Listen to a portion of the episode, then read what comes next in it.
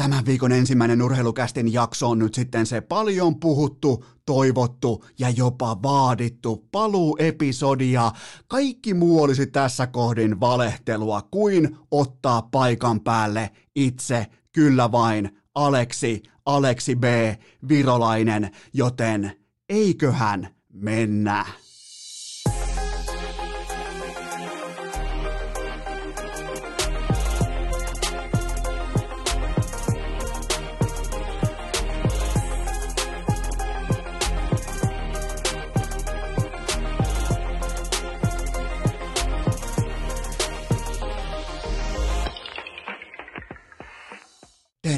Tervetuloa te kaikki mitä rakkahimmat kummikuuntelijat jälleen kerran pienimuotoisen tauon jälkeen urheilukästin mukaan. On maanantai 27. päivä huhtikuuta ja urheilukäst is back. Se on niin isosti back, koska missään muualla se ei voi olla, koska arvatkaa mitä kyllä vain. Mä otin sadan kilon biitin vastaan. Mä oon ennenkin swingannut elämässään suurin piirtein sadalla kilolla tolleen niin kuin viikkoon pari, mutta nyt se on konkreettinen, koska mun olisi pitänyt ottaa kynä käteen ihan siis urheilukästi luottohevoskynä ja sitten jonkinnäköinen A4 siihen ja kirjoittaa siihen mitä tahansa hevon paskaa, kuten vaikkapa, että olen yrittäjä, olen podcastin tekijä ja urheilua olla ei, niin yhtäkkiä mulle olisi Business Finlandia myöntänyt ihan sokkona 100 kiloa riihikuivaa rahaa tähän tuottajakopen. Tässä on sellainen pienimuotoinen koiramatto tässä vieressä, niin tuottajakopen koiramatolle suoraan miettikää viiden huntin seteleinä 100 kiloa pinoa. Hima näyttää yhtäkkiä ihan kuin joltain Joni Jouhkimaisen peliluolta tai joltain Eelis Pärssisen huvijahdilta, mutta se on sadan kilon biitti, en hakenut, suu poikki. Ja täytyy kyllä sanoa, että kun mä katselin, että ketkä kaikki kävi hakemassa helpon huntin pois, niin kyllä, kyllä niin kuin hitusen verran hirvitti, että mihin me ollaan tällä hetkellä lapioimassa ihan siis yhteiskuntana. Siis suurin piirtein kolmen lauseen mittaiset hakemukset meni läpi, mutta niin pitää mennäkin. Ja se olisi itse asiassa ollut just sellainen pelikenttä, missä jopa urheilukästä olisi voinut ihan pelkästään luovuuden kautta pärjätä, mutta Aika moni teistä oli inboxissa nyt sitä mieltä, että se oli tällainen pienmuotoinen suurin piirtein kolmen viikon tauko, ehkä melkein jopa kuukausi. Saattoi tuntua kummikuuntelijoista vähän jopa pidemmältäkin, melkein jopa puolen vuoden tauolta, mutta urheilucast is back. Ja mä en ollut tauolla, mä en ollut lomalla, mä en ollut jemmassa, vaan mä olin laittamassa toistoja sisään, koska kaikki tämän loppukevään jaksot, koskaan ei pitäisi luvata mitään, mutta mulla on suurin piirtein nyt kaikkiin jaksoihin, miettikää nyt jo valmiina Eno Eskon täällä kuulkaa legendaarisessa urheilukästin tällaisessa niin kuin, äh, erikoiskovalevyllä.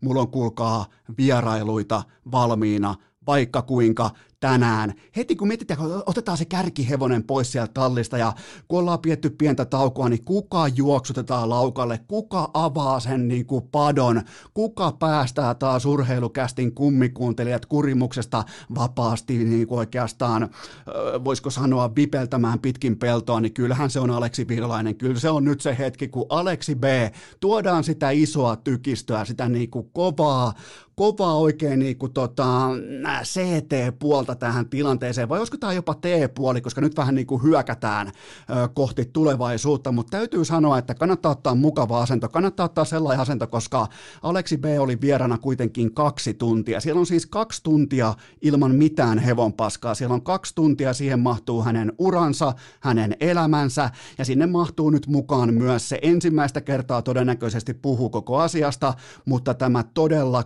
karmaiseva avioero Ensen kanssa. Se ei ole kaunista kuunneltavaa, se ei ole hienoa kuunneltavaa, kun kerrankin jokin Suomi-joukkue on pääsevässä maailman huipulle.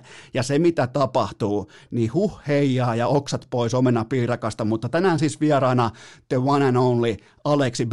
Ja aika moni teistä on siis täytyy, no okei, okay, antaa sen puhua puolestaan, antaa sen itse vierailun puhua puolestaan, mutta tota, mennään kuitenkin kohti ensimmäisiä aiheluetteloita ja se on tietenkin se, että kyllä tähän paluuseen nyt voimakkaasti myös liittyy jotenkin se, että mulla loppu kulkaa Instagramista IG-blogi ja somevaikuttajien tekemät kotitreenivideot kesken, koska nyt on viimeinenkin, kohta varmaan sieltä tulee jumalauta Seppo Rädyltäkin jonkinnäköinen, että hei näin pidät epäkäs lihaksessa kunnossa pitkin kovan tauon, mitä vittua, mutta mulla on uusi mikseri. Tämä olisi muuten voinut olla itse asiassa ihan oikeakin syy hakea. Pitäisiköhän vielä hakea? Jos joku teistä kummikuuntelijoista on töissä Business Finlandialla, eli vanhalla tekesillä vai mikä ikinä se puulaaki onkaan, niin mulla on uusi mikseri. Ja se tarkoittaa sitä, että lähettäkää se 100 kiloa tulemaan tänne päin. Mä voin, laittakaa vaikka inboxiin joku latauslinkki. Mä muutenkin tykkään klikkailla kaikkia inboxin linkkejä. Joskus tulee sitten vähän luottokorttihommia, joskus tulee vähän käyntejä jossain sitten tuota, mystisillä sivustoilla, mutta jos joku teistä on Business Finlandialla töissä, niin tuota, Laittakaa näillä puheilla hakemusta eteenpäin, koska mulla on uusi, hieno, mahtava Röden mikseri. Kävin ostamassa kovalla, kovalla, otin oikein mun fillarin talviteloilta ja ajelin tonne, kuulkaa, tuollaiseen mikrofonikauppaan nimeltä ja kävin hakemassa tämmöisen uuden silmäterän. Ja jos tää kaikki menee vituiksi, jos tästä nyt alkaa tulla ihan totaalinen umpifarssi tästä urheilukästistä, niin kuin täytyy tietyltä osin jo niin kuin ounastellakin, että jonain päivänä se farssi alkaa, aikaa, mutta siitä teidän tulee sitten syyttää yhtä ihmistä ja yhtä ihmistä ainoastaan, ja hän on siis Petopodi-nimisen podcastin isäntä Antti Meriläinen, a.k.a. B-konna, eli sinne sitten kaikki paskavyöry, kaikki palaute, koska mulla on uusia nappeja. Tässä on muun muassa sellainen, niin että voidaan ihan porukalla, jos mietitään vaikka, että mihin oltaisiin menossa tai mitkä olisi aikataulut, tai tässä voi niin kysyä, no mä nyt kysyn mun mikseriltä, että öö, mikseri Petteri, kerro mulle, missä ollaan huomenna. Huomenna ollaan Norikso. Miettikää, tämä on siis ihan uskomattoman nerokas vehje. Otetaan vielä uudestaan, että vaikka, onko mitään suunnitelmia vaikkapa tota, keskiviikolle? Huomenna ollaan Norikso. Niin, se on edelleen se sama vastaus, mutta tota, no nyt kun pääsiäinen on kaikilla lusittuna ja ja tota, kaikilla on aikamoinen tällainen lockdown-vaihe päällä, niin olisiko mitään vihjeitä, että miten tästä kaikesta selviydytään? Me syödään se paska, ei se mitään. Syödään paska ja mennään eteenpäin kohtalaisen yksipuolista ruokavaliota, mutta otetaan vielä vähän tähän sellaista, koska podcasteissa on aina helppo puhua, näissä on helppo ilmoittaa asioita, niin pitää kuitenkin muistaa aina se, että treidit on aina mahdollisia, kuunnellaan kaikkien aikojen 7-9. Vaihdetaan klubitakki, tuu se tuonne koutsaamaan tänne, luo se bumi tuonne kiekkoon, mä tulen sinne jakaa noita viisauksia otetaan vielä tuolta Turun suunnalta palaute tähän saakka. Nyt on tehty täy, äh, täydet 195 urheilukästin jaksoa, niin otetaan vielä sellainen kollektiivinen palaute. Mä häpeän. Mä häpeän. Eli nyt on sitten uusia nappeja ja tämä ei tule ikinä poistumaan tämä on siis sitten aivan jotain täysin hirvittävää. Tästä ei ole enää paluuta, koska mulla on nyt tuolla tuommoinen ehkä 56, 54 äänislottia täytettynä ihan pelkästään teitä varten, meitä varten, yhteisöä varten ja ää, täytyy sanoa, että farssi muhii nyt kohtalaisen tuhtina siinä kattilassa, mutta otetaan vielä kerran. Huomenna ollaan Norikso. Toi jotenkin lämmittää mieltä ja tuo semmoisen niinku playoff-tunnelman, vaikka kaikki urheilu on viety, mitään ei ole enää tehtävissä, kohta alkaa Aleksi B. vierailu. Sitä ennen mulla on teille kuitenkin muutamia aihepiirejä, muutamia sellaisia käydään läpi muutamia sellaisia asioita, mitkä nyt on käynyt, tullut vähän niin kuin urheilukalenteriin vähän yllättäen esiin tässä viime päivien, viime viikkojen aikana, ja se ei yllättänyt varmasti ketään. Jos pelattaisiin sellaista bingoa, että mainitse mulle yksi SM Liiga-organisaatio, joka ottaa itselleen ensimmäisenä koronaviruksen. Sulla on nyt aikaa miettiä kolme sekuntia, ja teistä suurin piirtein 68 000 ihmistä samaan aikaan veikkaa HCTPS, kyllä vain Santtu Jokinen jälleen kerran bingo bingo kiinni. Ensin kaksi miljoonaa tappiota työpaikka pysyy. Sen jälkeen pojittelee, vähättelee koronaviruksen, ihmettelee, että no mitä tämä tämmöinen hössötys on, ja välittömästi perään miettikää. Vittu, värit, välittömästi perään. HCTPS ottaa itselleen koronavirustartunnan ja siellä painetaan jonkinnäköistä piirre. Mi, mi, mitä, mitä mer- kertokaa mulle, kertokaa mulle, kun mä en ymmärrä. Jos te olette laittamassa jonkinnäköisiä hevonpaskatoistoja sisään huhtikuussa, niin kertokaa mulle nyt Herran Jumala, että mikä niiden merkitysarvo on sen tiimoilta, että teidän pitäisi olla suurin piirtein tasan vuoden päästä edes kohtalaisen hyviä jääkiekossa. Enää ei riitä se, että on niinku ihan sysipaskoja, niin kuin oli TPS koko kauden tähän saakka, mutta mitä upsidea, mitä etua, mitä vipuvartta se tuo, että ne treenaa tällä hetkellä lockdown-aikakaudella, karanteeni-aikakaudella, ne painaa menemään pienryhmissä. Kuka keksi, että no kyllä se on, kuulkaa toi pienryhmä, missä urheilija kehittyy. Mi, mi, mi, mistä Vierumäeltä on haettu, mistä Hankenilta on haettu, että se on pienryhmä, mikä yhtäkkiä vie meidät kohti vapautta ja parempaa kevättä ja Kanada maljaa. Se ei nimittäin, sille ei ole yhtään mitään merkitystä, miten kukaan missään harjoittelee tällä hetkellä ja on se tavallaan niin kuin tragikoomista, että TPS ei osu se ei osu kirjanpitoon, se ei osu jääkiekokentällä maaliin, se ei osu uskottavuussarakkeeseen, mutta heti kun tulee koronavirus saataville, niin kyllä vain, siihen osutaan välittömästi, mutta mennään kuitenkin tuohon heti seuraavaan aiheeseen. Maanantai nurheilukääst! Mieli kirkas, jalka raikas, kunnes kästi pilaa kaiken. Helsingin jokerit laittoi vähän tuollaista niinku puolittaista pingoruutua kanssa pöytään ja kertoi mulle sen verran ja sullekin miksei, että Peter Rekinen jatka. Ja siellä oli viime kaudella 60 peliä ja 40 tehopaunaa C-rinnassa viimeiset neljä kautta. Ja se tavallaan puhuu hänen pelistään vahvoin lauseen, mutta tämä oli mun papereissa hyvä pelaaja, hyvä kausi, ei mitään erinomaista, mutta kuitenkin mun kysymys on nyt jokerifaneille, koska tämä on kuitenkin, Rekin oli näistä poislähteneistä nyt ihan selkeästi semmoinen, mikä herätti keskustelua, herätti niinku tällaista, että no voi voi sentää, mutta mä kysyn nyt teiltä jokerifanit, onko Peter Regin se pelaaja, se kärkipelaaja, se kenties top 2, top 3 palkattu pelaaja, jolla voitetaan Kakarin Cup. Ja tähän myös vastauksena on se, että ei voiteta. Se ei riitä, se ei yksinkertaisesti riitä, joten äh, tavallaan ihan hyvä, että jos jokerit pystyy nyt ei ainoastaan korvaamaan, vaan pystyy upgradeamaan nimenomaan tämän pelaajaprofiilin. Sen mä väitän ja sen mä annan näille faneille, että ei kapteenia pysty korvaamaan ihan tosta noin vaan, mutta silti kyllä tämä pelaaja pitää pystyä upgradeaamaan, kyllä tämä pitää pystyä, kyllä pitää pystyä nykypäivän jääkiekossa löytämään parempi ykkös-kakkosentteri, sellainen, joka pystyy pelaamaan kaikki roolit ja kantamaan sitä joukkuetta harmaina hetkinä.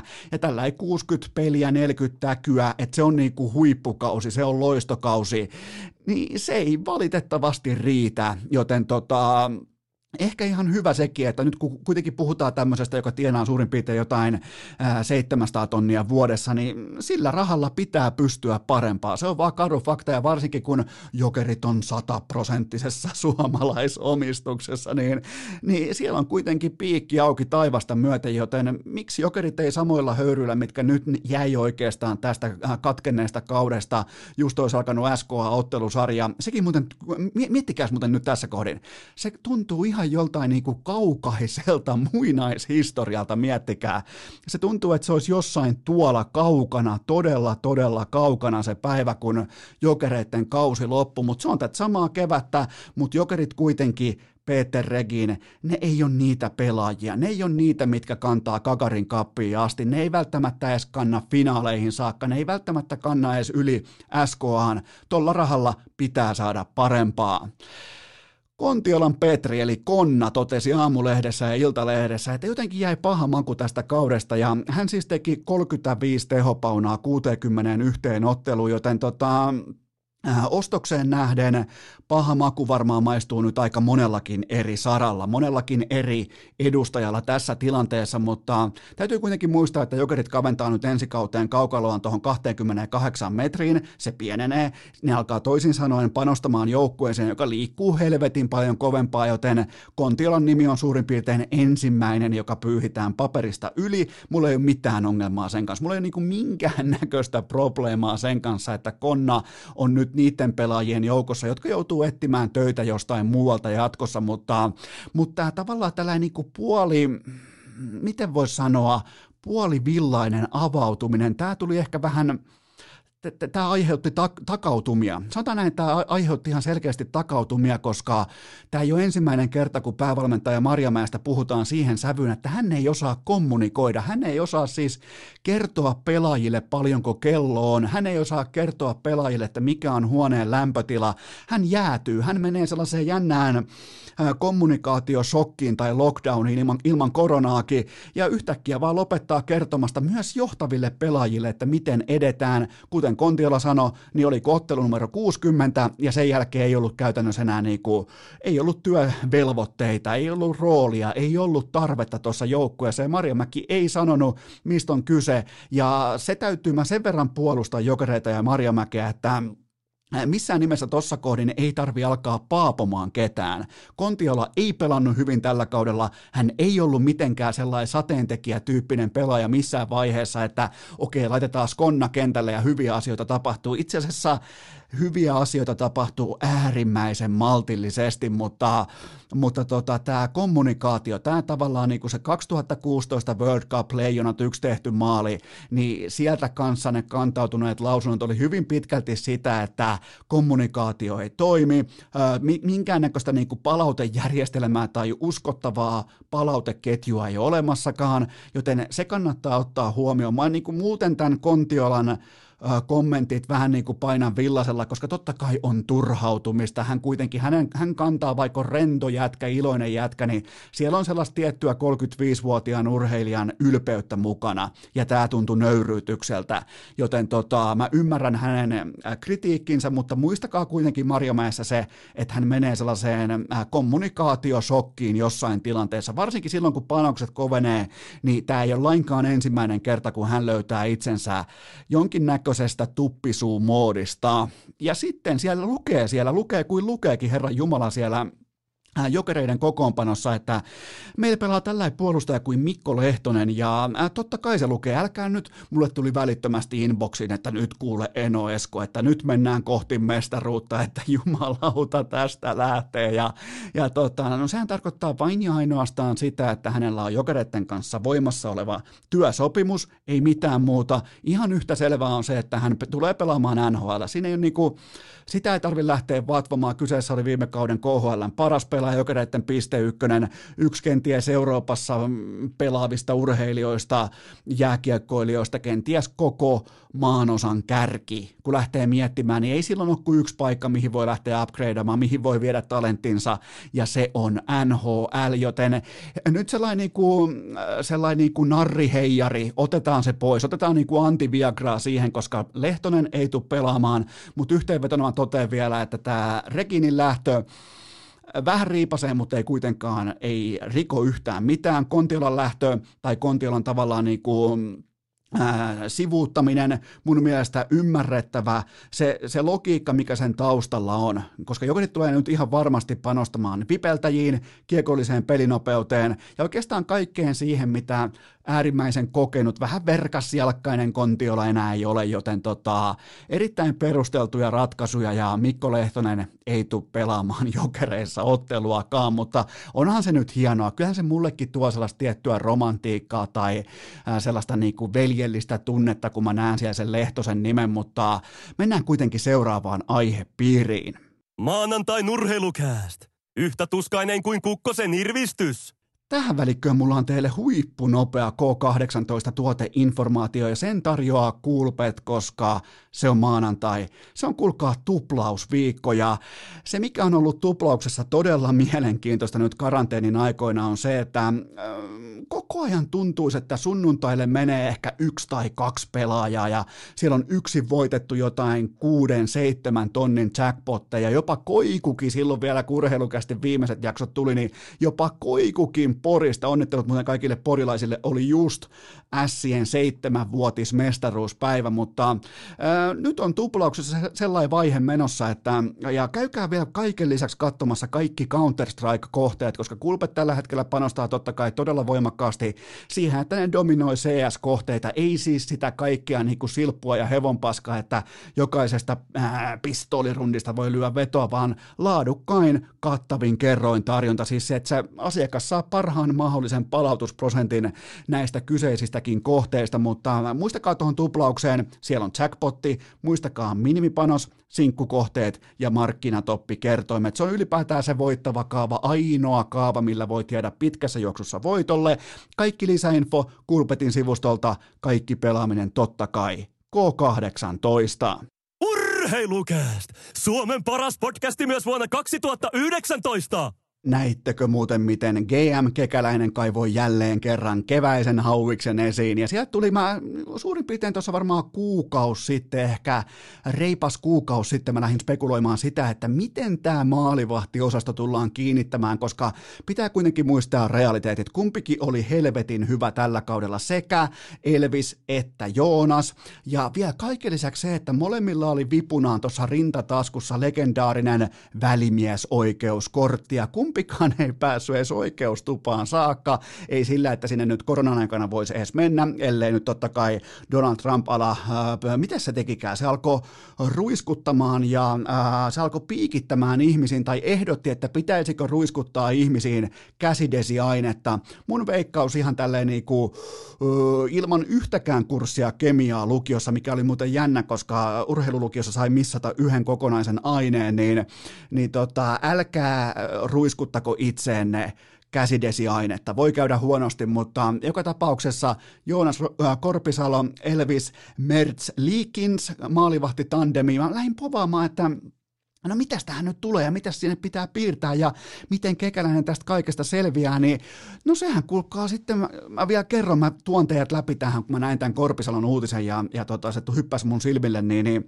niin tota, mä katsoin, että tähän on 5,6 miljoonaa, että hyvä, hyvä pori, että nyt on kuule faija kynätelinen, että siellä on, Herran Jumala on nyt on fiilis katossa, että poika 5,6 miljoonaa Averagella, että sitten mä aloin katsomaan, että hei paljon tulee vuosia ja sitten mä aloin vähän niin kuin tarkemmin lukemaan, että hetkinen nämä numerothan vähän niin kuin muuttuu matkalla ja se oli kaksi kertaa 2,8 miljoonaa, eli kaksi vuotta ja averake on 2,8 miljoonaa ja mä lähdin pyörittelemään sitä ympäri ämpäristä sopimusta, että kuka nyt on narrannut ketä ja onko taas kerran porilaisia jekutettuja vastaus on Kyllä on. Jarmo Kekäläinen hauvisesissä.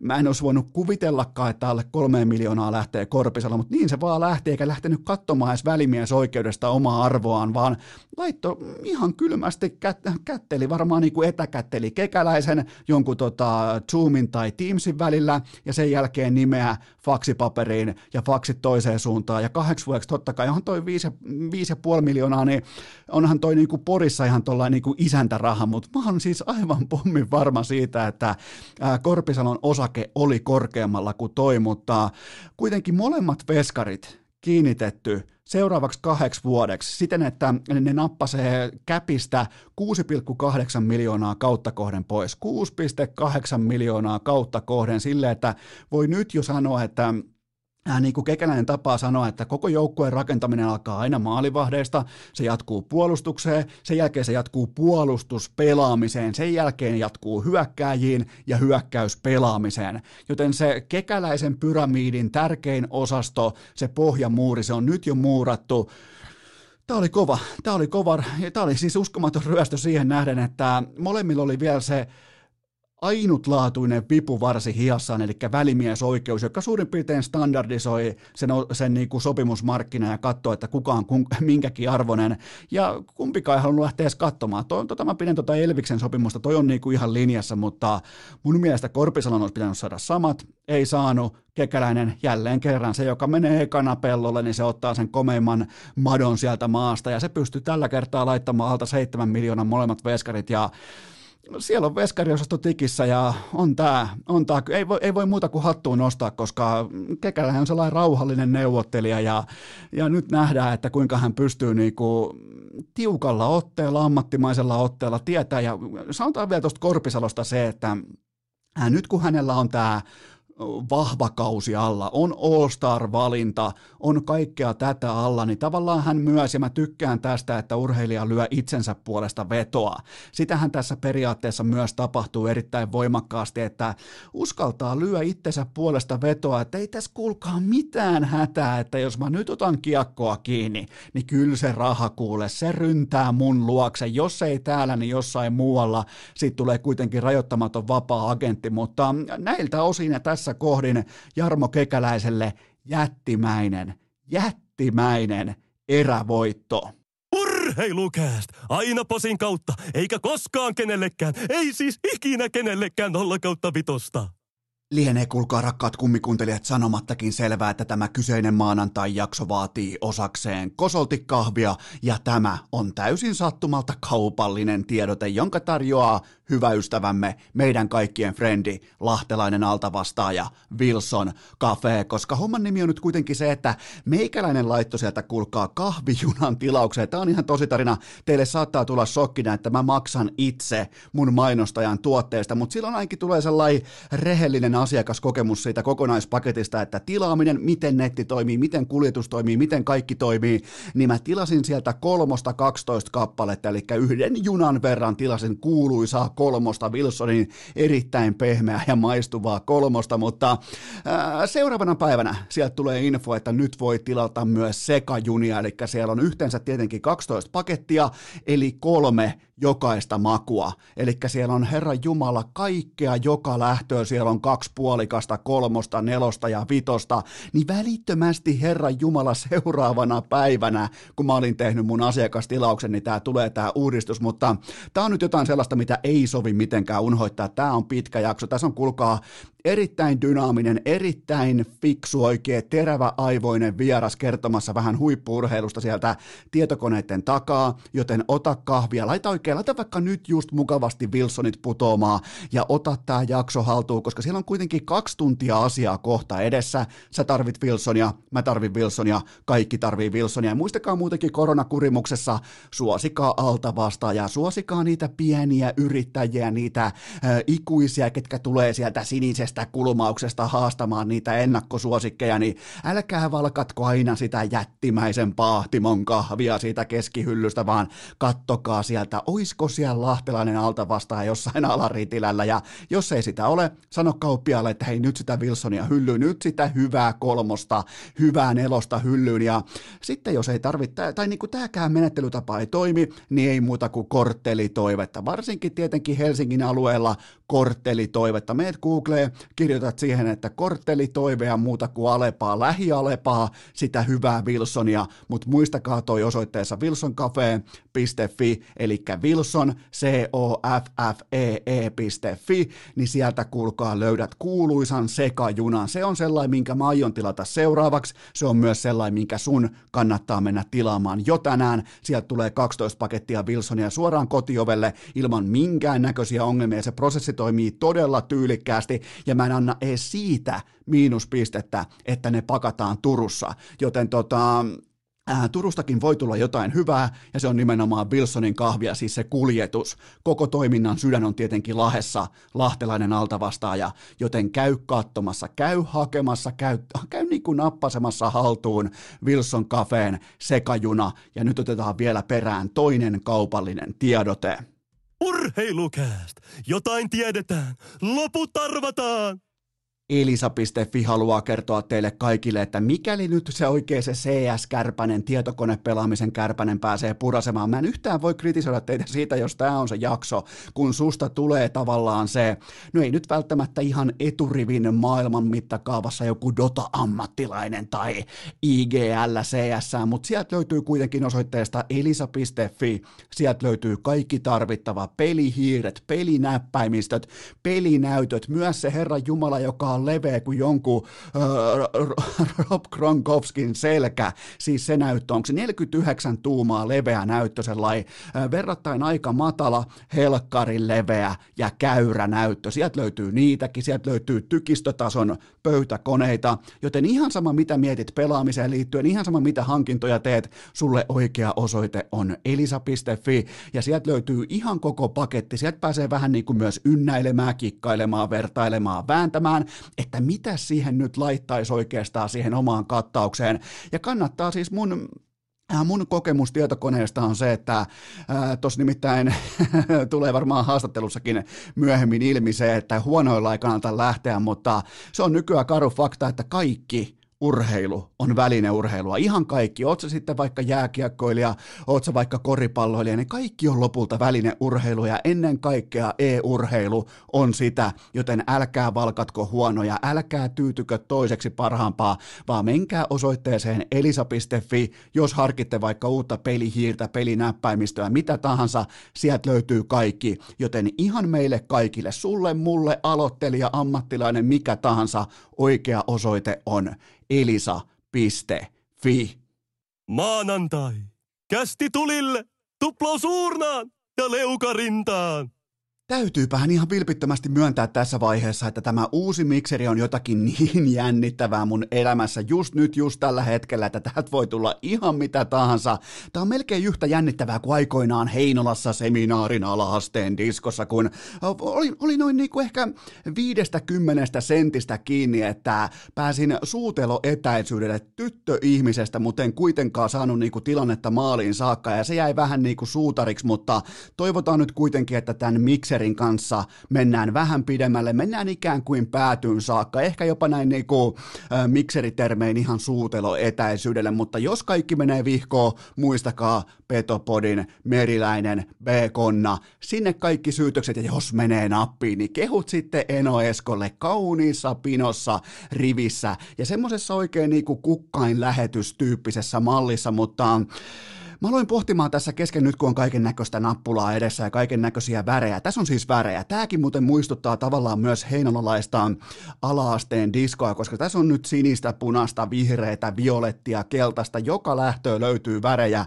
mun uudesta mikseristä. Ja kaikkihan tietää, että tähän saakka urheilukästiä on nauhoitettu sellaisella Zoomin purkilla, eli semmoinen, mikä otetaan useimmiten mukaan, jos lähdetään vaikka tien päälle tekemään jotain vierailua tai jotain vastaavaa, tai siis niin kuin, miten oikeat podcastajat yrittäjät tekisi, eli niillä on erikseen ää, tiereissuja, eli kun lähdetään johonkin ihan vaikka kaukomaille, niillä on sinne eri setappi ja sitten kotistudioon eri setappi, mutta näin niin kuin vaatekomerokulttuurissa, niin ei, ei kuulkaa, ihan noin pitkälle ei kannata mennä, mutta nyt mulla on kuulkaa, mä en nyt oikein pääse siitä yli, että mulla on tämä uusi mikseri ja mä ihan vähän osaan myös käyttää tätä, vaikka Setä Tammukka kävi hiekottamassa kaikki asetukset viikonlopun aikana, never forget. Sitä mä en anna nimittäin Setä. Setä Tammukka muuten tippuu draftiluettelossa tällä hetkellä voimakkaasti sen tiimoilta, että kuka saa tuottaja Koben seuraavaksi hoitoon, jos täältä joutuu jossain vaiheessa lähtemään kotitiloista jonnekin muualle. Epäilen sitä voimakkaasti ja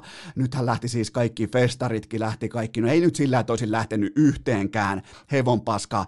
Täällä on ihanaa blokkaajien festareille. Toivottavasti ne vitu Lidelin kengätkin syttyy tulee, jotta kukaan ei pääse flowhun. Peruttiinko muuten flowki? Ei taida olla vielä peruttu, koska sehän on vasta tunnetusti elokuussa ja jengi menee. Miettikää, täällä on siis kaikkien aikojen pandemia, kaikkien aikojen globaali kriisi ja ollaan just saatu ihmiset sisätiloihin lockdowniin, niin eiköhän mennä jumalauta tekemään ihmiskasoja Lidlin pihalle, että kuka saa keltaiset tennarit 15 eurolla itselleen. Miettikää, siihen asti oltiin ihan fine, saatiin Tapparan ja KKonkin pelaajat revittyä leviltä helvetti, että tulkaa nyt pois sieltä, niin mitä tekee Lidl? Ne laittaa jumalauta 15 euron kenkiä ja sitten kun vähän somevaikuttajat ja blokkaajat on kertonut vahvasti marinoituna, että nämä on muuten viimeisen päälle hyviä kenkiä, että äh, mun Outlook of the Day on kuule nyt tällainen rohkeen keltaisen sininen, niin täällä juossaa vittu päämärkänä pitkin lempäällä hakemaan jotain Lidlin kenkiä. Kyllä mä oon kaiken nähnyt. Mä en edes enää muista, mistä mun piti aloittaa, mutta mä totean vaan sen, että Ää, nyt kun tässä oli tämä kolmisen viikkoa taukoa, niin mä annoin itselleni sen tehtävän, että mulla on kuitenkin ollut, kun mä puhun vaikka, mennään vähän vakavempaa linjaa, niin kun mä puhun urheilijoiden kanssa, niin mä oon huomannut tässä vuosien aikana, että jostain syystä, mä en tiedä mikä se syy on, mutta urheilijat puhuu mulle eri tavalla kuin ne puhuu mediassa, kuin ne puhuu telkkarissa, kuin ne puhuu radiossa, kuin ne puhuu missä tahansa.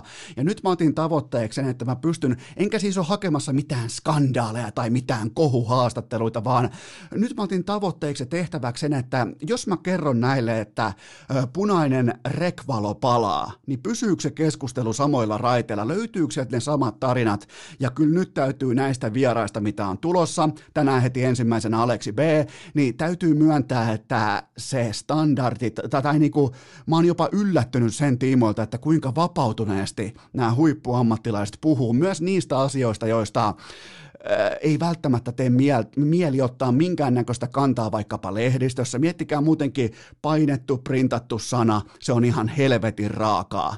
Tostakin vaikka nyt kun mennään tähän Aleksi B:n vierailuun tuossa tovin päästä, niin siitä pystyy siirrottamaan varmaan jonkun ehkä 20 otsikkoa. Ja ne olisi kaikki ihan saatana raakoja, mustavalkoisia, mutta sitten kun siihen tuo sen kontekstin, siihen tuo sen asian yhteyden, sen, että miten se on sanottu, miten se on linjattu, mihin yhteyteen se on pudotettu, niin sen takia ne uskaltaa puhua ja sanoa ehkä vähän sellaisiakin asioita, mitkä normaalisti normimedian, perinteisen median tiimoilta jäi sinne narikkaan, mutta tämä oli mun tehtävä ja mä oon todennut, että mulla on edes jonkinnäköinen orastava kyky saada ihmiset omalle mukavuusalueelleen puhumaan tälle tästä niinku meille niin kovin rakkaasta segmentistä kuin urheilu, mutta aika moni teistä, aika moni on laittanut inboxiin tässä vaiheessa, että no Eno Esko, että milloin tulee tämä The Last Dance-analyysi urheilukästi, että olisiko, olisiko syytä pelkästään palata sen takia, että nyt on Michael Jordan dokkari ja nyt on Bulls dokkari, eli äh,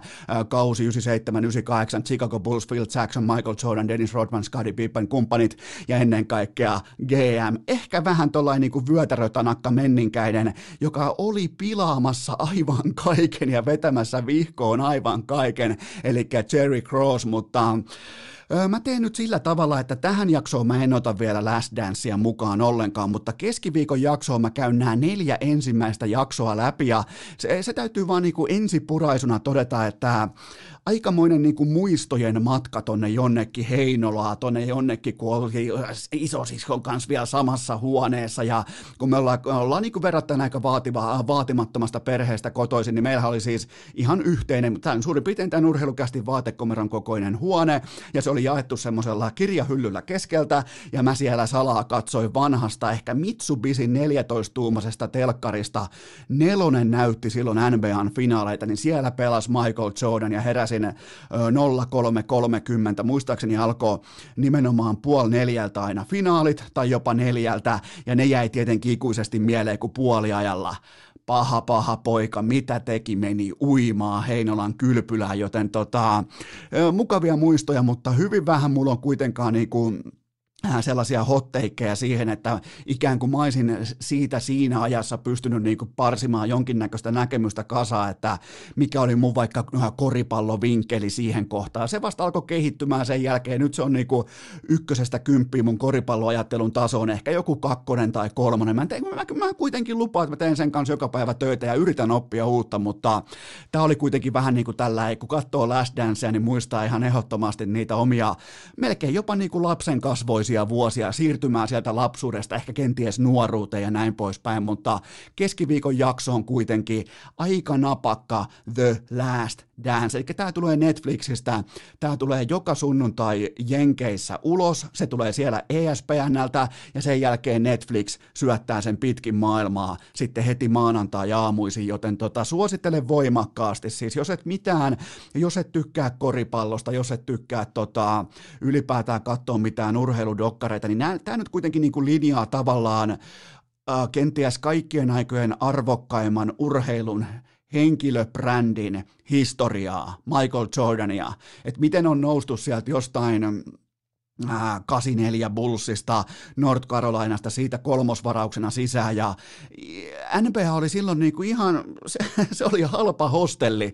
Nykyään se on kultainen sellainen niinku hotelliketjukonserni, joka painaa uskomatonta tulosta pöytään, niin siihen suurimpana syynä on kyllä vain, vain ja ainoastaan Michael Jordan, joka teki siitä koko lajista globaalin. Eli niitä aikoja nyt on syytä pohtia ja miettiä sitä, että miksi just NBA on niin vahva Jenkeissä. Ja miksi vaikka se on jättänyt taakseen NHL ja kaikki muut lajit paitsi kollege Jenkkifutiksen ja NFL, mutta äh, tämä tehdään keskiviikkona. Ja sitten vielä yksi pointti ennen kuin mennään NFLn draftiin oli tietenkin se, että todella todella moni on laittanut nyt inboxiin sitä, että no mikä on mun, mikä on mun näkemys tai linjaus tähän, että Ense hankki itselleen jampin, eli pikku jamppi on nyt Ensessä ja, ja tuota, Mä en ota tähän asiaan mitään kantaa, koska tämä kyseinen jakso, maanantai-jakso, kuuluu pelkästään Aleksi Belle. Mä en halua, että syntyy sellaista, että mä alan tässä nyt latomaan mun tiukkaa näkemystä pöytää, että ikään kuin tämä koko mun näkemys olisi vaikka tuotu, se olisi marinoitu vaikka Aleksi B jollain niin kuin arviolla tilanteesta, tai siinä olisi mitään tällaista, mutta tota, ja se mikä on mielenkiintoista, niin kun me oltiin tekemässä Aleksi B kanssa tätä kyseistä vierailua, niin suurin piirtein kolme tuntia sen jälkeen tuli tämä uutinen, eli tämä on siis tämä vierailu on tehty kuusi päivää sitten, viisi päivää sitten, niin välittömästi sen jälkeen tuli sitten tieto, että nyt nyt Jamppi siirtyy enseen, joten meillä siinä vierailuvaiheessa ei ollut edes tietoa. Mä luulen kyllä, että Aleksi B tiesi sen jo, mutta se ei noussut missään vaiheessa kuitenkaan puheeksi. Ei edes Eno Eskola, kun meinas kerran lähteä laukalle, ei edes siinä kohdassa, mutta tota, mulla ei ole tähän mitään teikkiä. Mä voin, mä tiedän, että Jamppi seuraa mua somessa, mä tiedän, että hän kuuntelee, niin tota, mä, mä tota, käsittelen tämän joskus myöhemmin. Mä muutenkin yritän muistaa sen, että Jamppi on aika, aika, aika lailla nuori, vähän niin kuin syytön Sergei, joten tota, käydään se joskus myöhemmin läpi, mutta mutta nyt liikutaan tohon NFL-draftin kummalliseen maailmaan. Mikäli urheilukästin laatu tahi sisältö ahdistaa sinua, niin muista itkeä siitä pitkin internettiä, sillä kaikkia varmasti kiinnostaa. Ja olihan se Roger Goodeli kännissä, olihan se ihan väistämättömässä humalassa, kun NFLn komissaari paino pöytää kuule kovaa viikonloppua, se laittoi näyttöjä pöytään ja... Öö, vahva esitys sikäli, että saadaan komissaari, joka siis edustaa kaikkia omistajia. Hänet saadaan lukittua omaan kellariinsa kertomaan NFLn tulevaisuudesta oikeastaan ihan kaikki tarpeellinen ja kaikki meni oikeastaan aika lailla teknisesti nappi. Totta kai siellä tulee pieniä pallon pudotteluita ja äh, siellä on tiettyjä niin kuin siirtymäongelmia. Miettikää vaikka ESPNn positiota, joka äh, kuitenkin asettaa sellaisen TV-urheilun erinomaisuuden standardin maailmassa, niin kuinka paljon siellä on kädet tärissy, koska jokainen siirtymä, jokainen leikkaus, jokainen ajo voi sisältää sen, että koko paska valahtaa syliin. Eli siellä katkeaa yhteydet, katkeaa vaikka netti, netti lähtee lagaamaan, tulee pingiä, tiedättekö vanhat CS-pelaajat, niin kaikki tämä oli koko ajan uhkana ja mun mielestä NFL selviytyi tästä helvetin hyviä. Tiedättekö, ketkä on saamapuolella nyt tästä kaikesta? Kyllä vain totta kai NHL ja myös NBA, koska ne tietää tällä hetkellä, että miten tämä homma kannattaa hoitaa, miten tämä kannattaa viedä läpi ja mikä toimii, mikä ei, mikä asettelu on timanttia, mikä on kuraa, niin on tällä hetkellä varmasti niin kuin, otetaan vaikka meille kaikille niin rakas NHL, niin siellä tehdään tällä hetkellä varmaan todella kosoltin muistiinpanoja, että miten se kannattaa presentoida, koska ei ole lainkaan mahdotonta tehdä laadukasta draftia etänä. Ja mä käyn nopeasti nyt, kun mennään tähän 2020 NFL-draftiin, niin mä käyn muutaman oleellisen asian läpi, koska viimeksi on käyty suurin piirtein urheilukästissä.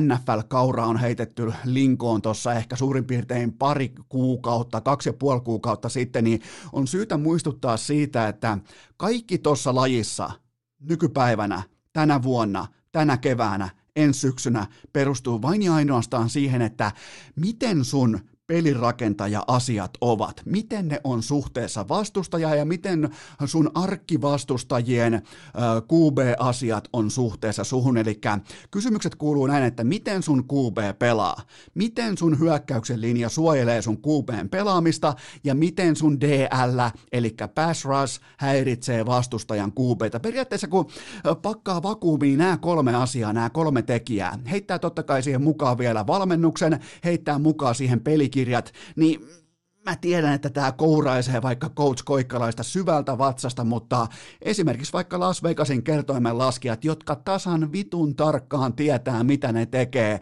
niin ne ei anna mitään arvoa millekään muulle segmentille. Ne ei anna minkään näköistä arvoa laitahyökkäille, äh, kulmapuolustajille, safeteille, kelle tahansa. Ne on nämä tekijät, mitkä pyörittää NFL, joten mä aion myös peilata mun kommentteja hyvin voimakkaasti siihen, että miten tämän nyky NFL valossa onnistuttiin tämän vuoden draftissa.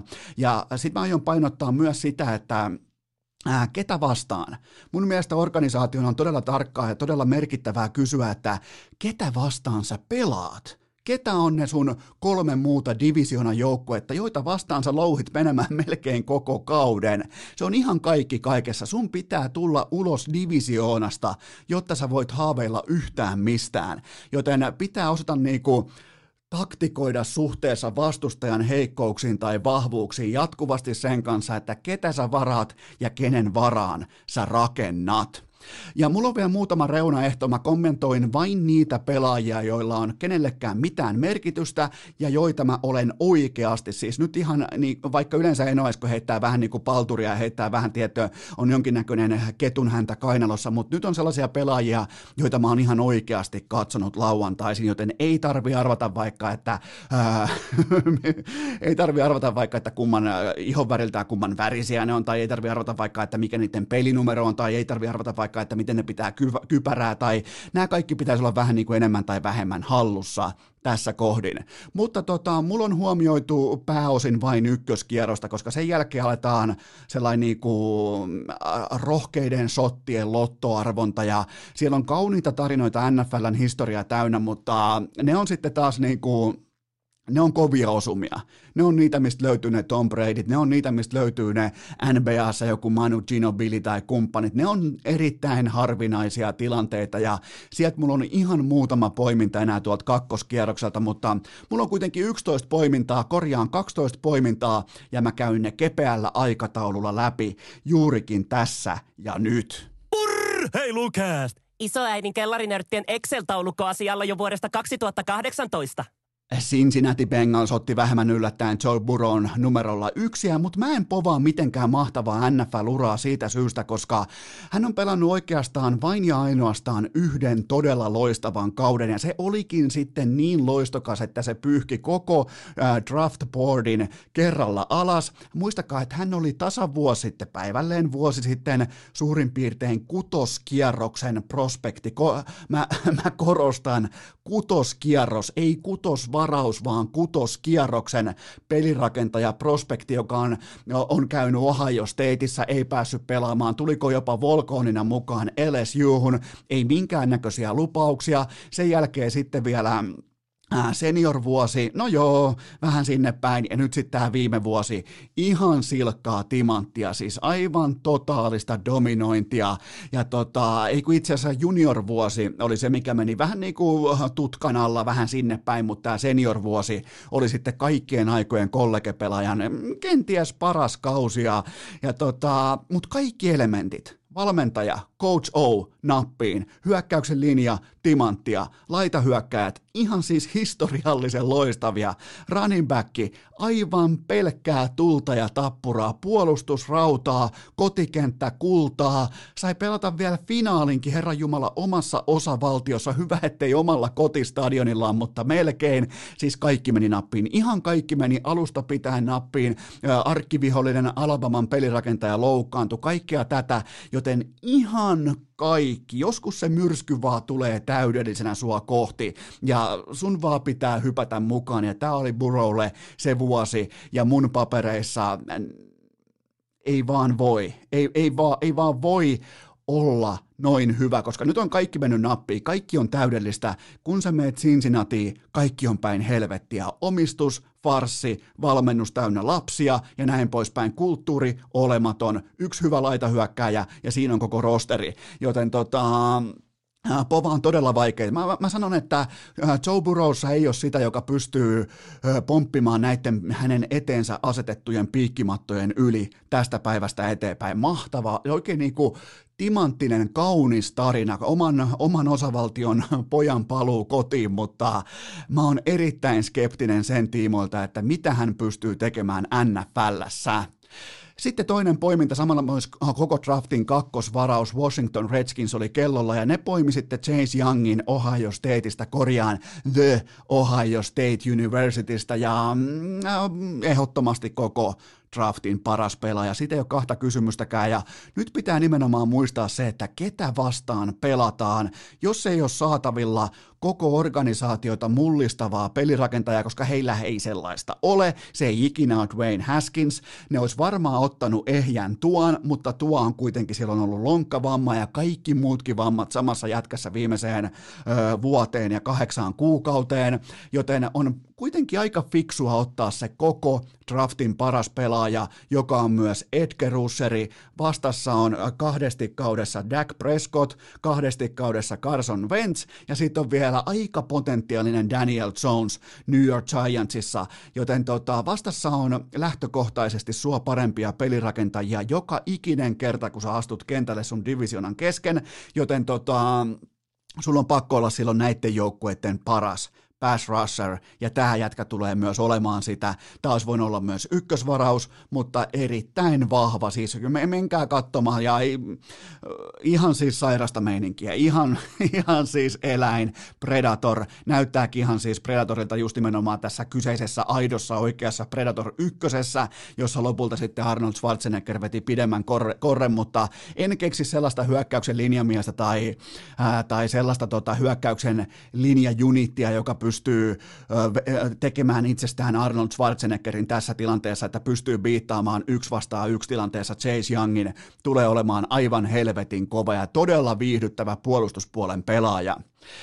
Sitten kolmas poiminta on se, että tämän piti olla, huom, tämän piti olla Thank for tuo, eli tankatkaa tuo varten vuosi. Muistakaa kuitenkin se, että vuosi sitten ei puhuttu kenestäkään muusta kuin tuosta, ja nyt Miami sai sitten tuon numerolla viisi ja heti perään offensive tackle, eli toisiksi tärkein tekijä siellä 18, vuorolla 18. Mun mielestä todella fiksu ja vahva suoritus, muutenkin valmennusbalanssissa, GM-balanssissa.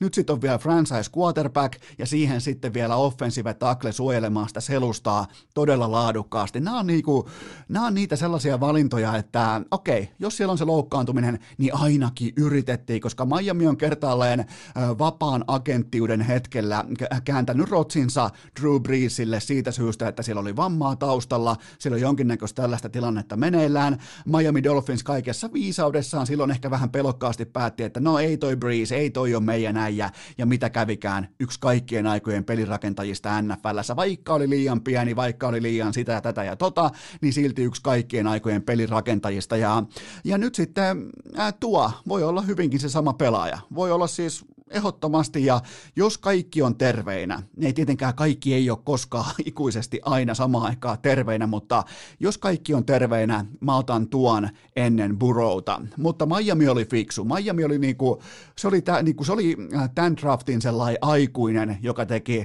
sellaisia rationaalisia, fiksuja, tahdikkaita, koko ajan kokonaisuutta rakentavia päätöksiä. Ää, poiminta numero neljä.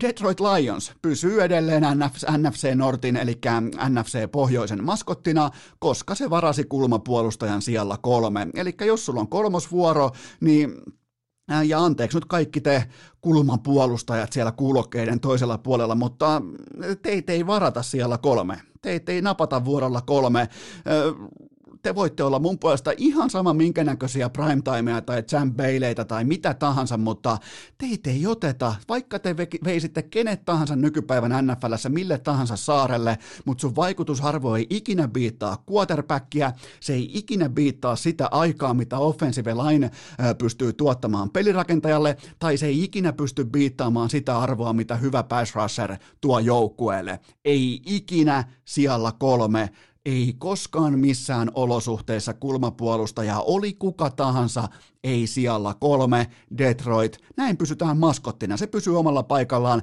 se ei tule biittaamaan Chicagoa, ei tule lyömään äh, Green Baytä, eikä tule kaatamaan minne sotaa. Sitten poiminta numero viisi, äh, Los Angeles Chargers haukkas mun papereissa aika voimakkaan kasan paskaa ottaessaan pelirakentaja Justin Herbertin Oregonista, ei ole NFLssä enää neljän tai viiden vuoden kuluttua, on niin kuin, jos, jos muistatte muuten sellaisen legendaarisen Saturday Night Livein pätkän, missä juontaa, siis koko sen ohjelman juontaa legendaarinen yksi kaikkien aikojen parhaista pelirakentajista Peyton Manning, niin siinä on sellainen sketsi, missä hän heittää lapsia pallolla selkää, heittää lapsia pallolla päähän ja heittää sellaisia neljän metrin syöttöjä ihan täysiä rinta ja lapsi kaatuu, leviää siihen kuin joku tota, leviää siihen kuin Sami Kapanen aikoinaan, mutta tota, Justin Herbert pelaa siis tosissaan jenkkifutista samalla tavalla, heittää täysiä päin seuraavaa jätkää, oli oma tai vieras, ei jatkoon, ei mitään käyttöä, Chargers ei jatkoon. Heikko valinta, todella heikko, jopa niin kuin Reitsi, tänne olisi saanut paljon paljon myöhemminkin ja erittäin yliarvostettu ailahteleva pelirakentaja Oregonista. Sitten kuudes poiminta, ja tämä on nyt outo tilanne, koska joutuu kehumaan roskistulipaloa nimeltään Cleveland Browns, mutta ne tarvitsi todella kipeästi suojelijaa Baker Mayfieldille tässä ja nyt. Ei siis huomenna tai ensi viikolla tai ensi kuussa tai joskus, vaan tässä ja nyt, ja ne sai koko draftin parhaan offensive tacklen Alabamasta, ja se miksi mä sanon sen koulun erikseen on se, että sieltä tulee lajin parhaat taklet. Sieltä tulee lajin parhaat pelirakentajan oikein niin kuin kunnon monnit, oikein niin kuin kunnon semmoiset jääkaappipakastimet, jotka blokkaa Nick Sabanin koulussa ihan kaiken pois tieltään. Ja tämä jätkä tulee suojelemaan Baker Mayfieldia seuraavat tuommoisen kymmenen vuotta ja nyt siellä voi hengittää, nyt siellä voi rakentaa, nyt siellä voi ottaa aikaa poketissa, ettei tarvi koko aikaa juosta karkuun kuin poliisi aikoinaan Oklahoman kampuksella, joten tota, Tämä on, tämä on loistava poiminta. Tämä oli vahva poiminta siitä iso, iso bonus Clevelandille. Sitten Eno Eskon poiminta numero seitsemän. Mitäs tässä on oikein kirjattu ylös? Kyllä vain. Ekalla rundilla meni peräti kuusi laitahyökkääjää, se on, se on sairaan paljon. Pitää siis mennä kalenterissa, ö, oliko jopa niin kuin 25 vuotta taaksepäin, että löytyy vastaava kattaus, mutta eli toisin sanoen todella paljon meni kimalletta, meni ferrareita, meni ö, kromivanteita, meni myytyjä fanipaitoja, mutta muistakaa kuitenkin se, että ei näin laitahyökkäjillä, näille ei voiteta mestaruuksia. Ja mun papereissa Jalen Reagor tulee olemaan luokan, tämän draftiluokan paras, koska siitä tulee heti välit välittömästi ekana päivänä Carson Wentzin ykköstargetti by default, joten tämä tota, Texasin kristityn yliopiston sarvisammakko, niin tämä tulee ottamaan ison roolin, ja mun mielestä myös saman divisionan Dallas Cowboys osui todella fiksuun valintaan CD Lamp, tulee olemaan todella vahva, mutta se ei taas nouse siihen samaan rooliin, sen tilaus, vaikka totta kai tuossa tilanteessa sä otat sen parhaan laita hyökkäjän, kun se on pudonnut tonne alas. Se on muuten ehkä vähän red flag, tällainen niin kuin jälkiviisauden red flag on se, että minkä takia Lamp oli pudonnut noin alas. Se on se kysymys, mikä pitää tässä kohdin kysyä, mutta ol, olkoon sitten minkä tahansa lainen, tota, löytyy mikä tahansa rikosrekisteri tai luurankokaapista, niin sehän on Dallasissa vain etukäteisbonus, joten tota, paljon hyviä laitahyökkäjiä, myös Denver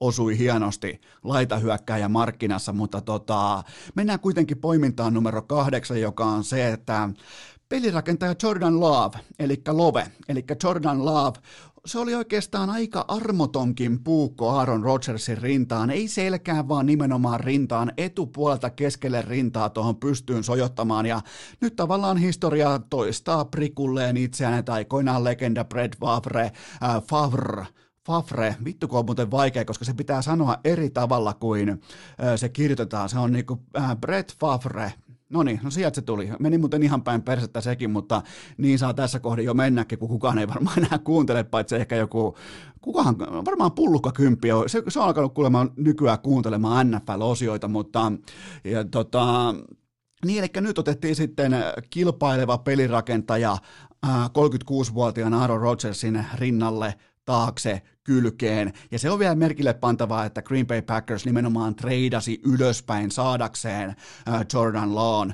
joten tota, mm, nämä on niitä, nämä on niitä, mitkä johtaa kotisova fanin äh, sinne hienon viihteen ytimeen, koska Aaron Rodgers on niin pikkumainen sielu, että se ei tätä kattele. Se haluaa tuntea rakkauden, se haluaa tuntea arvostuksen, ja jos ei se sitä tunne, niin se myös kertoo sen, ja se muuttuu meille popcorniksi, mutta tota, tästä varmaan tulee ehkä sellainen niin kuin median ykköstoryline näistä kyseisistä kaikista pelaajista. Mä luulen, että tästä tulee sellainen, mistä tullaan eniten kirjoittamaan palsta millimetrejä, mutta Aaron Rodgers ihan ehdottomasti vielä todennäköisesti parikin vuotta kiistaton ykköspelin rakentaja, mutta muistakaa kuitenkin, että kun se isä aika sieltä saapuu pukukoppiin, niin se on edelleen voittamaton. Paitsi Tom Brady, joka on todennäköisesti dopattu, niin dopattu, että kävelee vieraiden ihmisten taloon jossain Floridan osavaltiossa tällä hetkellä, mutta mennään kuitenkin poimintaan numero yhdeksän.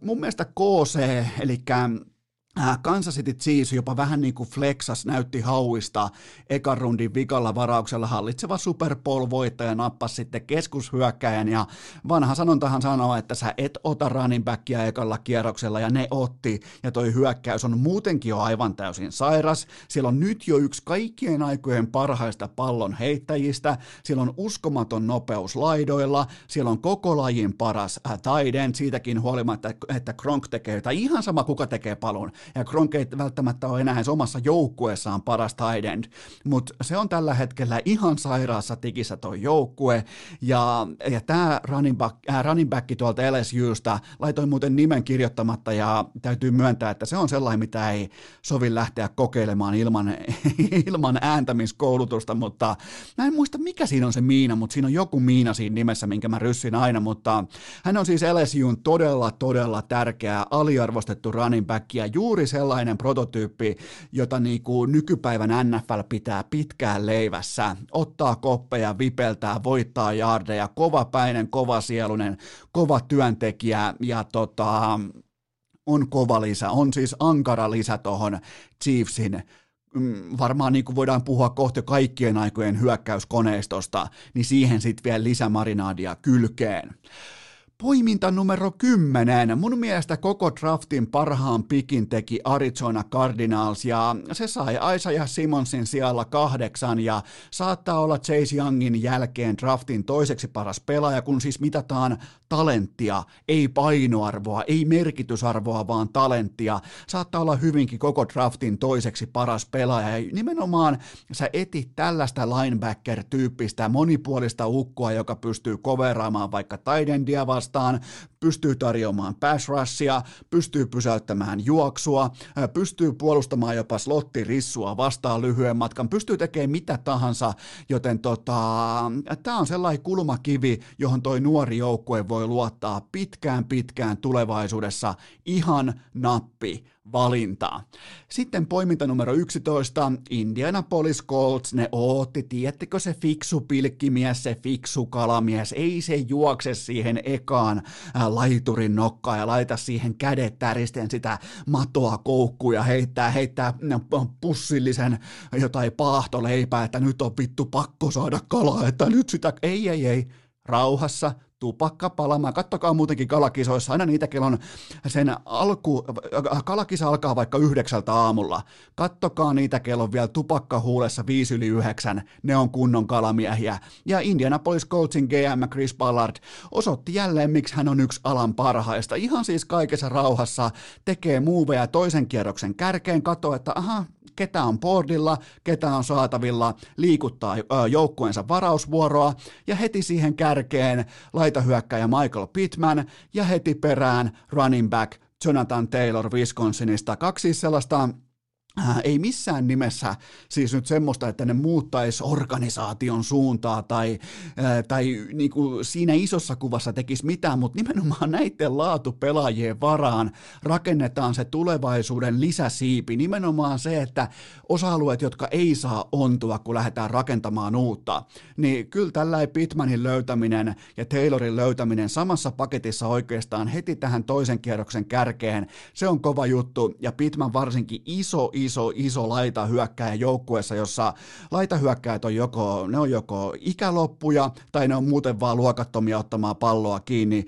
Ja Hiltonikin alkaa kuulkaa olla Herran Jumala jo, mitä se on, 30, 30 vai 31-vuotias, joten tota, loistavia poimintoja, siis todella vahva. Ja muutenkin tästä draftista jäi isossa kuvassa mieleen, että todella niinku ration, pelottavan rationaalisia poimintoja, hakuja, siis ilman niin kuin, että yhtäkkiä joku poimi jonkun äh, jostain niin kuin, äh, power-konferenssien ulkopuolelta jonkun, niin kuin, joka on toissa viikolla aloittanut amerikkalaisen jalkapallon. Nämä puuttu kokonaan, mutta sitten sija 12, Bill Belichick, hänen koiransa – erittäin hyvä poika, oli mukana draftissa, nappasi sen pöydän haltuun, hyppäsi siihen tuolille istumaan, kun kuuden mestaruuden Goat lähti pois käymään varmaan vessassa tai katsomassa jotain salakatselmuskameroita vastustajan harjoituksista, niin hyvä poika hyppäsi siihen tuolille ja alkoi katsomaan sitä tietokonetta, että no, ketäs varataan seuraavaksi, ja sieltä itse asiassa löytyi sellainen pelaaja, joka ei pelannut vissiin päivääkään ykkösdivisionan jalkapalloa vielä,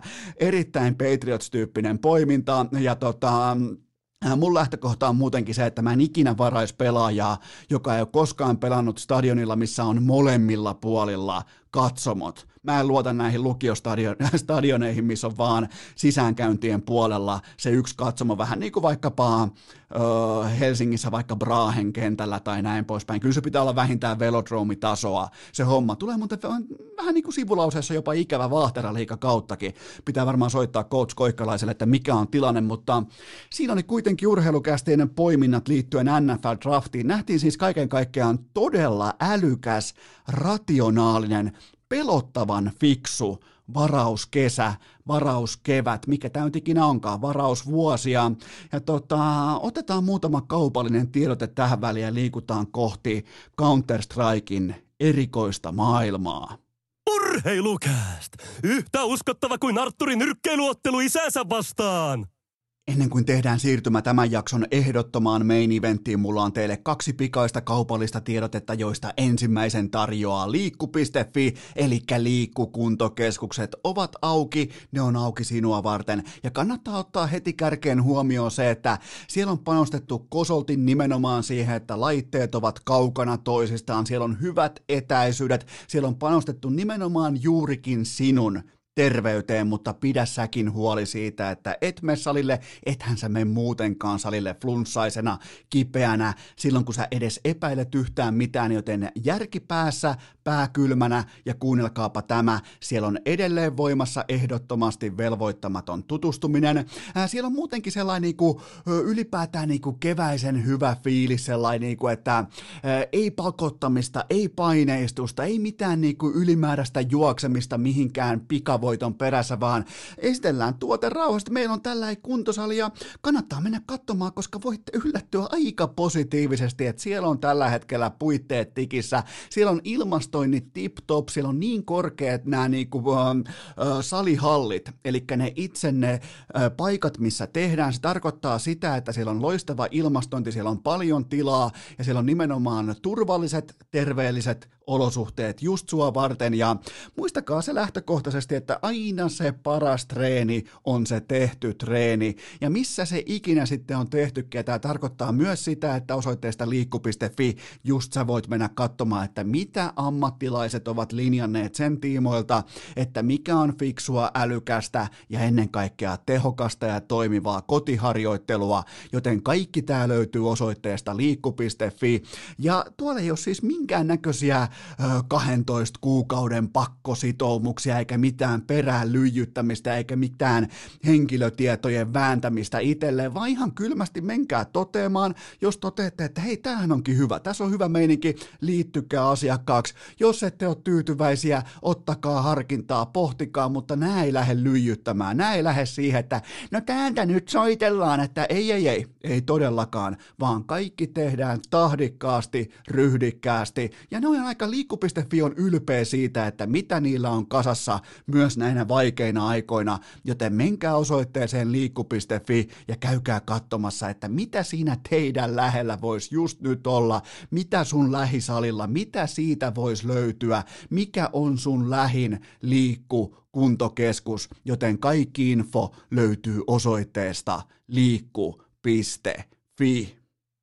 Urheilukääst! Ei aina paras, mutta joka ikinen kerta ilmainen. Ja sitten vuoroon Humble Smoothies, eli nyt ollaan vähän niin kuin, ollaan nöyriä, mutta ei kuitenkaan lähdetä nöyristelemään, koska Humble Smoothies tällä hetkellä, kattokaa ulos, kattokaa tota keliä, kattokaa mitä Pekka Pouta on ladannut tauluun, pelkkää skortsiota, koko, kun mennään kohti, mennään kohti vappua, mennään kohti toukokuuta, mennään kohti, kuulkaa, kesäkuuta, niin ei ainakaan mun säätiedotteessa ole yhtään nimbokumulusta, siellä on pelkkää skortsiota, se tarkoittaa sitä, että smoothieta menee, käy hakemassa omas pois. Ja kato sieltä, kato kylmähyllystä, se on kylmä tuote, Humble Smoothiet. Mä tein nimittäin tilauksen. Mä voin kertoa, mä oon heiltäkin tilannut nyt viimeiseen kolmeen viikkoon ihan kunnon paketin.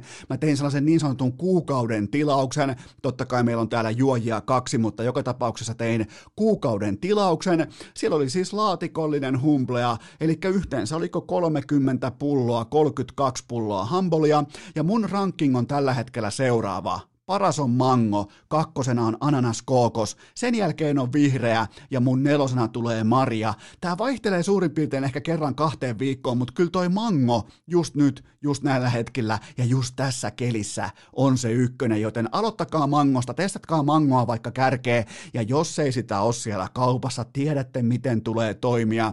Laittakaa vaikka kauppialle pikku muikkari, että hei come on, On nyt kauppias, missä on humplet, missä on humplet mun hyllystä, kylmähyllystä, niin kyllä ne tilaa, ne tietää mistä on kyse, korttelitoiveet, samalla tavalla meet Googleen, jos käyt vaikka sun lähialepassa, ihmettelet kylmähyllystä, että missä täällä on humbolit, niin voit saman tien mennä kotiin, koneelle, siitä niin vaan Google auki. Ja ei muuta kuin humbolit tilaukseen, lähialepaa, korttelitoive toimii todella tehokkaasti. Ja muistakaa, että kaupatkin tällä hetkellä, nekin tehostaa omaa toimintaansa. Nekin haluaa palvella asiakasta paremmin, koska asiakkaat ei halua pyöriä siellä kaupassa, ne ei halua tutkia, ne ei halua käydä jokaista käytävää läpi, vaan ne haluaa tietää, että onko niiden suosikkituote siellä paikan päällä vai ei, joten pitäkää huoli siitä, että Humble smoothieita löytyy just sun kaupasta, mutta se verkkokauppa, osoite yourhumble.com, sieltä löytyy koodilla urheilu, Sieltä voit kulkaa PK-seudulla, pääkaupunkiseudulla, voit tilata smoothieta vaikka ihan kotiovelle saakka. Mä tein tämän testin, mä tilasin, nettisivut toimii täydellisesti, koodi toimi täydellisesti, mäkin sain siitä 15 pinnaa alennusta. Sen jälkeen kuljetus, se kesti, mä tilasin muistaakseni tiistaina ja ne oli jo keskiviikkona perillä. Ja ihan siis viimeisen päälle paketoituna. Ja taisi olla kulkaa vielä kaiken lisäksi aika kylmää, joten tota, ihan nappisuoritus, siis aivan tip-top. Se oli sellainen päivän projekti, kun ne kamat oli mulla tuossa ovella ja nimenomaan non-contact delivery tyyppisesti. Ne kilkuttaa vaan ovikelloa ja sen jälkeen siinä ottaa sitten laatikollinen hambolia, joten käyttäkää koodia urheilu. Mä toistan, käyttäkää koodia urheilu, niin saatte osoitteessa Your Humble, saatte 15 prosenttia alennusta ja se pätee siis vain pääkaupunkiseutua, mutta Humble on hyvää. Me, menkää, joo, kyllä vain Humble. Mä otan, itse asiassa otan just nyt Humblein tästä mun käteen ja ja tuota, otetaan tuosta oikein niin kuin huikka vielä ennen kuin mennään tonne itse main eventin pariin. Juu, kyllä. Niin, nyt siirrytään sitten kohti Aleksi B:n vierailua ja ota sellainen mukava asento, nyt vaihtuu mikserikin välissä, vaihtuu matka, kun nyt urheilukästi on niin pro kuule, kun on, on mikseriä kotona ja vaatekomerossa ja sitten on matkamikseri erikseen ja kulka on joka lähtö. Kohta on varmaan mikkitelineetkin, ettei joudu Aleksi B pitämään hiirikädellä kahta tuntia mikrofonia kädessä, mutta jos pystyy vetämään X määrän leukoja, esimerkiksi kun vaikka enemmän kuin eräs megatähtitason NHL-pelaaja, niin silloin pitää pystyä myös pitämään mikrofonia kädessä kaksi tuntia yhteen siivuun, mutta te olette toivonut, tämä, tämä vierailu perustelee aika voimakkaasti itse itsensä. Tämä, tämä kertoo myös siihen alkuun heti kerrotaan vähän tilastoja, että mikä on ollut teidän toiveenne siitä, että kenen pitäisi tulla urheilukästiin vieraaksi, joten ota mukava asento, ota vaikka kupposellinen Wilson ota vaikka vähän hambolia, ota vaikka niin kuin Ota vaikka koira, ota Bill Belichickin koira ja menette vaikka käymään kävelyllä, otatte kalenteriin, voit laittaa suoraan nyt vaikka, tai sun kelloa voit laittaa suoraan tällä hetkellä, jos oot käynyt vaikka elisa.fi osoitteesta ostamassa sen kuuluisan älykellon, mihin voi laittaa vaikka harjoitteluohjelmia tai mitä tahansa, niin voitte laittaa siihen ihan kylmästi, että seuraavat kaksi tuntia menee putipuhtaasti.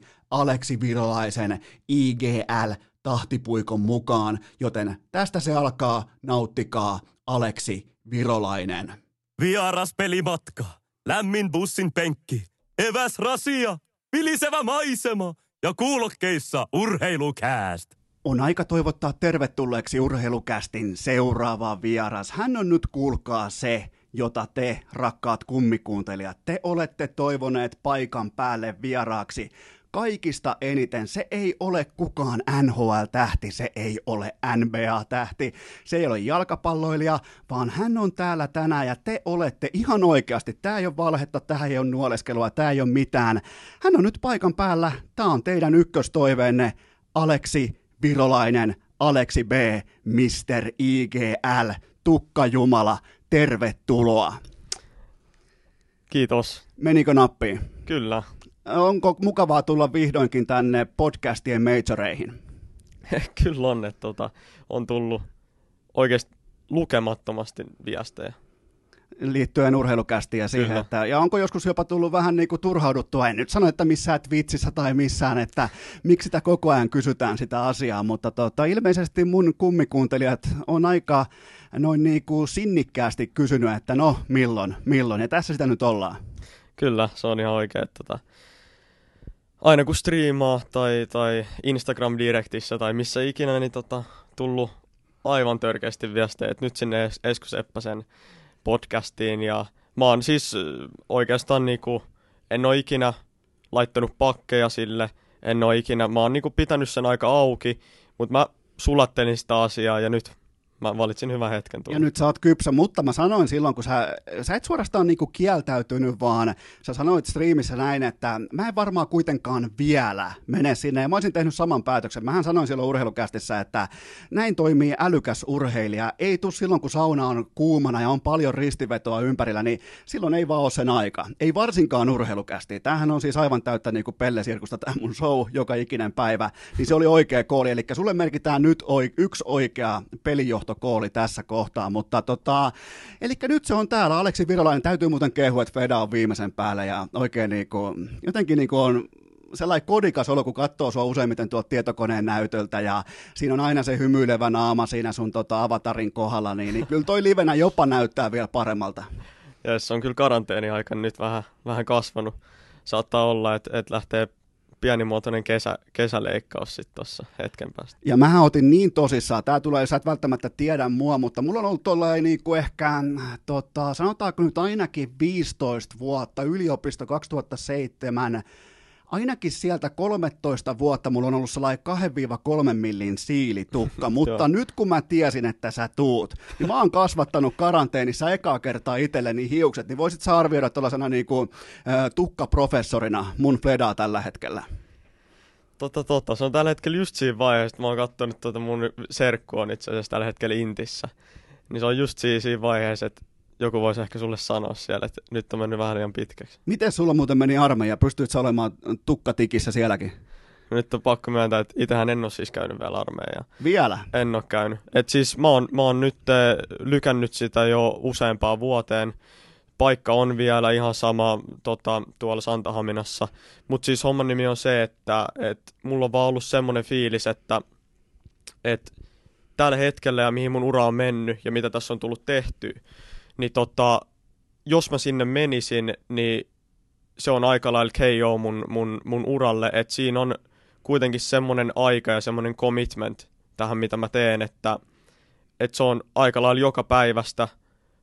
Mulla ei ole semmoista aikaa siihen, että, että pystyy, pystyy tota, olla turnauksista pois, pystyy olla treeneistä pois niin paljon, että jos mä Inttiin menisin nyt, niin se on todennäköisesti uusi pelaaja mun tilalla. Niin ja siis ihan sama käsittely kuin NHL-pelaajien tapauksessa on tehtävä töitä, koska nyt on se prime. Nyt on se, kun, nyt on se, kun tienata ja, ja nyt on se, kun tautaa, kun rauta on kuumaa. Kyllä. Ja kuten sanoit, jos sä tiput sieltä kärjestä, niin, niin silloin kaikki muut menee ohi, ja sieltä on tosi vaikea sitten enää van, niin sanotusti vanhoilla näytöillä tulla enää rinnalla ja ohi.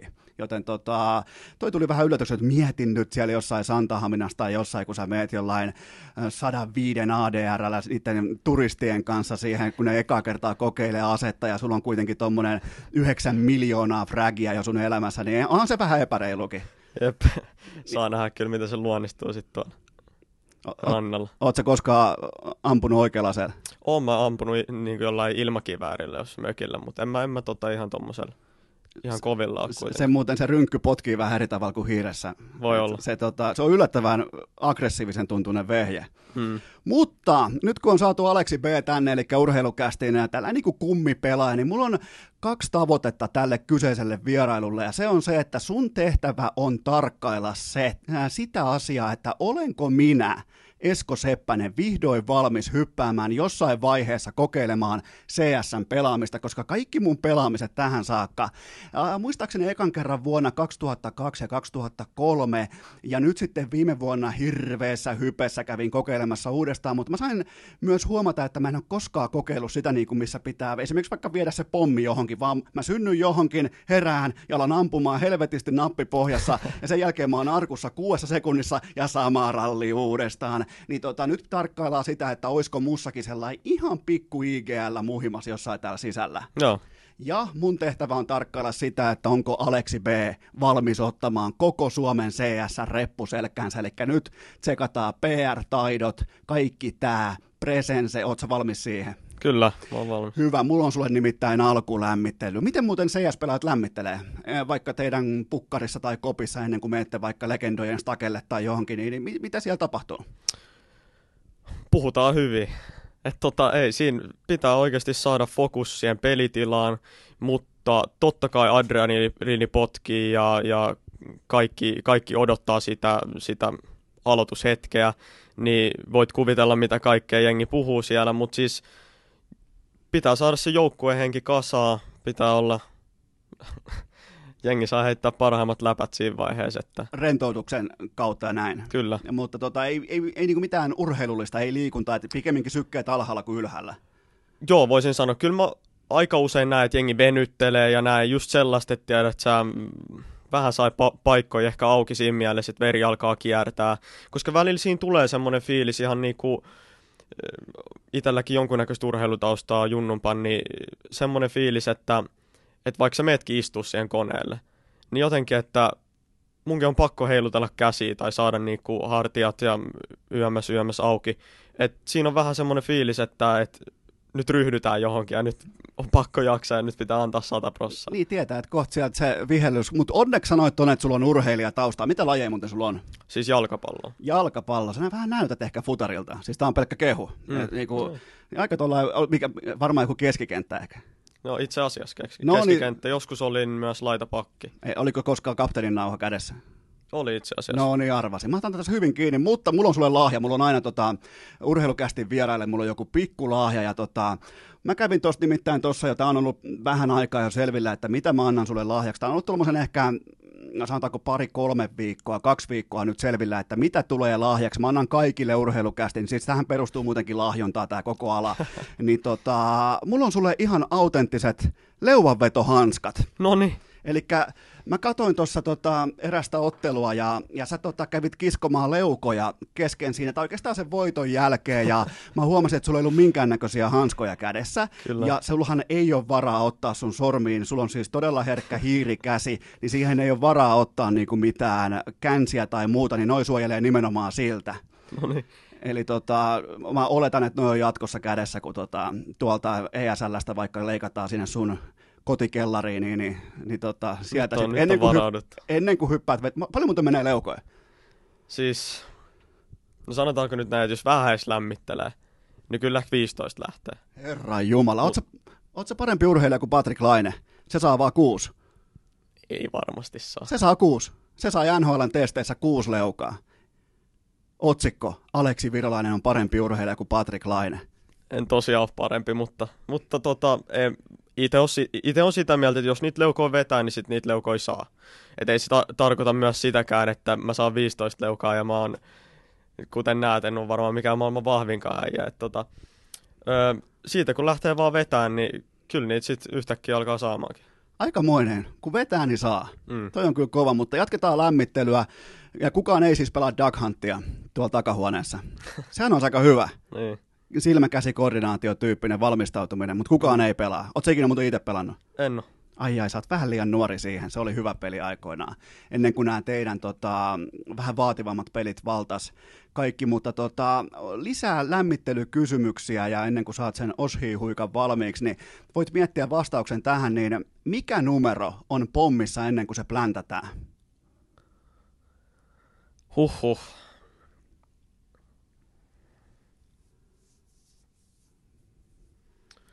Eikä siis sillä, että mä tietäisin. Mä oon jotenkin sitä mieltä, että se alkaa vitosella, mutta mun on pakko myöntää, että mulla ei ole minkäännäköistä hajua niistä muista numeroista. Mulla on, mulla on sellainen riidi, että se alkaa 7335 ehkä. Sä voit olla ihan yhtä Se on, se on mun mielestä niin jännittävä paikka, ennen kuin se laitetaan Mm. maahan, niin, niin, niin tota, sen takia mä muistan sen. Mä- Tää oli tää, tää, tällainen Siis- pikku porkkana. Mä oon aika varma, että, tai voi olla hyvinkin, että mulla on Suomen pelaajista eniten pommiplänttejä niinku, ylipäätänsä, että tota, että missä kaikissa jengeissä mä oon ollut, niin mä oon ollut todella useasti se, joka laittaa sitä pommia kiinni, enkä olisi yhtään ihmettelisi, vaikka mulla olisi eniten pommipläntejä, ja mulla ei ole yhtään mitään hajua, mitä ne numerot siinä on. Mutta tää on vähän sama kuin Selänne, niin se ei koskaan muista, minkä merkkisillä varusteilla vastustajan maalivahti pelaa. No niin. Se on epäoleellista. Se näkee vaan sen maalin. Mm. Eli sä oot keskittynyt oikeisiin asioihin toisin kuin minä. Seuraava kysymys on monivalintakysymys. Mikä näistä skenaarioista toteutuu ensimmäisenä? Kuitenkin IGL aika paljon on monivalintatehtäviä siellä mm. ra- äh, kartoillakin ja koko ajan pitää valita eri asioista. Niin vaihtoehto A, eli mikä tapahtuu ensimmäisenä? Vaihtoehto A, sinä leikkaat hiuksesi pois. B, urheilukäst saa Counter-Strike-faktansa oikein. Vai C, OG voittaa pistoolikierroksen. Nyt, nyt laitat taas pahan kyllä. Siis pakkohan tässä on vastata C, mutta mä vähän veikkaan, että toi A on kyllä niin kiperä juttu, että se tulee viimeistään tapahtuu, jos sinne inttiin menee, mutta totta kai mä valitsen ton C, koska siihen, siihen mun, mun on pakko laittaa itse duuni. Niin, eli toi pistoolikierros on näistä realistisin. Kyllä. Okei, seuraava monivalinta, niin kun mennään äh, niin kuin tosiasialliseen käsittelyyn, niin on tällainen skenaario, että sä luet vaikkapa kirjaa, on kiva kesäinen päivä vaikkapa Helsingissä tai missä nyt ikinä. Missä muuten asut? Vantaalla vapaalas. mukava, mukava keli Vantaalla. Ja sä luet vaikka kirjaa ja siinä on sellainen kohta, mitä sä et ihan täysin ymmärrä, niin miten sä reagoit? A. Palaat takaisin ja luet sen kohdan uudestaan. B. Suljet kirjan ja laitat sen hyllyyn. Vai C. Kysyt sosiaalisessa mediassa, että mitä vittua mä just luin. Kyllä mä valitsen silti ton A. Niin toi se, sehän kuulostaa ihan täysin, että sitähän ei niin kuin, ikinä kukaan laittaisi mihinkään. Mm, voi olla, että ikinä laittanut. Eli se on toi, kyllä. se on toi A. Mm. Hyvä. No tota, mulla on muuten vielä loppu tällainen palautestyyppinen kysymys. Mun numerot tässä kuuluisassa vuosi sitten suurin piirtein käytiin pelailemassa tota Counter-Strikea, niin mun, voit antaa niin kuin IGLn palautteen. Mun numerot oli äh, kuusi tappoa ja 31 kuolemaa Dustissa. Niin Okei. mikä olisi sun sellainen niin kuin kapteenin palaute tähän? Tota, te ehkä muutama tappo vähemmän, niin tota, näyttää mun luvuilta noissa viime matseissa. Sä pystyt heittämään itse bussin alle tuossa, mutta tota, mä vielä itteeni ihan vähän rapsutan tuossa, että noi, noista kuudesta taposta niin kaksi tuli sellaisen niinku, oikeastaan niinku ihan kuumana striikkinä, että samassa rytinässä. Se oli hieno hetki. Se oli, No. oikeastaan lopetin varmaan vuodeksi mun uran. Paljon se peli päättyi. No mä oon se, no, kun se on just sitä, missä herätään ja synnytään aina siihen samaan. Aivan, niin siellähän kaikki vaan tankkaa omia tilastoja. Joo, Eli tota, mutta ei varmaan ollut kärkipaikka kuitenkaan. No sanotaanko, että oltiin siellä aika hännillä siinä, kun ne nimet tulee Joo. siihen pinoon, niin ei oltu kyllä ihan täysin siellä simplenä siellä kärjessä, mutta Avikalla, tiedätkö mikä tuli shokkina? Se, että se perkeleen tähtäin menee kaksi kertaa siihen. Ensin tulee se vähän Aivan. isompaa tähtäimää, sen jälkeen pienempää. Mm. Enhän mä voi, kun mä katon, kun te pelaatte, niin eihän se teillä käy siinä toisessa ollenkaan. Se on Mm. joko tai aina. Niin, Voi se vi- menee sen verran nopeasti siihen, että sitä ei varmaan huomaa. ja tohon mä kaaduin. Eli mä olin tehnyt kotiläksyt liian hyvin. Ja kotiläksyistä puheen ollen viimeinen lämmittelykysymys. Ootko koskaan kuullut sellaista, sellaisesta IGLstä kuin kuoleman arkkitehti? En ole. Hän on Montreal Canadiensin NHL-pelaaja Arturi Lehkonen, tekee tällä hetkellä todella kovaa nousua CS-piireissä. Et kannattaa laittaa niinku korvan taakse jo nyt. Laitan. On, on pelannut todella hyvin, mutta nyt mennään siihen ihan asiaosioon ja, ja tota, totta kai CS-ammattilaiset, CS-tähdet, CS ihan mm, pelaajat, ammattipelaajat, jossain tapahtuu se aloittaminen. Milloin sulla tämä tapahtui, mikä oli vuosiluku suurin piirtein ja mitä aikaa elettiin, miten se kaikki tapahtui? Haetaanko tässä nyt sitä, että milloin mä aloitin näissä pelaamaan vai niinku y- kilpapelaamaan? Mua kiinnostaisi se, että milloin sä sytyit cs että okei, CS ja toi voisi olla ehkä mun, tai aloit pelaamaan ylipäätään CS, eka kerta CS. Eka kerta CS, siitä on oikeasti todella pitkä aika. Mä voin olla, voin erehtyä siinä, että mikä oli eka kerta. Oli nimittäin niinku todella kauan sitten koulun koneilla oli CS ja tota, kavereilla oli CS, mutta ehkä mä siitä aloitan, että siis mä pelasin kaverin koneella kuitenkin. Kaverin koneella pelasin ekaa kertaa CS ja periaatteessa siitä varmaan tuli silleen uteliaaksi, että, että mä pääsen pelaamaan kaverilla, miksi mä en voi pelaa kotona, että mulla on pakko hommaa kotiin tällaiset pelit ja tällaiset vehkeet. 2007 mä sain mun ekan tietokoneen, mutta se tietokone oli sen verran huono, että CS 1.6 pyöri siinä, mutta aika välttävästi.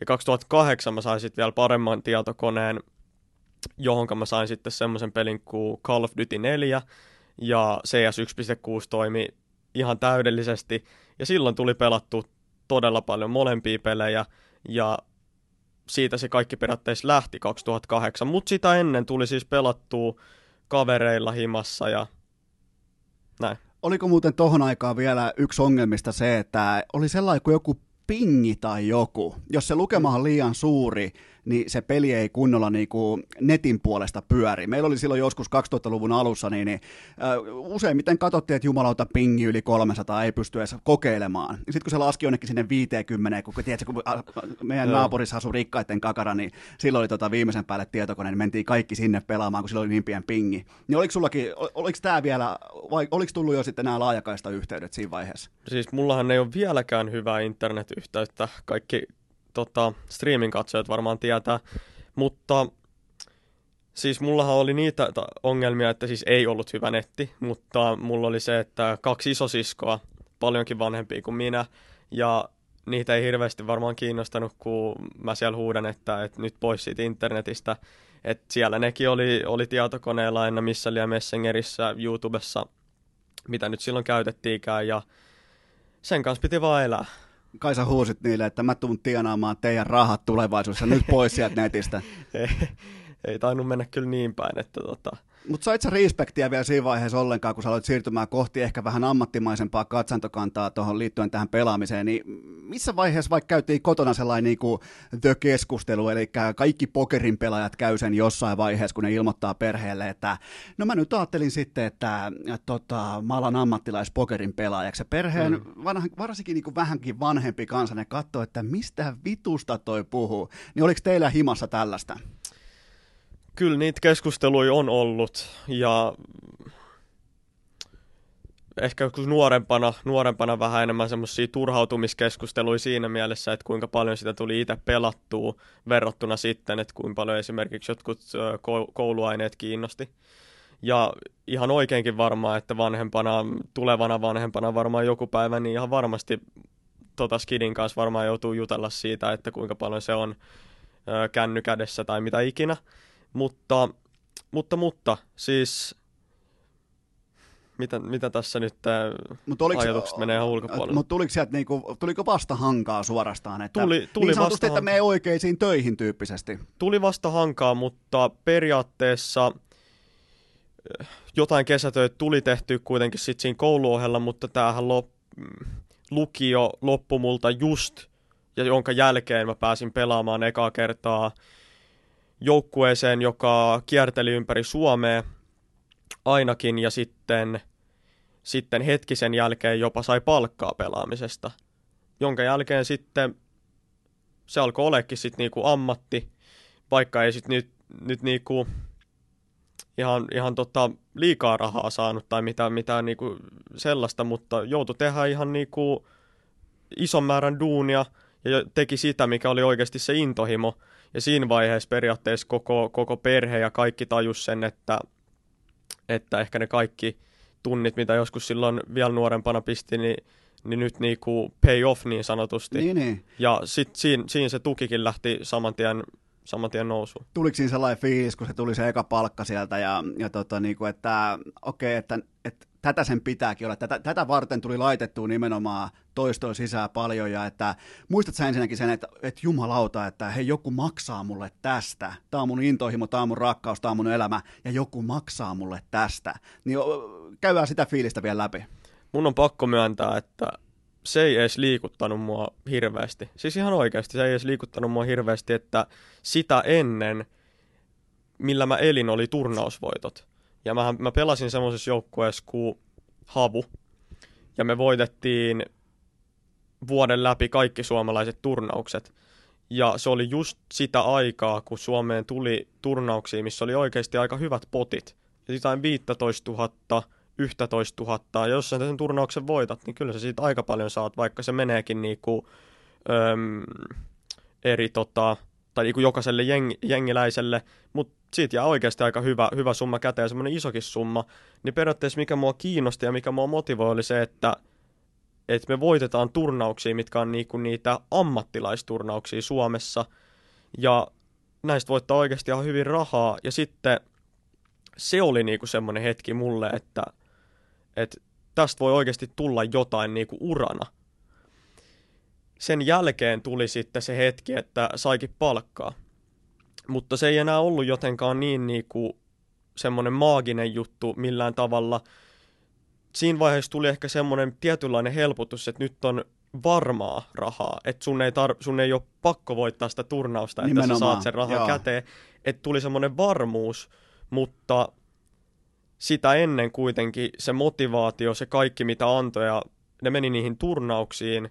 Ja sitten kun niistä turnauksista tuli voittoja, hopeesia tai mitä ikinä, niin tuli semmoinen tietty, tietty fiilis, että nyt mä oon laittanut sen duunin, nyt mä oon ansainnut jotain ja seuraavaa turnausta katso- kattois. Tuliko sinulla koskaan sellaista painetta vaikka jossain turnauksessa, että niin kuin vaikka monasti pokerin pelaajille käy, että hei nyt on pakko menestyä, nyt on pakko voittaa, koska mulla on vaikka vuokratulos, mulla on vaikka toi haaveena kesäksi tai tällaista, niin tuliko koskaan sellaista, että nyt muuten on sitten pakko hakea poika kotiin? Ei ole ikinä ollut semmoista fiilistä, että nyt on pakko voittaa, että joku tulee, että niinku, että ei olisi varaa maksaa vuokraa tai mikä ikin tollasta, että, että sellaista ei ole tullut, mutta tietyllä tavalla on kuitenkin ollut, että nyt on pakko voittaa, että mä haluan olla Suomen paras. Se on niinku ollut se, että mä haluan olla siinä vaiheessa, kun se oli siinä, että en ollut käynyt kansainvälisissä turnauksissa niinkään, vaikka 2016 pelasinkin ensis pienen tovin ja kävin, tai me voitettiin yksi turnaus Jakartalla. Mutta tämä oli sitä hetkeä, että mä halusin näyttää, että mä oon Suomen paras, tai meidän joukkue halusi näyttää, että me oltiin Suomen parhaita, niin se oli se ainoa motivaatio. Niin, eli se on enemmänkin voiton tahto, kunnianhimo, Kyllä. raivannut ennen, ja sen jälkeen, jos tulee, joku maksaa siitä, niin, niin kiva juttu. Niin Ehdottomasti, sanotusti. joo. Okei, monta tuntia meni päivässä suurin piirtein silloin junnun vuosien, kun aloit oikein kunnolla grindaamaan, niin, niin vai laskettiinko tunteja enää missään vaiheessa? Siis ei niitä oikeastaan, en mä ikinä oikeastaan laskenut tunteja, mutta siis kyllä mä tiedän paljon, on joskus tullut pelattua, että äh, aika moni voi varmaan samaistua siihen, että koulusta kun tuli kotiin, niin tietokone meni päälle ja jos siinä oli futisharkat välissä, niin sit oli, mutta sitten mentiin nukkuun milloin mentiin ja aika vähillä tunneilla kouluun takas ja sama rumpa käy vuodesta toiseen. Milloin sä huomasit, että sä oot keskimäärin parempi, parempi kuin muut pelaajat serverille? No totta, mä oon siis koko elämäni oikeastaan pelannut ystävien kanssa, kavereiden kanssa ja nautin sit tosi paljon todellakin tähän aikaan, kun se on oikeasti täyspäiväinen ammatti, niin sit joskus kun pääsee siitä jengipelaamisesta pois, että ei ole jengin kanssa tai ei ota niinku kaikkea niin tosissaan, niin sit se on oikeasti todella jees pelata välillä kavereiden kanssa ja niinku pitää hauskaa. Niin voisin sanoa, että joskus kavereiden kanssa kun pelattiin, niin oli kaikki oikeastaan niinku aika hyviä yksilöllisesti. Jotkut, oli, jotkut pelas vähemmän, niin sitten totta kai ne ei varmaan ollut niin hyviä kuin toiset, mutta ehkä siinä jossain vaiheessa tuli semmoinen fiilis, että itsellä oli paljon enemmän kilpailuhalua niissä peleissä. Ja huomasit sitä, että, että kun kävi pelaamassa tietyn kaveriporukan kanssa, niin ehkä sitten pärjäs paremmin kuin muut tai otti enemmän tosissaan kuin muut. Ja kyllä mä muistan semmoisia hetkiä, että jotkut kaverit on kehunut, ja jotkut kaverit on sanonut, että sä oot oikeasti tosi hyvä tai jotain vastaavaa. Ja ehkä semmoiset pienet oso- huomio-osoitukset niin on, on ehkä tuonut semmoista itseluottamusta, että ehkä mä oonkin ihan hyvä. Niin, ja ne, jotka siellä on paljon sua vastaa tai sun puolella, niin, niin kyllä ne aika hyvin varmaan osaa adjustoida sen tason, mm. että missä mennään. Ja ne kyllä pystyy ne, useimmiten ne niinku, kanssa ihmiset, siellä on laji sitten mikä tahansa, ne pystyy kyllä aika hyvin poimimaan, että okei, okay, tos on talenttia, okei, okay, toi on aika hyvä. Niin. Eli tällä niinku verrannais- tai rinnakkaisarvostus löytyi sieltä aika nopeasti. Kyllä. Hyvä. Mennään kohti tätä, nyt on tehty jo ensimmäinen sopimus ja on tullut kuukausipalkkaakin ja tota, ei ole enää näin turnaus kerrallaan elämistä. Ja, tota, oli muuten hyvä, sanoit siinä Twitch, äh, Twitch-lähetyksessä, että totean vaan tähän väliin, kun tuli mieleen, että Esko on alfa. Niin onko se hyvä vai huono vai onko se, mikä, mitä on CS-kielellä, kun joku on alfa? Musta tuntuu, että se on CS-kielellä niin kuin kaikilla muillakin kielillä. Että jotenkin mulla on semmoinen fiilis, että kun välillä on kuunnellut tai no niin, no kuunnellut tätä podcastia tai muiden podcastia, niin jotenkin semmoinen fiilis, että susta huokuu semmoinen tietynlainen itseluottamus kaikissa, kaikissa sun sanoissa, mitä sä sanot, tai miten sä rakennat jotkut lauseet, että, että et ei ihmettele, että miksi niin moni kuuntelee. No niin, eli vähän, tuosta laitetaan mulle IGL-piste. Hmm. Hyvä, kiitoksia siitä. Mutta ö, mennään nyt kohti tätä ammattilaisuraa, niin milloin susta tuli se, että sä tota, johdit sun joukkueen peliä? Ootko sä ollut aina? Aina. Kyllä, Aina. Joo, pakko sanoa, että aina. Että siis kaveriporukoista porukoista lähtien, niin mä oon joskus ollut se, joka on tota, ollut se ärsyttävä tyyppi siinä kaveriporukassa siinä mielessä, että, että jot, jotkut haluaa ehkä pitää hauskaa ja sitten mä oon yleensä se, joka on silleen, että nyt koitetaan voittaa tämä peli kuitenkin. Se, ja se on, se on lähtenyt ihan, ihan, ihan alusta, kun joku peli piti voittaa, niin mä halusin voittaa. Enkä Joo. mä sano, että niinku kaveritkaan ei halunnut voittaa, mutta ehkä mulla tuli enemmän semmoisia ideoita, että tehdään jotain, että tämä ehkä voi voittaa meille tämän pelin, tämä voi voittaa meille tämän erän, mikä peli se on sitten ikinä ollutkaan. Ja oikeastaan ihan aina on ollut kaveriporukoista joukkueisiin, että 2016, kun mä, mä tota, pääsin tämmöiselle tryout-ajalle enseen, siellä pelas Juho, Niko tai Nasu, sitten tämä Miikka eli Sunny ja, ja, ja Arvid. Otin yksi kautta neljä kiinni. Okei. Okay. Ja tota, tässä porukassa mä en aloittanut liiduna, mutta ne ties, että mä oon ollut aikaisemmissa joukkueissa ja sitten se vaihos tehtiin jossain vaiheessa, mutta se kesti vain kolme, neljä kuukautta ehkä, ja Miikka sai hyvän tarjouksen eurooppalaisista joukkueista, ja se jen- jengi lahos periaatteessa siihen. No, siitä mä menin sitten semmoiseen joukkueeseen kuin Enkore, joka sen jälkeen tuli joukkueeksi Havu, ja mä olin siellä koko ajan se liidu. Ai, Havu on syntynyt Enkoresta. Kyllä. Okei, okay. joo, mä, mulla on tässä iso scouting-reportti sun urasta tässä mun silmien edessä, just mä opin tässä samaan aikaan Joo. nyt tätä tilannetta, mutta ö, mennään tähän vielä tähän IGL-asiaan, oikeastaan käydään sitä tarkemmin läpi ja mä pohjustan mun seuraavan kysymyksen sillä, että mä aloin, mä oikeastaan seuraan CS pelkästään siltä pohjalta, että missä sä pelaat, miten sä pelaat, monelta sä pelaat, ja mä aloitin sen siltä pohjalta, että mä katsoin ensin pelejä ja aina kun tuli iso supertason voitto tai tuli tunteikas voitto tai tuli riipaiseva tappio, niin sun game face koskaan siinä äh, postgame haastattelussa se ei koskaan pettänyt, sä et koskaan puhunut niitä näitä liittyen siihen, että tänään nyt sattuu vaan kulkemaan joku asia tai oli vaan flowta, sä löydät aina sieltä jonkun, että vaikka te voitatte vaikka Dustin, niin sä saatat, sanoa vaikka ihan suoraan siihen, että tänään me ei ansaittu voittaa tätä Dustia, voitettiin silti ja sen, takia, sen jälkeen voitettiin sitten näin, että sä aina palaat siihen, että mitä on se perussuorituksen taso. Ja mä päätin, että okei, toi jätkä on se, jota mä alan seuraamaan, toi jätkä on se, joka on tässä niinku ihan selvästi aikuinen tuossa huoneessa, toi jätkä on se, joka tota, jatkuvasti ajattelee siirron verran eteenpäin. Ja on vähän niin kuin, mä tykkään käyttää tällaista niin kuin MVP-kulttuuria, sitä, että yrittää tehdä joukkuetovereistaan parempia, niin, niin käydään vähän läpi tätä IGL. No, onko se nimenomaan sitä, että IGLn tärkein duuni on nimenomaan rakentaa skenaario tai tilanne tai kulttuuri, jossa jokainen joukkuetoveri on hip, hippasen verran omaa tasoaan parempi? Kyllä, että omasta mielestä – sun pitää IGL tai ylipäätänsä johtajana tota, johtaa sitä pakkaa, niin voin ihan hyvin mainita sen, että pel- periaatteessa pelin ulkopuolella. Mä koitan olla hyvä tyyppi kaikille, mutta jo, niin kuin pelin ulkopuolella se on periaatteessa ihan sama. Mutta sitten kun mennään pelillisiin asioihin tai pelin sisällä, niin mä boostaan joukkueenlaisia, mä kehun joukkueenlaisia, mä koitan tehdä eri taktiikoita, eri skenaarioita sen mukaan, että mit, miten, jo, ni, miten pelaajat tykkää pelata, mikä niiden oma rooli on, mitä ne haluaa tehdä, osaako ne kommunikoida tosi hyvin, osaako ne heittää granaatteja tosi hyvin, osaako ne ampua tosi hyvin. Kaikki pitää ottaa huomioon ja siitä voi periaatteessa laittaa helposti palat, niin kuin palapelin yhteen, että mitkä on, mikä on oikeasti fiksu tehdä, mikä ei totta kai joskus pitää myöntää virheet, että ehkä tämä ei ollutkaan hyvä idea, nyt vaihdetaan tämä juttu.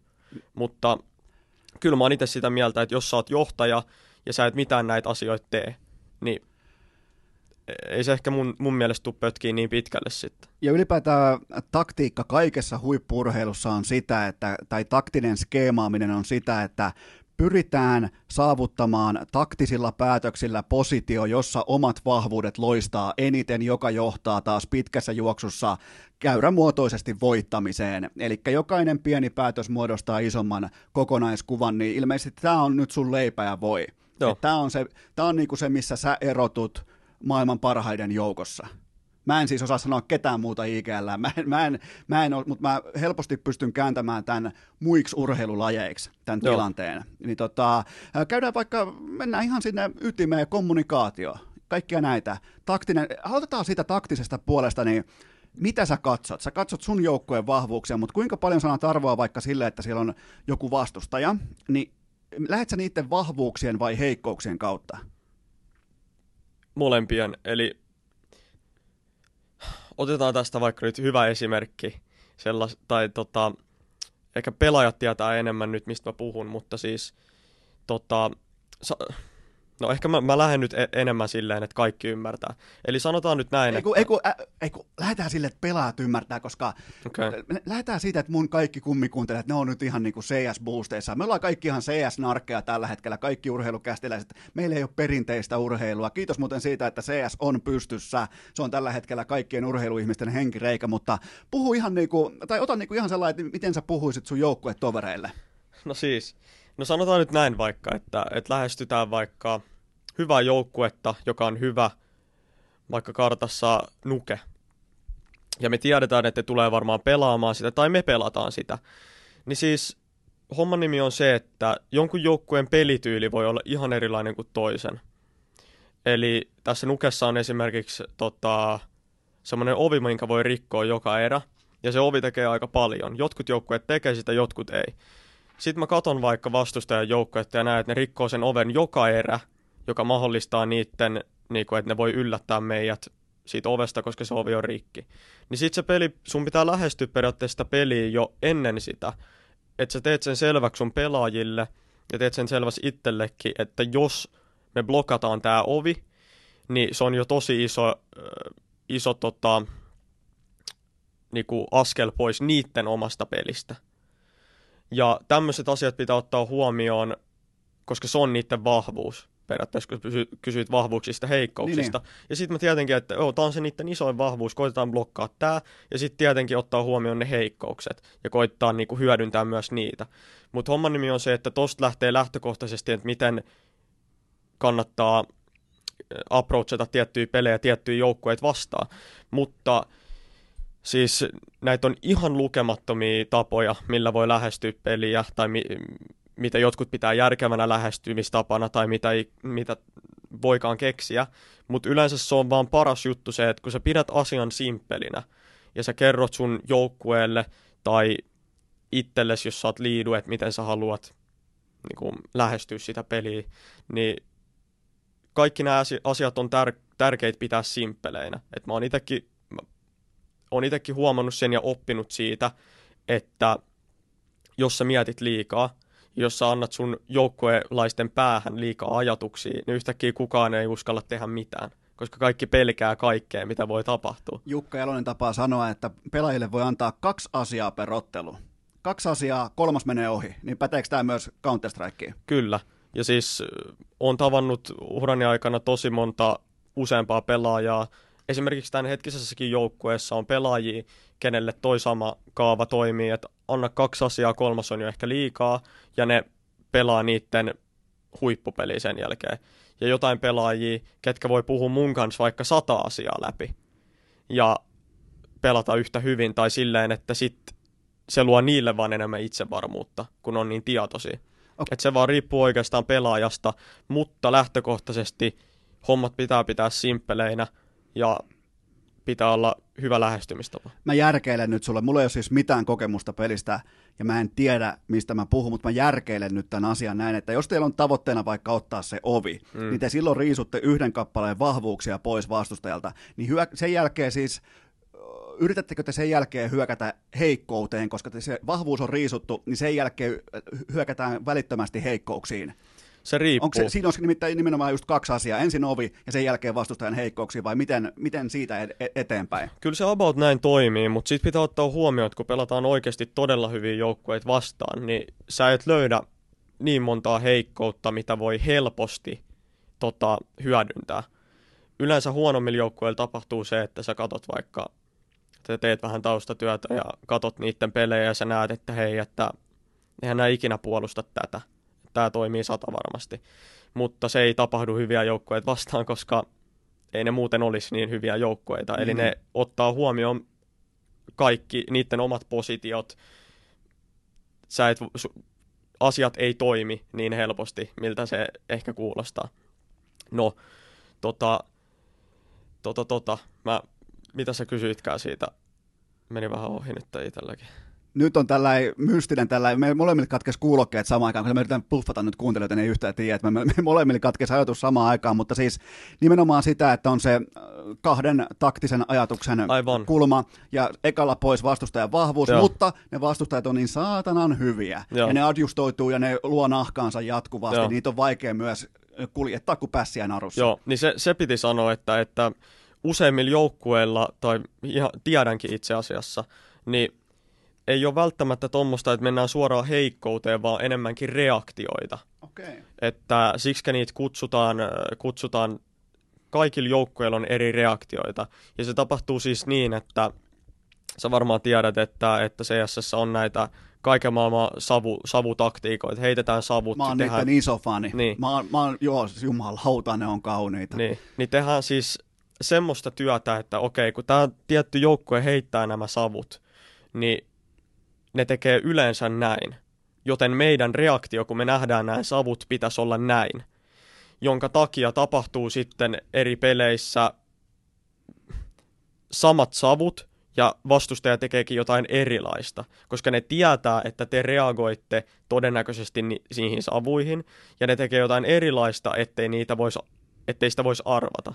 Eikö muuten itse asiassa just nimenomaan nukessa terroristit usein heitä savuja sellaiseksi vähän niin kuin jonoksi sinne pihalle, pihalle. että ja pääsee. kun sä näet ne savut siinä, niin onko se sen jälkeen matematiikka? Okei, noi tekee 68 prosenttia kerroista toteutuksen vaikka tämän. Jotain joukkueet vastaan ihan oikeasti periaatteessa on, että jotkut joukkueet näyttää todella monessa pelissä, että ne tekee yhden kymmenestä tämän tietyn liikkeen, ja sitten vaan pitää varmana sen, että vaikka ne tekis sen yhden kymmenestä, niin meillä on edes pienimuotoinen backup sille, mutta 90 ne tekee tämän asian, jolloin me voidaan iso määrä meidän utilitystä, eli niistä granaateista käyttää tänne, koska 90 ne on täällä, ne ottaa kopin niistä, tekee meille vaan erään helpommaksi, ja sanotaankin, että ne tekee jotain ihan erilaista niin ei me kuitenkaan lähetä niin paljon siihen, että mitä ne vastustajat tekee, että me oltaisiin ihan out of position, vaan päinvastoin me tiedustetaan, mitä ne tekee, mutta meidän omat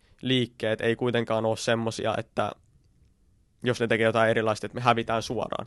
Mutta tämä on vaan semmoista, että jotkut joukkueet, jotkut in-game leaderit, kaikki miettii näitä asioita eri tavalla. Jotkut ottaa suuren määrän riskejä, jotkut ottaa pienen määrän riskejä. Jotkut menee pelkästään omassa pelissä, ei edes halua, niitä ei edes kiinnosta, mitä vastustaja tekee, vaan ainoastaan mitä teidän joukkue tekee. Mutta silloin on pakko olla aika saatana hyvä. Jos, jos sä Kyllä. meet ihan vain omillas, Kyllä. niin sun pitää olla, sul pitää olla melkein silloin parhaat avikat tai jotain. Niin, Että, että sä pystyt sen koolin tekemään, että okei, tuokaa mitä tahansa, me biitataan teidät niinku suoraan. aika lailla. Että kyllä on yleensä aina pienimuotoista tietoa, mitä vastustaja tekee ja mikä teidän reaktio tulisi olla, mutta tästä voi puhua oikeasti tuntikausia, tästä on niin monta eri mielipidettä. Mulla on 14 tuntia vielä nauhaa jäljellä. No niin, tota, ei tässä niinku, meillä ei ole mihinkään hoppu. Se on kuulkaa koronakausi ja näin poispäin muutenkin, niin, tota, mutta tämä on jotenkin, tämä on se niinku helvetin mielenkiintoinen osa tätä koko niinku lajia on se, että miten se avautuu taktisesti, koska mä oon vasta puolitoista vuotta seurannut ihan nollista, ymmärtämättä yhtään mitään, niin nyt niinku puolentoista vuoden jälkeen alkaa ihan vähän jo hoksata, että aha, nyt te tekee noin. No mitähän toi vastustaja tekee, niin sitä on tosi mielenkiintoista sellaista niinku, taktisten velhojen taistelua katsoa, koska aluksihan se oli pelkästään sitä, että sä joko osut pyssyllä tai et. Niin siellä on kuitenkin helvetisti, ja mä luulin kanssa aluksi, että granaattien heittäminen on sitä, että sä yrität niillä vahingoittaa vastustajaa, Mm. mutta siellähän tehdään kaiken maailman savuverhoja ja valot sinne päälle, ja se, on, se kaikki on jotain ihan täysin mysteeriä, ja niin kuin, Tämähän on tällainen tilanne, että tässä on niin käytännössä Aleksi Ben meet and greet tällä hetkellä menossa, mutta tällä kertaa fanilla on vaan nauhurit ja mikrofonit mukana, niin tämä on hyvin mielenkiintoinen. Mutta seuraava kysymys perustuu siihen, tämä, kiinnostaa minua tosi paljon, että kun sä aistit, huomaat tai näet numeroista, että joku vastustaja viidestä pelaajasta vuotaa tänään, just tänään ihan selkeästi, niin hyökkäättekö te sitä jätkää kohti? se voi ihan hyvin vaihtua kyllä kesken, kesken peliä jopa. Voi tulla joltain muultakin pelaajalta, mutta siis öö, todella monta kertaa pelin aikana tapahtuu niin, että sä vaikka näet, että hyvä esimerkki vaikka Trainista. Eli Trainissa poliisien lähtökohta on se, että ne pitää yhden miehen B-saitilla ja neljä miestä A-saitilla, koska sinne B-saitille pääsy on todella haastavaa tai riskialtista. Mutta joskus jossain pelissä näet vaikka, että tämä, tämä mies, joka on täällä B-saitilla, on saanut nollatappoa tai ei ole jotenkaan ollut siinä pelissä yhtään mukana, niin joku pelaaja saattaa sanoa sen, itse saattaa tiedostaa sen, että nyt tehdään näin ja se, niin kuin se ei ole hereillä. Tai nyt täällä on tosi huono peli, mennään nyt seuraavat kolme erää vaikka sinne B-saitille. Että tämmöisiä juttuja tulee kesken peliä. Jotkut tekee sitä ennen peliä jo, eli ne, ne katsoo vaikka vastustajaa ja ottaa sieltä heikoimman lenkin heidän mielestään ja miettii, että me, me tullaan tähän peliin nyt sillä mentaliteetillä, että me hakataan tämä äijä periaatteessa, jonka jälkeen niiden pitää kompensoida.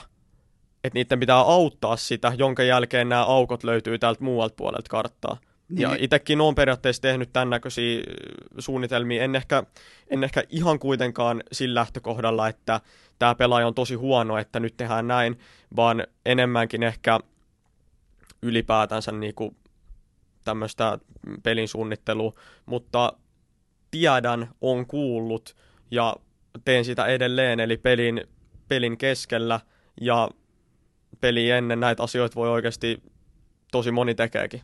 Tämän kuukauden alussa teillä oli matsi, tämä on nyt ihan mun oma muistiinpano. Ja Joo. niin kuin sanoit tuosta, miten, miten urheilukästä kuulostaa siltä, kun se kuulostaa, niin jokainen lause on täysin autenttinen. Se on aina sitä rehellistä. Jos mä en jotain tiedä, mä myönnän sen suoraan.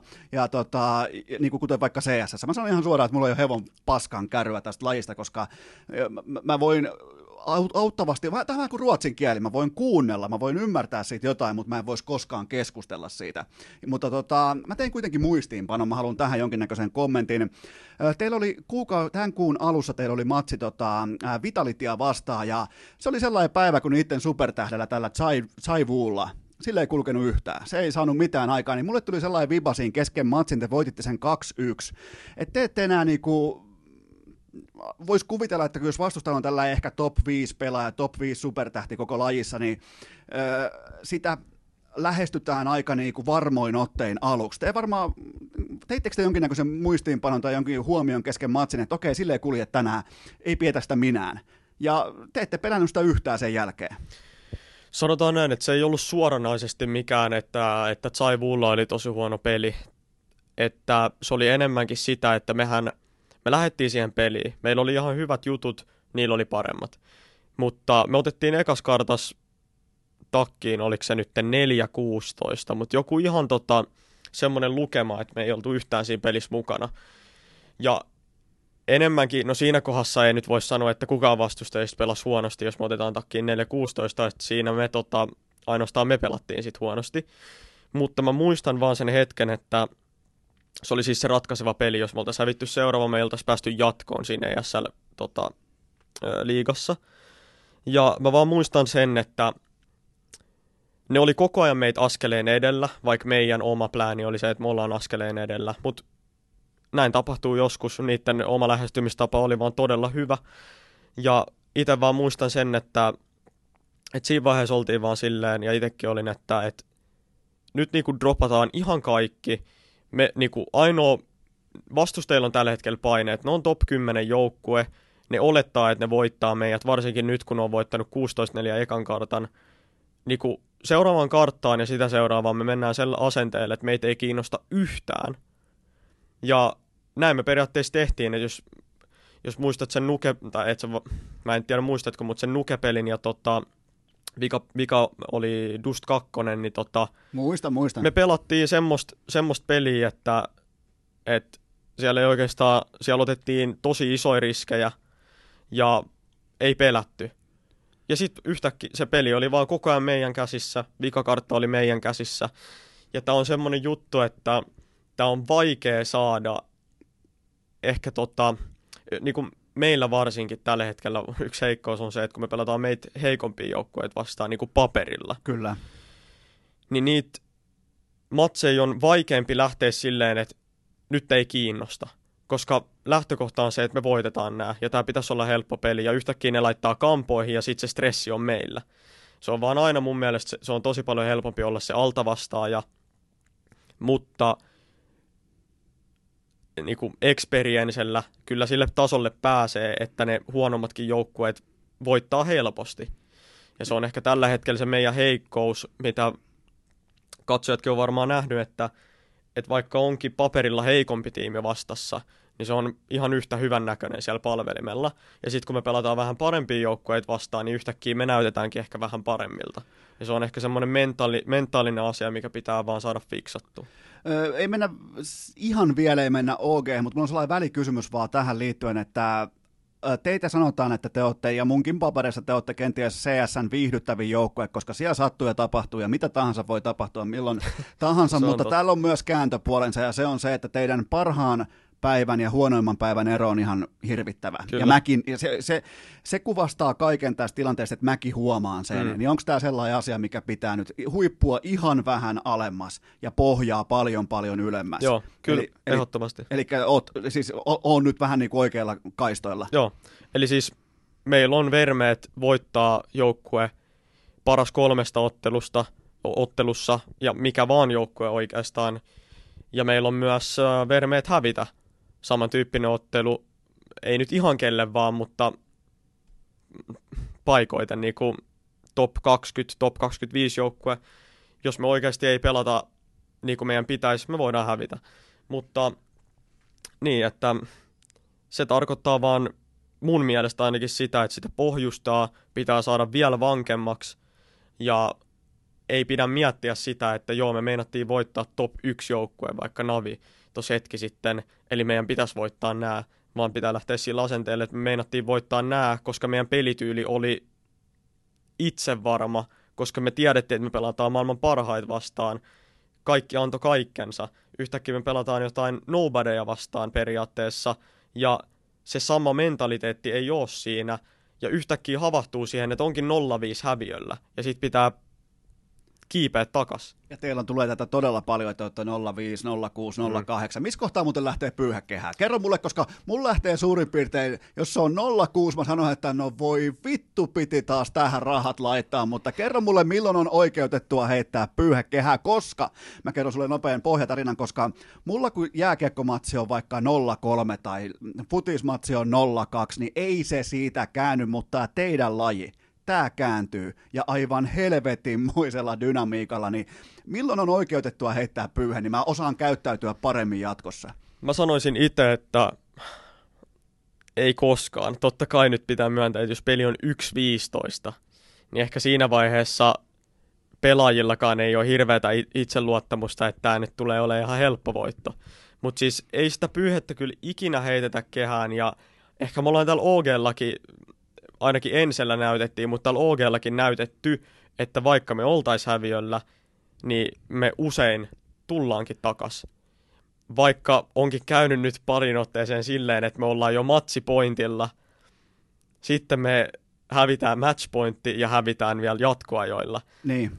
Mikä ei ole tietenkään hyvä asia, mutta me ollaan tuotu se peli kuitenkin silleen, että se on vielä meidän käsissä. Joo, no vaikkapa just tämä, että oliko 15-15 Joo. just tossa. Ja, mutta ylipäätään tämä Siimo ja Matto-ajattelu, niin tämähän siis seuraa sua joka paikkaan. Kyllä, Et... mutta se on, se on momentum. Eli momentumiksi kutsutaan CS tai CS-piireissä ja varmasti siis pätee joka lajiin. Mutta homma nimi on se, että te olette häviöllä 06 vaikka. Sitten voitattekin kaksi erää. Ja CS on kuitenkin se ekonomia eli rahatilanne. Sitten tajutte, että vastustajalle ei ole enää rahaa. Ja yhtäkkiä se momentum onkin teillä, teillä onkin se itseluottamus, teillä onkin se pieni etke. Sitten saatte sen pian, siitä pienestäkin etkestä kiinni, niin yhtäkkiä vastustajalla on se mentaliteetti, että hei me voitettiin kuusi putkea, miten me ollaan yhtäkkiä hävitty neljä putkea. Ja sitten teillä on se momentum. Sama pätee vaikka futiksessa. Peli on 2-0, niin kuin sä sanoit, ja te teette kavennusmaalin. Mut se, mikä, se, mikä mä kommentoin tähän väliin, että CS sä et periaatteessa pysty suojelemaan johtoasemaa. Mm. Sä et pysty jäädyttämään peliä, koska se vastustaja, kun lähtee vyörymään, niin se kans vyöryy. Joo, ja se on ihan tota, jotkut kartat on, et jo, jo, joidenkin karttojen tietty puolisko on niin sanotusti helpompi pelata, ja silloin vastustajalla valahtaa vielä kaksi kertaa enemmän, koska ne tietää, että ne on vaikka sillä heikommalla puolella, ja nyt ne alkaa tulee takas, ja nyt se paine on meillä. Ja, ja Tälleen voisi sanoa. On, onko se CSN hienoimpia tunteita, kun se momentum lähtee iskemään ja sieltä tullaan on, jostain? Ja varsinkin siinä vaiheessa, kun sä havahdut siihen, että, että tota, te oottekin yhtäkkiä mennyt jo sen riman ohi. Eli te ootte tullut siihen peliin takaisin, te ootte johtoasemassa. Ja siinä vaiheessa periaatteessa vaan tiedät, että mitä, miltä vastustajalla tuntuu, koska sä oot itse ollut siinä samassa tilassa. Ja silloin se tuntuu tietenkin parhaimmalta. Vastaatko muuten tuosta ekonomiasta? Onko se sun laskupäätä? Onko se sun että kuka ostaa mitäkin ja miten niitä aseita sen jälkeen heitellään mieheltä toiselle, koska se kaikki tapahtuu niin nopeasti, että mä en saa siitä kiinni, niin vie läpi, vie kuuntelijat läpi, että mitä siinä tapahtuu. Onko se 15 sekuntia vai 10 sekuntia, mitä siinä on aikaa operoida? Se on 15, jossain turnauksissa voi olla jopa 20. Joo. Mutta siis se on, mä sanon itse, että totta kai liiderinä pitää olla jonkunnäköinen käsitys, mutta se on jokaisen myös samalla. Eli mulla on esimerkiksi yksi mun heikkous, mihin mä oon koittanut työstä, on esimerkiksi se, että välillä mä oon liian sisällä siinä pelissä, ja sitten tota, mä oon, mä oon tota, sanon vaikka jonkun taktiikan, minkä mä haluan nyt tehdä, että se varmasti toimii, ja sitten joku muistuttaakin vaikka, että niille ei ole yhtään rahaa. Sitten mä oonkin silleen, että aivan, että että tota, että joo, että näille ei olekaan rahaa, että nyt tehdään tämä ja sitten me tehdään sen jälkeen se, mikä idea mulla oli. Eli totta kai CS on semmoinen, että jokainen on periaatteessa vastuussa siinä mielessä, että jotkut saattaa tietää, millä pommipaikalla tietty pelaaja pelaa, ja se on vaikka säästänyt aseen. Sitten me tiedetään, että säästetty ase pelaa todennäköisesti tätä pommipaikkaa, jolloin niillä on todennäköisesti huonommat aseet tällä toisella pommipaikalla. Ja tässä on coachi tulee tähän, tähän mukaan, että jos otetaan timeoutti, coachi saattaa siitä mainita, pelaajat saattaa siitä mainita, joku saattaa mainita, että mulla on vähän rahaa, heitä mulle ase. Eli toi on ihan, itse on sitä mieltä, että toi on jokaisen omana vastuuna periaatteessa ilmoittaa, jos tietää jostain asiasta. Mutta totta kai se liidulla on, tai pitäisi olla ainakin se, että että kertoo, että ostetaanko nyt, säästetäänkö nyt, öö, onko vastustajalla osto, ostoerä, mikä meidän taktiikka on tällä erällä.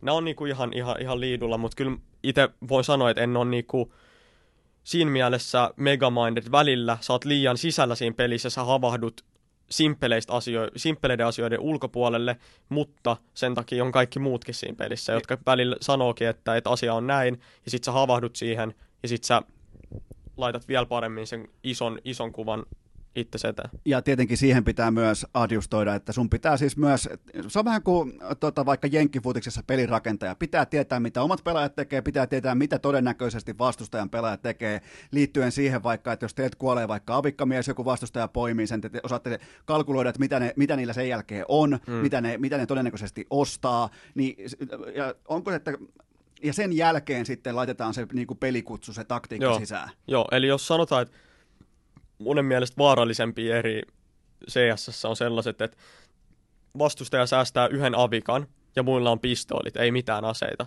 Ne on sinänsä niin vaarallisia eriä, koska sä, sä, sulla on semmoinen mentaliteetti, että sä et halua kuolla sille avikalle, koska se on ainoa asia, mitä se vastustaja voi tehdä, on tappaa sillä avikalla, koska ne pistoolit on periaatteessa mitättömiä. Niin, niin. Ja näitä eri aina lähestytään eri tavalla, että mitä me tehdään nyt, että se avikka ei saa mitään aikaiseksi. Ja näitä on taas niinku lukemattomia lähestymistapoja, mutta aina lähestytään oikeastaan erää eri tavalla, riippuen siitä, että paljon vastustajilla on kamaa, paljon niillä on aseita, mitkä aseet niillä on, voiko niillä olla kaksi avikkaa, onko niillä nolla avikkaa, nämä kaikki pitää ottaa huomioon. Sitten kommunikaatiota, tämä kiehtoo kans ihan helvetisti, niin onko kaikki äänessä, mikä on kommunikaation tyyli, mikä on kommunikaation rytmi, milloin annetaan vaikka käskyt, että okei, nyt toteutetaan joku, ja kerro vähän, että mitä sieltä kuulokkeista kuuluu? No siis kommu- no, kommunikaation se on, sä kuulet aina kun joku ammattilaispelaaja antaa haastatteluja ja ne puhuu kommunikaatiosta ja se on ihan tota, fakta, että se on yksi vaikeimmista asioista masteroida, vaikka se onkin yksi helpoimmista asioista, että sä avaat vaan sun suus. Mutta siis homman nimi on se, että yleensä aina siellä se aloitusaika, se 15 sekkaa, se jätetään aina sille yleensä in-game leaderille, koska se kertoo sen taktiikan siinä, se kertoo sen lähestymistavan sille erälle, mitä vaan. Ja sen jälkeen me aloitetaan se erä sillä tietyllä pläänillä, tietyllä taktiikalla, ja sitten ne variaatiot, mitä tapahtuu, niin jokainen pelaaja tietenkin kommunikoi ja mitä tapahtuu, monta pelaajaa hän näkee, missä joku on, tällaisia juttuja. Mutta se, mikä on ne, periaatteessa semmoiset kultaiset säännöt on se, että mitä sä itse teet, jos sä aiot tehdä jotain, koska sen kaveri, joka on sun vierellä, pitää sitä pommipaikkaa. Sen pitää tietää, mitä sä teet, koska muuten tapahtuu semmoisia virheitä, että hän olettaa, että sä teet jotain, mitä sä et teekään. Ja sitten hän kuolee, ja sitten se on semmoinen rikkinäinen puhelin, että kuka teki sen virheen. Niin se on se, että sun pitää kertoa, mitä sä teet. Toinen on se, sun pitää kertoa, mitä sä kuulet tai mitä sä näet. Ja kolmas on se, että kun sä kuolet, sun pitää periaatteessa niinku myös katsoa muita ja puhua muiden puolesta, jos tapahtuu jotain, mitä ne muut ei sano. Ja nämä kolme, jos periaatteessa pitää, niin se on aika hyvä semmoinen kultainen kolmikko, mutta mä voin vielä enemmän niinku perustella tota, että, että vaikka mitä sä näet tai mitä sä kuulet, niin siinä on todella iso asia, että sanotaan, että sä kuulet siellä, missä sä oot. Sä kuulet vaikka nolla ääntä, tai sä kuulet vain yhden kaverin askeleet, ja sä kuulet, että toisella puolella karttaa räjähtelee paljon. Niin sä voit sanoa sille sun toiselle kaverille, että hei, me auttaa noita, koska täällä kuuluu vain yksi tyyppi, täällä lens vaan yhdet kamat, tää on todennäköisesti feikki, niin kuin että ne yrittää hämätä. Ja myyntikeikka. Ne tulee, niin, myyntikeikka, ja ne tulee tonne toiselle. Että kaikki on todella pienestä kiinni, ja harva pystyy siihen, että niillä on oikeasti täydellinen kommunikaatio, koska totta kai välillä sun on pakko keskittyä siihen omaan ruutuun ja silloin sä et voi ehkä sanoa kaikkea, mitä siinä tapahtuu. Mutta jos jengi oikeasti tajuisi, että, öm, että se Teamspeak olisi kaikkeen kuulolla, kaikki kuulisi ihan kaiken, niin siellä puhutaan tosi paljon, Joo. ihan jatkuvalla syötellä. Joo, joo, ja ihan konkretiaa, niin äh, kertooko, jos menet vaikka kurkkaamaan jonkun tilanteen, niin kertooko se vaikka, että mikä ase sieltä oli tulos vastaan, tai jotain, että okei, avikka on nyt täällä b Ihan, kyllä. joo, ja et heti se- kun se info tulee, että sanotaan, että avi, niin avikka ampu p niin siellä A-pommipaikalla te voitte tehdä tietynlaisia reaktioita, koska te tiedätte, että se avikka ei ainakaan oota siellä. Niin, niin. Et kaikki on niinku, kaikki on tosi tärkeitä info, ja sitten on tietenkin se, mikä on todella monella pelaajalla myös heikkous, että kuuntelee, mitä sulle sanotaan. Koska tosi moni keskittyy siihen sun omaan ruutuun, ja vaikka sulle sanotaan tietty info, niin sä et varmaan, sä et välttämättä heti havahdu siihen, että aha, tää sanoki, että avikka on täällä, mä pystyn nyt tehdä tämän asian. Joku pelaaja saattaa kuulla, että avikka b se menee toisesta korvasta ulos ja se vieläkin pelkää, että se avikka tulee tänne niin, esimerkiksi. Niin, niin. Et se on myös tosi monen heikkous se, että kuulee, mitä sulle sanotaan, koska se tarvii periaatteessa kaksi eri keskittymistä. Toinen on se, mitä sulla tapahtuu omassa ruudussa, ja toinen on se, mitä sulle sanotaan. Ja totta kai jokaisella pelaajalla menee ohi, mutta Ja toi on, paremmat pelaajat yleensä on niitä, ketkä pystyy molempiin. toi on mun papereissa nimenomaan kaikessa urheilussa se kaikista vaativin tilanne. Tuohon kun lisää vaikka puolen miljoonan pääpalkinnon, tuohon lisätään 15 000 katsojaa, kirkkaat valot, ja siinä tilanteessa, kun alkaa vähän, tiedätkö, kämmenpohjat hikoilla, ja siinä aletaan mennä niitä ratkaisu, ratkaisuraundeja, niin nimenomaan informaatio on laji kuin laji. Informaation vastaanottaminen ja sen jakaminen uudelleen fiksussa paketissa, oikeassa tilanteessa, niin se on se koko kaikkien urheilulajien vaativin tilanne. Ja siinä useimmiten myös astuu esiin ne pelaajat lajissa kuin lajissa, jolla oikeasti riittää se kyky kantaa sitä joukkuetta ja astua esiin. Silloin kun just alkaa paine alkaa kehittymään ja se alkaa se sauna muuttumaan aika helvetin kuumaksi, niin silloinhan ne astuu esiin, joilla se on oikeastaankin se mukavuusalue lähtee loistamaan siinä, niin varmaan CSS Ehdottomasti. sama, Joo. sama maailma. Joo. Mitäs meillä on seuraavaksi, kuulkaa, tota, rakkaat kummikuuntelijat. Täällä on siis Aleksi Virolainen. Aleksi P. kertoo ja opettaa meitä kaikki. Nyt me kaikki opitaan vähän pelaamaan CS, mutta tota, mulla oli vielä joku liittyen tähän. Äh, Toi kiinnosti mua todella paljon toi kommunikaatio ja nimenomaan tämä, että miten se taktiikka tehdään. Ja, no sit on käyty aika hyvin nyt mun mielestä. Joo, kyllä vain. Kerro mulle minkälainen, mulle tästä mitään hajua. Kerro mulle minkälainen on siellä, kun te menette paikan päälle. Sitten taas joskus, kun toivottavasti se on mahdollista.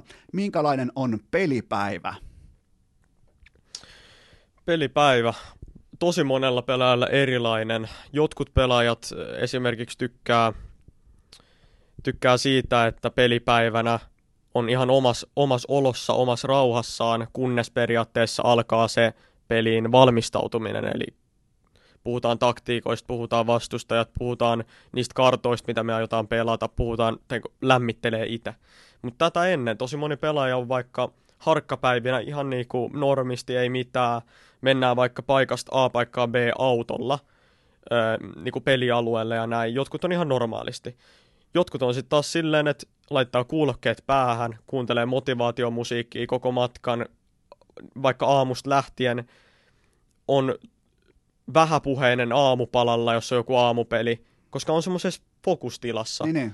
Jotkut vaan käyttäytyy eri lailla kuin toiset. Tämä pätee varmaan ihan jokaiseen, jokaiseen lajiin mitä, tai jokaiseen kilpailuhetkeen. Mut vaikka, että kauan, kauanko ennen matsin alkua ootte areenalla, milloin lähdette hotellilta, Joo, Mit, mitkä eli- on aikataulut suurin piirtein? Se on yleensä default, eli tunti ennen peliä pitää olla viimeistään paikalla. Tämä on yleensä jokaisen turnausjärjestäjän semmoinen default-menetelmä, mutta yleensä aina riippuen siitä, että minkä pituinen matka sinne on, öm, tota, niin että sanotaan, että se automa- automatka on vaikka tunnin, niin sä et varmaan halua lähteä kuitenkaan kolmeen neljää tuntia ennen, koska se on tosi niinku kuluttavaa periaatteessa, että sä oot siinä tilassa ja sä oot siinä hetkessä kaiken sen ajan. Että jos se automatka on vaikka tunnin, niin sit sä oot siellä vaikka tuntia ennen, kun se peli alkaa sen takia, että se koko automatka te voitte jauhaa jo niitä asioita. Niin, niin. Että sä et ole liian kauaa silleen, että te meette sinne ja vaan pyörittelette peukaloita, että milloin pääsee pelaamaan. Niin, ja teilläkin on vielä se, mitä varmaan ei hirveän moni kuuntelija ota huomioon, mutta tehän olette hallilla useimmiten vapaata riistaa, ja mm. teillä on niitä faneja siellä aivan helvetisti. Joo, et ainakin nytten niin kuin viime vuosina, mä en ole varma mitä se on ollut niin kuin monta vuotta sitten, mutta nyt on aika hyvät backstage, äh, backstage-menetelmät, että et pystyy olla, olla omissa oloissaan, joka on tosi hyvä juttu. Mutta sitten jossain turnauksissa ei välttämättä pääse edes harjoittelemaan, koska jotkut teidän, teidän peli alkaa vaikka sen ö, totta, pelin jälkeen, mikä siellä nyt on. Niin joskus te ette edes pääse harjoittelemaan tai lämmittelemään ennen kuin se peli loppuu. Niin sit se on vielä turhempaa olla siellä areenalla ja pyöritellä peukaloita, ette vaan odotatte sitä hetkeä, että pääsette siihen tietokoneelle. Niin, onko muuten takahuoneessa tietokoneet ollenkaan? Joskus on. Joo. Et jotkut turnausjärjestäjät ei välttämättä tee sitä, jotkut turnausjärjestäjät tekee, ja se riippuu ihan yleensä siitä, että missä se areena on, että onko se mahdollista järkätä näitä asioita. Ja jotkut pelaajat valitsee sen, että ne ei halua pelata ennen kuin pääsee sille kilpapelikoneelle, koska ne vaan keskittyy siihen. Kuka ja se- jotkut pelaajat on semmosia, että ne haluaa pelaa kaksi tuntia ennen sitä kunnon peliä. Kuka sen koneen, kaikillahan teillä on ihan eri asetukset, niin vaan istutte siihen ja laitatte siihen omat asetukset sisään ja... Joo, se on ihan, ihan just näin. ja että tuntuuko tota, se silloin, että se olisi vähän niin kuin oma kone? Öm, Vai on, onko, se No, kuitenkin, onko se kuitenkin aina vähän vieras kone? Se on aina vähän vieras, kyllä se voi sanoa, koska tosi mo- niin kuin monesti pöydän korkeus voi olla erilainen, tuolin korkeus voi olla erilainen, voi olla erilainen tuoli, pöytä voi olla sähköpöytä, mitä voi, sä voit itse säätää sen. Eli joskus voi olla tosi kotonen fiilis, joskus voi olla semmoinen fiilis, että mitä helvettiä tää on. Et, mm, niin kuin, että mitä nämä näytöt on, mitä nämä tuolit on. Joo, ja niitä on aika paljon nauhallakin sellaisia tilanteita, On, missä joku on, pelaaja on. protestoi suorastaan sitä. Totta kai. Niin kuin, ja mä että- esimerkiksi voin tota, ihan kokemuksesta mainita ton Sami Laasasen x niin hänen pelityylinsä on tota, aika erilainen muihin verrattuna, että se tarvii koko sen ö, koko pöydän tilan periaatteessa päästä päähän sille hiirelle, koska se pitää kättä niin, niin, niin kuin siellä pitkällä periaatteessa pöytää. Ja joskus se pöytä päättyy johonkin seinään tai johonkin ihme lasiin, joka sitten blokkaa tätä. Niin, niin. Niin monesti on joutunut sitä esimerkiksi turnausjärjestäjän kanssa jauhaa, että nyt fiksaatte tämän ja ennen tätä meitä yliin pelata. Eli meidän pelaaja tarvitsee tämän pöydän niin kuin normaali pöydän. Ja sitten ne yleensä tekee sen. Eli ei siis niin kuin monella pelaajalla on omat mukavuudet.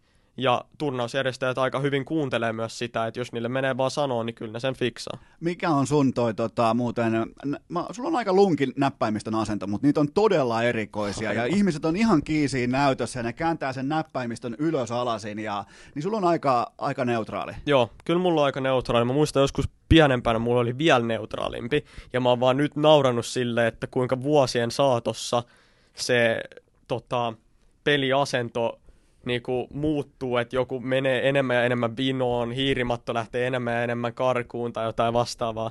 Niin tota, ky- mutta kyllä mulla on aika neutraali verrattuna sitten näihin, kun näkee mon, moni ammattilaispelaaja 90 asteen kulmas näppäimistä tai jossain joo. ihan, ihan jossain ja hiirimatto on näytön takana tyyliin, näitäkin joo, on joo, nähty. ja Allu yrittää päästä läpi siitä näytöstä silmillään, se on niin, no niin jo- lähellä sitä. Jotkut ja... pelaajat pelaa tosi lähellä näyttöä. Esimerkiksi jot, mm, kuuntelijat varmaan tietää Xantareksen, että tota, joskus joku turnausjärjestäjä teki jonkun semmoisen pränkin, tai mä en muista mikä se oli, että, että otti semmoisen sen, tätä tota, mittanauhan ja vei niinku läpällä siihen näytön ja Xantareksen pään, pään viereen ja jotain mittasi niitä senttejä.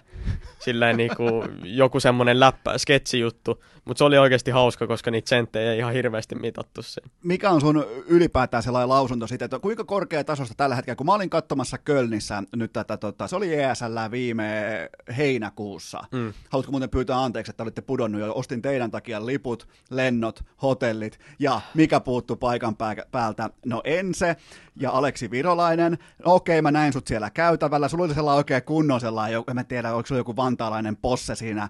Kaikilla mm. oli vähän mustaa hupparia. Mä muistan vaan, kun sä katsoit niitä faneja, jotka oli siinä pihalla, että tonne ei muuten ainakaan mennä, niin mä aloin kanssa miettimään, että pitäisikö pyytää nimmari, ei kehtaa, pitäisikö pyytää kaverikuvaa, ei pysty, koska mä olisin silloin paljastanut sut. Niin, itse asiassa, itse asiassa haluatko osoittaa kehut mulle hyvästä pelin lukemisesta, koska mä en paljastanut sua niille faneille. Kyllä. Koska jos mä olisin pyytänyt joo. kaverikuvaa, kun sulla oli huppu vedetty silleen niin kuin South Parkin Kenillä, että tota, kukaan ei tunnistaisi sua. Ja, ja tota, se olisi ollut helvetti auki siinä kohtaa. Mut Jep, eli tota, tosta on pakko antaa semmoiset pelisilmän propsit, ja siis tää Vantaa Bosse oli ihan, ihan tota samalla kuviolla, että niiltäkin pitää pyytää anteeksi, että siellä ei pelattu. Et Ai ne oli siellä- kans, okei. Siellä oli ostettu liput ja kaikki, ja tultu kattoon, ja ensin se tulee voittaa, ja sitten pompattiinkin ulos Groopeessa. Ja... On, mä, mä, mä, mä, mä, näin sut ja mä näin, Serkeen pää näkyy kauas, se on helppo erottaa jotenkin. Siinä on mm. niinku tukka silleen viimeisen päälle. Teillä oli sellainen aitio siellä Joo. Tota, hallin päädyssä. Me oltiin Joo. katsomassa, se oli tosi tosi, täytyy sanoa, että oli todella hieno tapahtuma. Se tuli, on. tuli mieleen siis hyvin pitkälti se, miten UFC on rakennettu, se kaikki, niin kuin se koko viihdespektaakkeli kaikki. Se oli siis, vaikka ei ollut niin kuin mun omaa joukkuetta, omaa pelaajaa siellä, niin silti oli tosi mielenkiintoista katsoa, ja sehän on live-tuotteena aivan helvetin hyvä. Mieti, mä oikein niin kuin tunnustelin sitä, että mä olin katsomassa, kun ihmiset pelaa tietokonetta, ja mä viihdyin. Ja se oli se on ihan oikeasti, helvetin hyvä. se on, harva oikeasti ymmärtää sen, varsinkin tuommoisissa tosi isoissa turnauksissa, kun tämä, tämä Kölni esimerkiksi on niinku yksi arvostetuimmista turnauksista, mitä on CSS, sitten on samalla tämä Katowice, sun muut, niin tota, se on ihan järjetöntä, kuinka oikeasti hyvä laji se on myös livenä. Tai kuinka hyvä laji se nimenomaan on livenä, koska siis nythän meillä on se, tai nyt on se korona-aikaan se, se tuuri, että me voidaan tehdä sitä, mitä me teemme netin välityksellä myös. Mutta tämä, nämä turnaukset, se on oikeasti, se on ihan erilaista, varsinkin pelaajana, koska semmoinen värinä ja se basso periaatteessa pelkästään siitä, että jengi mylvii siellä katsomossa, niin se on ihan erilaista pelata siellä, mutta katsojana, vaikka mäkin olin katsomassa ne Kölnin, Kölnin vikat matsit, vaikka mulla on semmoinen fiilis siellä katsomassa, että mä voisin olla tuolla, mutta mä oon täällä. Mutta periaatteessa samalla se on semmoinen semmoinen tota, rankasu itsellensä vaan, että nyt sä oot täällä sen takia, että mitä sä teit tuolla servulla, että seuraavan kerran sä teet paremmin. Mutta se on oikeasti ihan käsittämätöntä, että se, on, se fiilis on vaan oikeasti oi- tosi huikea. Ja mä sanoin kaikille mun kuuntelijoille heti sen jälkeen, kun aukesi tämä toinen tota, kausi tai vi- viime syyskausi, mä sanoin, että menkää ihmeessä katsomaan, että va- vaikkapa sekin, kun laitetaan pommi maahan, kun se muuttuu se koko halli punaiseksi, Jep. ja se valo lähtee silleen niin kuin sen mukaan sitten, miten se pommi etenee, niin sen mukaan laskeutumaan. Siellä on todella hienoja efektejä. Siellä on, ja sitä, mitä mä en arvannut siis, että se kansahan on tehän olette siis ihan mega supertähtiä tuossa maailmassa ja, ja tota, siis se kansahan on ihan fanaattista. Siis siellä tulee sellainen niinku futispelimeininki mieleen, kun just Saivu otti jonkun niinku varmaan yksi vastaan neljä klutsin, tai mm. huomaat vähän terminologiaa, niin tota, otti jonkun yksi, yksi kolme klutsin tai jotain, niin sehän meni ihan pähkinöiksi koko areena. Jep. Se on vielä nätti, kun siellä on se selostus. Sitä mä en tiennyt, että sitä tilannetta selus, selostetaan siis paikan päällä kaiuttimista. Ja ne on samalla myös vähän niin kuin hypemastereita. Että sieltä tulee sellainen helvetin hyvä flow, se oli tosi kiva katsoa ja, ja tota, en ihmettele yhtään, että ne hallit on loppuun myyty. Jep, ja siinä mielessä semmoinen pieni ero, että jotenkin CS-fanit, totta kai niin kuin jotkut on paljon nuorempia kuin esimerkiksi futisfanit, mutta tietyissä turnauksissa on tietyt eri ikärajat myös. Mutta semmoinen pieni ero, kun on katsonut niin live-futista ihan kunnonkin areenoilla, että tota, et jos, jos tota, koti, niin on kotikatsoma, se on ihan hullu, niin täällä CS on ei ole oikeastaan kotikatsomoit niinkään, ellei mä oon Brasiliassa ollut kerran pelaamassa, se oli yksi niinku parhaista turnauksista, mitä mä ikin pelannut, mutta siellä on niinku kotikatsomo. Ja Se on se, neon se, hullu. se Mibrin, Joo. joo se, se on tota- niinku oikeasti Ja ne ihan on, joka, crazy. ne, on, ne, on, ne on laji kuin laji omiensa puolella Kyllä, hautaan saakka. Sitä, sitä ei voi kuin niinku arvostaa. Et se oli, mun, se oli niinku oikeasti aikamoista meininkiä, kun olisin niiden brassifania edes pelaamassa. Mutta mitä mun piti sanoa oli se, että sanotaan, että sä oot jossain pelissä ja vierasjoukkue tekee maali. Kyllä katsomo on aika hiljaa, buuaa, näyttää keskaria, mitä ikinä. Oma joukkue tekee maalin, totta kai kaikki niinku, halli raikuu. Mutta tässä e-sportsissa on niinku periaatteessa erilaista, että sanotaan, että ei- ennakkosuosikki olisi vaikka Astralis, ja sitä vastaan on vaikka Navi. Ja siellä ei ole yhtään venäläiskatsojaa edes katsomossa. Mutta sitten kun Navin Simple tai kuka ikinä ottaa vaikka yksi vastaan neljä tilanteen, niin koko katsomo raikuu, Joo. vaikka ennakkosuosikki olisi Astralis. Et siinä on enemmän, siellä on niin paljon semmoisia neutraaleja katsojia, ketkä vaan hurraa kaikkea, mitä tapahtuu. Niin se on periaatteessa yksi siinä mielessä jotkut vois väittää, että huono juttu, että ei ole tämmöistä kotivieras, mutta siinä mielessä hyvä juttu, että periaatteessa jokaisesta pelistä nauttii. Kyllä se on hyvä juttu. Mä sanon niitä festivaaliyleisöksi. Mm. Siis ne tulee kannustamaan kaikkia bändejä, kaikkia artisteja ja, ja ne on siinä niinku tapahtumassa mukana. Luomassa sitä tunnelmaa, mistä tunnelma keskimäärin syntyy kaikissa tapahtumissa, missä yleisö on todella vitaalissa. Niinku. Mikä on muuten sun hienoin turnaus, missä oot ollut? Mun on pakko myöntää, että se on Katowice, totta kai, koska se oli ensimmäinen majori. Ja majorin finaalis oleminen on myös tietynlainen fiilis, kun sä kävelet sinne areenalle, etteikö semifinaali tai quarterfinaalikaan ole yhtään samanlainen fiilis, mutta se, että sä oot ollut major-finaalissa, se, että sun perhe on siellä katsomossa, niin nämä on niinku semmoisia asioita niinku 10 000 joukossa, mitä ei oikeastaan niinku, se, se tulee tapahtua sun elämän aikana joillekin muutaman kerran, joillekin vaan kerran, mutta se on ehdottomasti paras, mikä mulla on ollut. Toinen on sitten tämä Brasilian, Brasilian Jaa. Blast Pro, ihan vaan siinä mielessä, että 5000 brasilialaista niin pienessä hallissa, siis se ei ollut, siinä ei ollut mitään järkeä, mikä meidän pelityyli esimerkiksi oli. Siis sä et kuullut ääniä melkein yhtään, ja te pystyitte tehdä semmoisia taktiikoita, mitä sä et ikinä tekisi koska vastustajat ei kuule, mitä tapahtuu, niin te voitte, te voitte vetää pää kolmantena jalkana johonkin, koska te tiedätte, että ne ei kuule, ja te tiedätte, että nyt me yllätetään ne. Ja näin me tehtiin siis monesti, ja me pelattiin tosi hyvin siellä myös. Käydään vielä läpi se, kun se, tota, te voititte Liquidin siinä Majorin, oliko se sitten välierä taisi olla jo se tota, sä aika innokkaasti hyppäsit tuulettamaan. Siinä oli oikein kunnon tunnetta siinä tilanteessa, kun kuulokkeet lentää päästä ja isot, onko tämä, jos mietitään voittoja, niin oliko se se the voitto sun uralla? Se oli ainakin mulle niin kuin mun e-heijari asteikolla se 5 kautta 5. Se oli niin kuin se varmaan siistein hetki CS, mitä mä oon koskaan nähnyt. Joo, kyllä se ehkä vähän, vähän enemmän jopa tuntui paremmalta kuin Navin voittaminen, että Navi tuli sitten seuraavaksi semifinaaleissa, missä päästiin finaaliin, mutta jotenkin se quarterfinaalit, että ne oli tota, maailman kakkosjengi, joka taisteli Astralista vastaan, ja niiden, totta kai niiden niinku, päämäärä oli päästä finaaliin Astralista vastaan ja voittaa ne majoreiden finaalissa, jotteka ne sais ykköspaikan kukaan ei antanut meille minkäännäköistä chanssiä siinä ottelussa. Ja ainoa mikä siinä oli, oli meidän pelaajien itseluottamus ja se, että me voitetaan nämä niin kuin ihan sama. Ja niin me tehtiin ja totta kai se hetki oli vaan semmonen, että me päästiin just Majorien semifinaaliin, me voitettiin maailman tokaksi paras joukkue ja bla bla bla ja se fiilis oli vaan mitä mahtavempi. Ja sitten sille seuraavalle päivälle meneminen oli ehkä pienesti helpompi, koska te olitte nyt semifinaalissa te olitte voittanut jo maailman tokaksi parhaan joukkueen, niin seuraava ihan sama kuka sieltä tulee, niin me niinku, me ollaan täällä pelaamassa ja niin me, me niinku voitetaan. Ja sitten me voitettiin Nabi, pakko myöntää Astralis vastaan, ne, on, ne oli vaan si, sillä hetkellä, ne oli eri levelillä. Mua vituttaa se joukkue. Mä en, mä, mua vituttaa. Mua, siis Mua ärsyttää se, että siinä ei ole yhtään heikkoa lenkkiä, ne on kaikki aina ihan helvetin hyviä, ilmeettömiä tuhoajia. Mua ärsyttää, mä, mulla on helppo vihata vaikka Stevie 2 k tai jotain, mua ärsyttää, kun se ampuu maassa olevia pelaajia ja näin poispäin, mutta Astralis, kun mä en niinku löydä sieltä sitä kohtaa, mitä mä pääsisin vihaamaan erikseen, niin mua vaan absoluuttisesti vituttaa se porukka, se on liian hyvä. About tollanen fiilis oli siinä vaiheessa, kun, kun tota, me pelattiin Infernoa niitä vastaan tota, toka kartta, hävittiin eka, oliko se 16-10 tai 16-11 tai vastaavaa. Toka karttaa mentäessä oltiin häviöillä ehkä 10-0. Ja sitten mä muistan, kun minä ja Sami ollaan B-siteilla Infernossa ja Glaive heittää katon kautta granaatin, mihin me molemmat kuollaan. niin siinä vaiheessa mä, mä muistan sen, kun me molemmat niinku pienen hiljaisuuden jälkeen periaatteessa, no ei nyt alettu niinku ihan täysiin nauraa, mutta vähän silleen hymähdettiin. Niin, niin. No, että mi- mitä helvettiä me nyt tehdään. Siinä ei voi niin sanoa vastustajalle, että VP ja GG, että niinku se, mm. se, niillä on se flow, ni, niillä on se. Ja, ja tota, ei ne turha ollut silloin maailman paras ei joukkue. Että, ei ollut.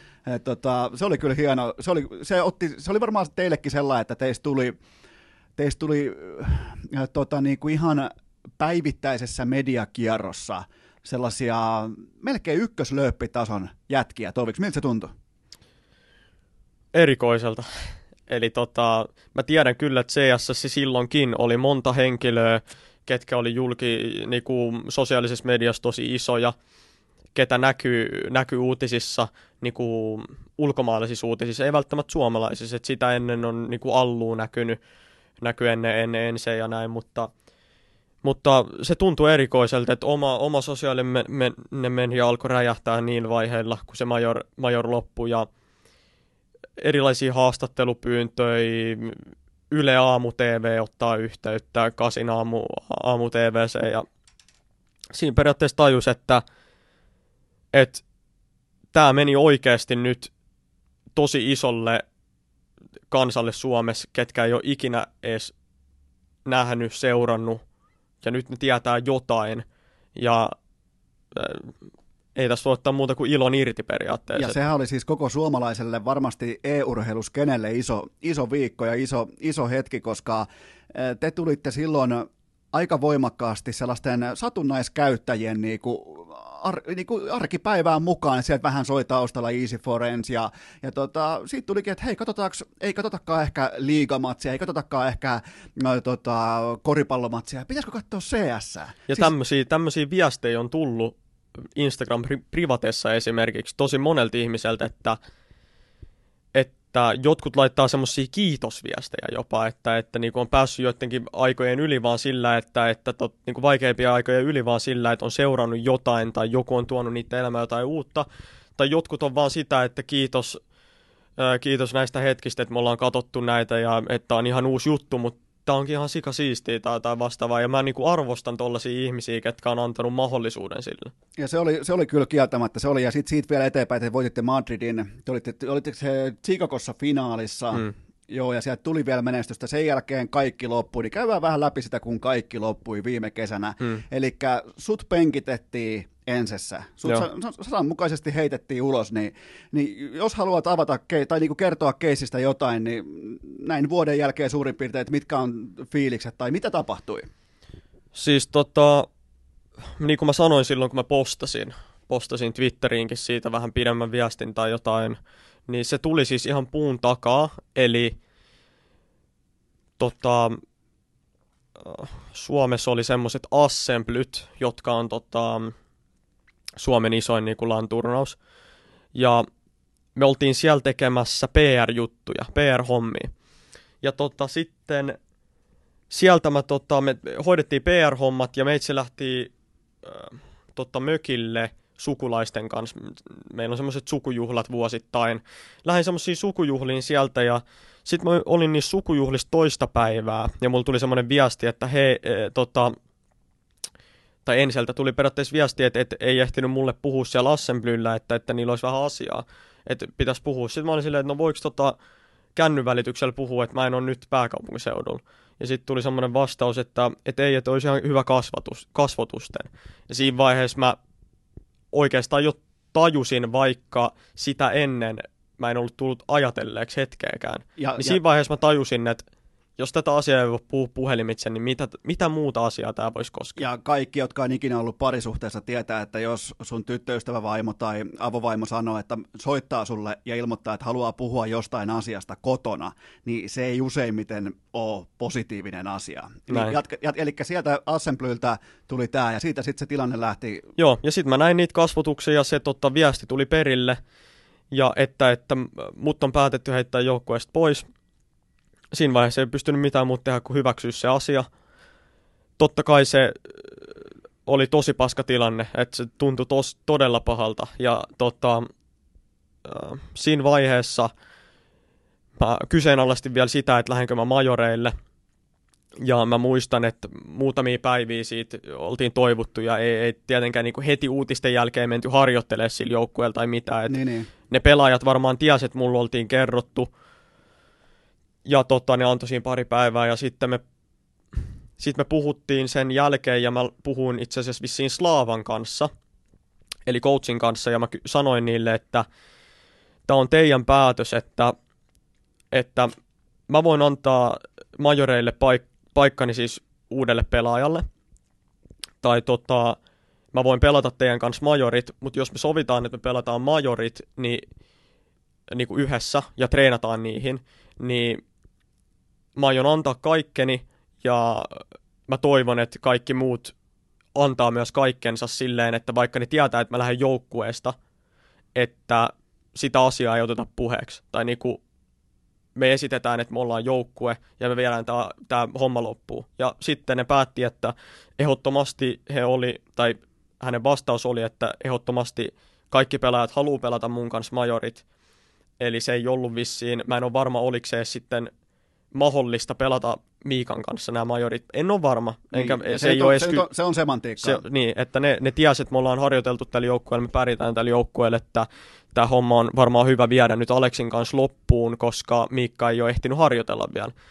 Ja niin me tehtiin ja mä pystyin liidaa siellä ja öm, oltiin kavereita siinä mielessä, että, että kun oli semmoista vapaa-aikaa, niin vaikka ehkä puri hampaita yhteen ehkä itse, että tässä on periaatteessa vähän pakosta ja semmoista hyvää hyvyyttänsä, mutta toisaalta, että tämä on, mun pitää nyt miettiä mun uraa ja mä vien tämän homman niin hyvin kuin mä pystyn niin loppuun ja pelaan niin hyvin kuin mä pystyn ja koitan vielä tehdä tämän asian niin hyvin kuin pystyy. Mä aina aistin kaikissa urheilulajeissa kärryä sillä hetkellä, kun joukkueen kapteeni, MVP tai tähtipelaaja heitetään yhtäkkiä pihalle kesken voittavan kulttuurin. Ja, ja tota, tämä tuli ilmeisesti sulle ihan täytänä shokkina, siis ihan puun takaa kesken mökkipäivän jossain tota, Kyllä. Keski-Suomessa. Ja toi, kutsutaan paikan päälle, keskustellaan, todetaan, että tilanne on nyt tämä, siitä ei siis neuvotella, vaan se ilmoitetaan. Niin oliks, mikä tähän on jo, oliko sust, olit sä olit sä ottamassa heidän mielestään liian isoa roolia? Halusitko sä itsellesi liian paljon jotakin vai mi, mi, mistä nyt puhutaan?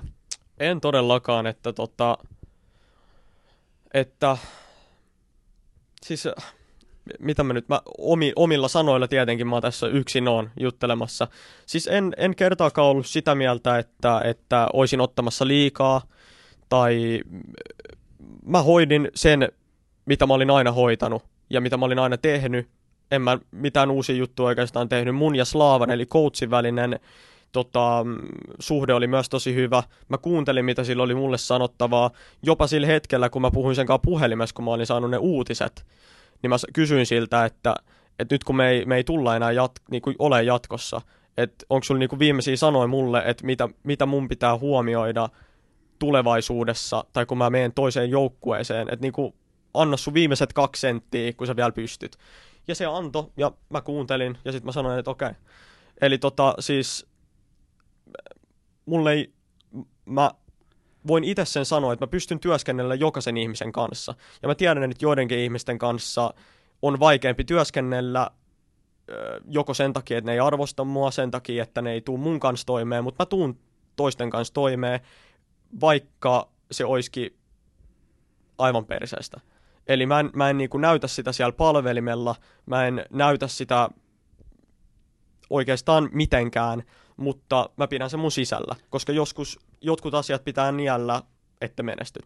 No näinhän se on siis ylipäätään kaikessa elämässä, elämässäkin, bisneksessä, ihan kaikessa, niin jatkuvastihan tulee niin sanottuja organisaatiotason päätöksiä työntekijöille. Kyllä, joo, ja, ja silloinhan on pakko vaan adjustoitua, silloin Jep. on pakko, ja, ja tota, sullahan oli aika tiukka taktinen laini tuohon, että ollaan hiljaa. Olla, ja kuinka vaikeaa oli olla hiljaa, vaikka varmasti jonkinnäköinen puukko piilotti taskussa? Periaatteessa oli, oli, oli vaikeaa, mutta sitten toisaalta ei ollut sen takia, että se on ehkä mun luonteessa. Että mä jotenkin pystyn olla hiljaa, jos mä päätän olla hiljaa. Että mulle ei tuu semmonen, että nyt on pakko räjähtää. Eli jos mä päätän sen, että nyt mä pidän so- sosiaalisen median hiljaisuuden tai nyt mä en puhu tästä asiasta, kun kaikki spekuloi, koska heti kun sä alat puhua siitä, niin jostain tulee joku toinen nuoli, joku toinen kysymys, joku jatkokysymys, sä et ikinä saa sitä loppua puhuttua. Jonka takia mä päätin, että nyt mä oon hiljaa ja mä annan, mä annan tulosten, mä annan minkä vaan puhu puolestaan. Nyt kun on likimain vuosi siitä mennyt, niin, niin koet sä nyt vuoden jälkeen, kun tietenkin sauna on jo viilentynyt ja se on jo niin sanotusti vanhaa historiaa, että ensin hoiti tämän asian tahdikkaasti ja tyylikkäästi? En. Mikä siinä eniten äh, niin kuin, tota, hiertää? Mä oon itse sitä mieltä, että jotkut asiat olisi voinut puhua paljon, paljon tota, paremmin läpi. Mä voin niin kuin sitäkin myös sanoa, että, että mulla on ehkä semmoinen fiilis, että mulle on valehdeltu. Ja tota, luottamus on mennyt tiettyihin henkilöihin. Ja sitten myös sitä, että, että pieni, pien, pienenlainen varoitus, pienenlainen semmoinen, että jonkun, jonkunlainen ajatuksen jyvä on edes, että, että sun pitää mitä se olisikin sitten, niin, että mitä niin pitää parantaa, vetää, niin mä en edes niin, tiedä. joku vetää jossain vaiheessa sivuun hyvissä ajoin ja sanoo, että hei, myrsky on tulossa. Niin silloin sä tiedät ottaa sateenvarjon mukaan.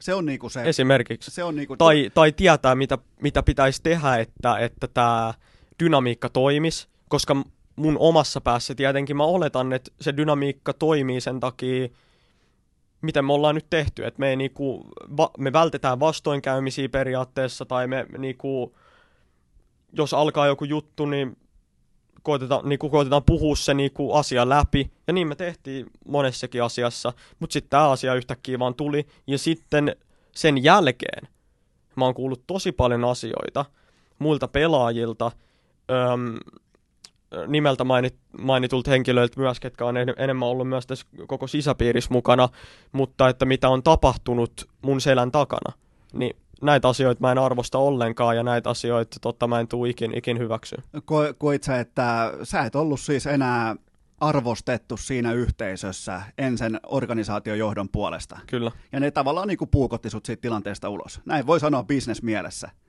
No mä en nyt suoraan sano mitään, mutta mulla oli oli kyllä siinä hetkessä petetty fiilis ja siinä hetkessä semmoinen fiilis, että no, varmaan kenellä ei olisi periaatteessa. Niin, siinä, sitä, sitä mä ihmettelen, että miten, mutta... sä pyst, miten sä pystyt. Se, se, siitä mä annan sulle, kato, kun mä sanoin sulle jo hyvissä ajoin, että sun suurimman voiton ja suurimman tappion jälkeen sun haastattelu, sun ilme, sun ryhti on aina sama. Niin nytkin aika kova jätkän merkki oli pitää turpasa kiinni. Mä en olisi pystynyt. 95 pinnaa kansasta ei olisi pystynyt. Mm. Mä olisin mennyt kaikki aseet paukkuen, kaikilla sisään, kaikki pelimerkit keskelle pöytää, että katsotaan. Niin. Niin tota, se, oli, se oli kova muuvi sulta, mutta tota, onko kuitenkin niin tilanne on viimeisenä vielä ennen kuin mennään tuohon mennään tohon vielä tuohon OG, niin, niin tota, se, että sotakirves ilmeisesti on olemassa, mutta sitä ei enää noterata mitenkään. Et se, on menne, se on menneisyyttä, se on pala historiaa ja tästä mennään eteenpäin. Niin, ja siis Öö, no totta kai mä voin myös, tai pieni niinku kontrasti myös tälle, mitä mä, mitä mä tässä niinku implikoin. Joo, joo, niin myös se, että, että, on myös öm, managementin puolella on mun mielestä myös tota, henkilö tai henkilöitä, kenen, kenen mä luotan ja ketkä on hyviä tyyppejä. Öm, pelaajista on myös tyyppejä, ketä mä arvostan ja ketä mä en arvosta niinkään, mutta ja vielä periaatteessa sen, sen mä voin puhdistaa vielä pöydältä tuosta Janista.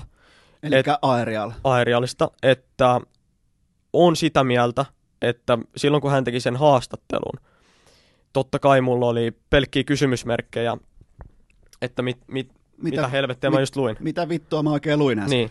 No, kävi ilmi, että kysymykset oltiin aseteltu, oltiin kysytty monta kertaa.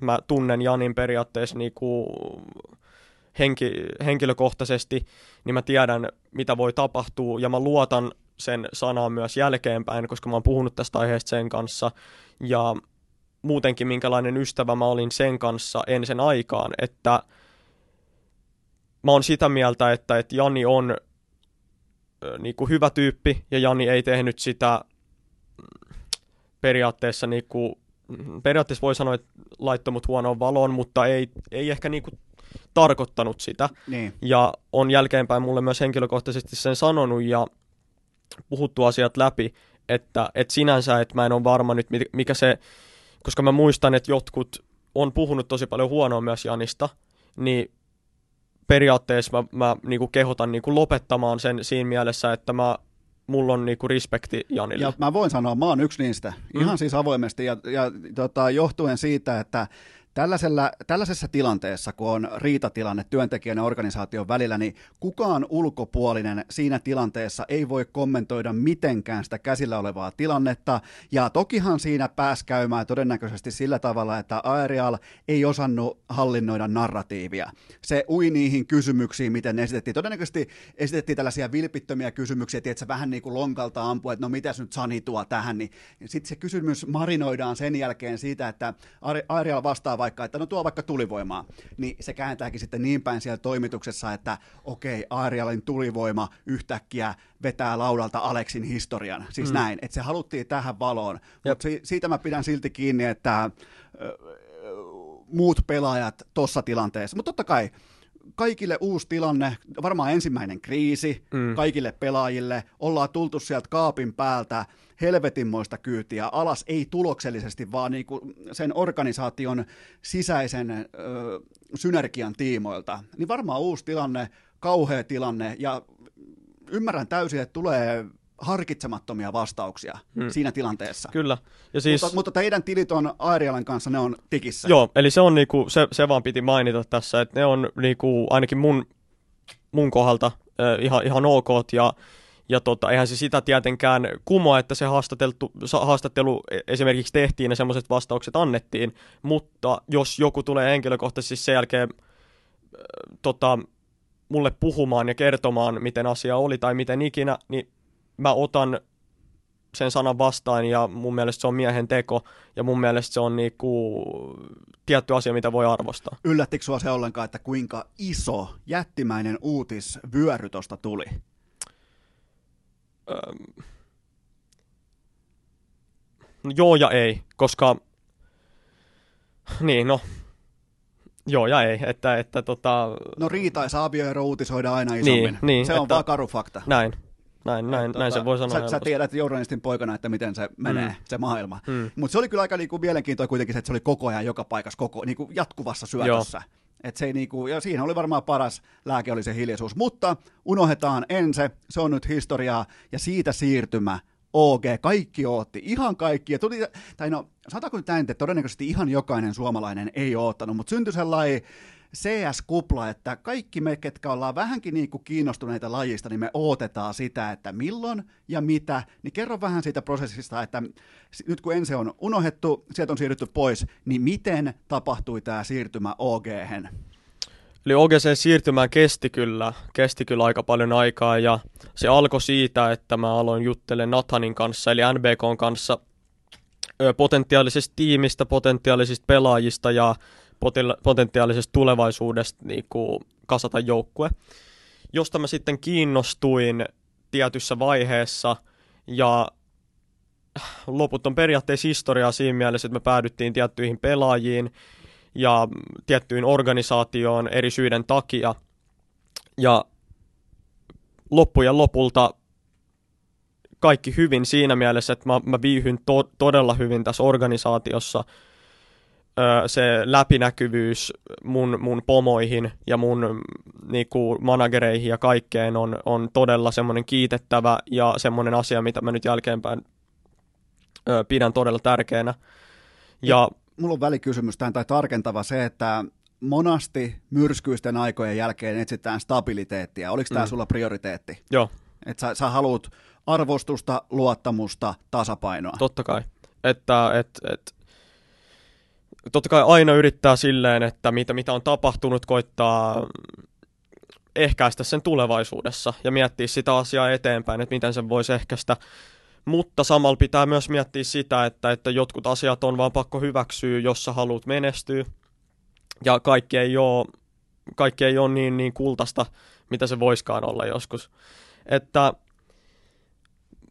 mä oon todella tyytyväinen, että mä päädyin OGCen ja mä oon tyytyväinen mun, mun joukkuekavereihin ja joukkueeseen ja mä oon vieläkin sitä mieltä, että meillä on paljon näytettävää ja se on oikeastaan kaikki, kaikki kortit on meillä. Että kaikki on meidän edessä, riippuu vaan nyt miten me pelataan ne, että mikä meidän tulevaisuus tulee olemaan. Tuossa välissä oli mielenkiintoa just siirtymä tuolta ensestä OG, niin siinä välissä oli jonkinnäköinen huhu tai uutinen siitä, että Jerry Jonesin, eli Dallas Cowboysin omistaman öö, sijoitusyhtiön, orga, olisiko Complexity tai joku, Complexity, joo. kävi tapaamassa sua Suomessa. Tuliko Joo. ihan yksityiskoneella? Ei varmasti tullut No, siitä ei yksityiskoneella. ollut tosissaan. Siitä. Tai, Tiedätkö yhtään kuka on nyt Jerry on Jones? en Yksi tiedä. suurimmista NFLn omistajista. Joo. Siis niinku, Tai omista, siis omistaa Dallas Cowboysin. Nimi on ja tuttu, mutta en naamallisesti. Siinä on ollut sulle kova pomo. Joo. Siinä, mutta, mutta, se pitää siis paikkansa, että kävi, kävi sua Jerry haastat- Jones ei käynyt, mutta tämä... Mm, nyt pahoittelut sillä, Siis että e, e nimen. heidän e-urheiluorganisaation johtaja. Kyllä. Joo. Ja totta, varmasti tul- nimi tulee kohta, kohta Joku voi, in, Inbox-kari voi kaivaa sen esiin. Joo. Et Jason Lake, sieltähän no se niin, tuli. sieltähän se löytyy. No, siis hän on oikeasti, siis mulla on arvostusta sitä, sitä jätkää kohtaan, että mä, mitä mä nyt, hän tuli Amerikasta asti näkemään mut, miten hän puhuu, miten hän on saanut oman brändinsä siihen asti, mitä se on, niin mä en ihmettele sitä. Niin. Et siitä respektit, että se on oikeasti bi- hyvä bisnesmies ja se on hyvä jätkä vetämään tällaisia asioita eteenpäin. Ja se on ollut ihan Counter-Strikein 1.6 alusta, eli 99 vuodesta 2000 alusta lähtien aloittanut nollista mun tietojen mukaan ja saanut sen tähän. Eli se on noussut lajin eikä bisneksen kautta. Kyllä. Okei, Eli toi varmaan nostaa sussa taas niinku arvostusta Joo. nimenomaan, että joku tulee vähän niinku self-madeinä lajin kautta. Joo, joo self-made man voisi sanoa, ja tota, moni varmaan yhtyy siinä, ja en mä tietenkään kaikkea siitä, siitä jätkästäkään tiedä, mutta ainakin mitä mä oon kuullut ja mitä mä oon puhunut senkaan, niin respekti on, että et, et en ihmettele, miten hän on siinä asemassa. Mutta tota, joo, eli siis mähän en sinne lafkaan lähtenyt, Niin. ö, kompleksityinen mennyt ja tota, siinä oli eri syitä, eri tota, oli niinku joukkue, oli pelaajat, oli tietyt, tietty aika, mikä oli vähän semmoista, että, että kaikki ei ollut selvää. Eli kun nimeä pyydettiin periaatteessa paperiin niin sanotusti, niin sä et ihan tiennyt, että mikä, mikä siellä kulman takana on pelaajista tai Tai siis pyydettiin vähän niinku sokkopäätöstä osittain. Joo, mutta sitten taas respektiä niille siitä, että ne antoi mulle myös aikaa. Ne Niin, antoi niin. lisää aikaa mulle miettiä, mutta siinä on, on eri syitä. Mä en nyt kaikkeen, kaikkeen niinku tässä tästä, tästä tätä niinku syvenny, mutta eri syistä se oli vaan mun mielestä parempi vaihtoehto pysyä tota, OGn, OGn suunnalla ja pysyä ne, niissä pelaajissa, joita puhuttiin OGCen ja pysyä siinä organisaatiossa, minkä mä oon nyt valinnut. Hyvä, teit mahtavan aasin sillan sille, että kun joukkue tehdään, sä oot ensimmäinen, kelle soitetaan, niin oot sä se, joka lähtee kasaamaan sitä joukkuetta siitä hetkestä eteenpäin? Joo, ja siis mä, en, mä totta kai otan myös muiden, eli nyt esimerkiksi Nathanin, niin näkökulman myös mukaan ja ajatukset myös mukaan, että mun mielestä se on parasta, että voi semmoista pingpongia niin sanotusti pelitellä, että sä et ole se diktaattori ihan kaikessa, vaan on myös se, että sulla on fiksuja tyyppejä sun ympärillä ja sä otat huomioon eri asiat ja siitä sä laitat ne palaset yhteen ja sä tiedät, että minkälainen tulee, joukkuedynamiikka tulee olemaan YMS YMS. No, kerro vähän sun pelaajista. Mantu, Mantu on, ei saa tietokonetta käyntiin. Joutuu kysymään Boris Johnsonilta, että voitko laittaa netin tulille. niin, Se, on, se, on, se oli mulle red flagi, mutta ilmeisesti löytyy jotain hyvääkin. Mutta Mantu on siis komediamiehiä, kuten tämä Boris Johnson juttu. Mutta siis se on vaan jotenkin nyt tämän koronan takia toi koko, koko UK-internet, niin siis mikä on toiminut vallan mainiosti kaikki nämä kuukaudet, niin kun tämä koronahetki alkoi, niin kuudesta eteenpäin tai viiden, kuuden niin kuin alkuillasta se vaan jo, jotenkin ylikuormittuu se netti. En, en tiedä, onko siitä, että joku koko UK kansa striimaa Netflixiä vai mikä on Niin, se niin. syy, mutta hänellä on todella ärsyttäviä internetongelmia, joka tietenkin tässä e-urheilussa nyt kun pelataan netin kautta, niin on isossa osassa, mutta onneksi Mantuun luonne on semmoinen, semmoinen sillä on semmoinen tietty luonne, että, että se ei ikinä suutu oikein. Okay. Niin se jotenkin niinku senkin asian yli potkii, vaikka moni pelaaja heittäisi pyyhkeen tiskiin, että mä en ikinä pelaa täällä. Niin se ei ala raivoamaan Eli- sillä hetkellä, kun koko internet vaatii ei, sitä serverille. ei että, että vaikka mä tietäisin, että meidän joukkueessa on monta, ketkä raivoais, niin hän ei siitä raivoa ja mä arvostan sitä. Mutta siis, pa- takas kysymykseen, Mantu on siis periaatteessa sinänsä semmoinen villikortti, että hän ei ole pelannut huipulla, hän ei ole ollut top-joukkueissa maailmalla, ja se oli periaatteessa talentti, mikä me skautattiin. Ja hän on ilmennyt nyt kuukausien saatossa myös tosi hyväksi talentiksi, että se on vetänyt tosi hyvillä numeroilla mm, statistiikkojen puolesta. Se on yllättänyt mut pelaajana, joka oikeasti kuuntelee, joka ottaa oikeasti asioista opiksi, eli tosi nöyrä ja tosi hyvä joukkueenlainen. Et mulla ei ole oikeasti, siitä on tosi vähän huonoja puolia, koska se, sen kehittymiskäyrä on vaan niin paljon ylöspäin. Et mä, mä oon sitä mieltä itse, että en mä nyt osaa sanoa mikä vuosi, olisi sitten tämä vuosi, ensi vuosi tai sen jälkeinen, niin se tulee olemaan tässä skenessä vielä, jos se painaa sitä samaa duunia, mitä se nyt tekee. Ja se on teillä Avikassa usein. Joo. Joo. Sitten on Issa, joka on tosi emotionaalinen pelaaja, eli hänen kulttuurista, kulttuuristansa myös, eli Jordaniasta kotoisin. kyllä. Ja ähm, se kohtelee periaatteessa joukkuetta kuin perhettä siinä mielessä, että se voi puhua ihan mistä vaan asiasta jokaiselle pelaajalle. Öm, hänelle pitää puhua kasvotusten, hänelle pitää puhua kaikesta, koska se on se, miten se toimii hänen kanssaan. Et se on tosi semmoinen niinku jalat maassa tyyppi sekin, ja sen kanssa kaikki asiat tulee puhutuksi. Niin, Koska niin. hän haluaa puhua, hän on ollut tietoinen, hän haluaa puhua kaikista No asioista. miten suomalainen ja sitten tällä, joka haluaa puhua joka asiasta? Tuleeko sinulla koskaan muuten sellaisia, että nyt ollaan muuten vähän hiljaa? tulee.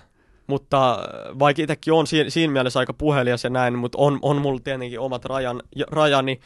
Ja etteikö Issallakaan olisi, mutta pakko vaan sanoa se, että, että se on emotionaalisin pelaaja, ketä mä oon ikinä, ikinä tota, tavannut, eli joka syventyy siihen peliin sillä tavalla, että se on periaatteessa kuin elämä ja kuolema, varsinkin kun on turnauksissa pelaamassa hänen kanssaan, kun on se adrenaliini, kun on se katsomo, kun on kaikki se, se tietty momentti. Totta kai netin välityksellä näitä pelejä kun pelaa, ei sitä ehkä tunne Niin. niin, niin kovasti.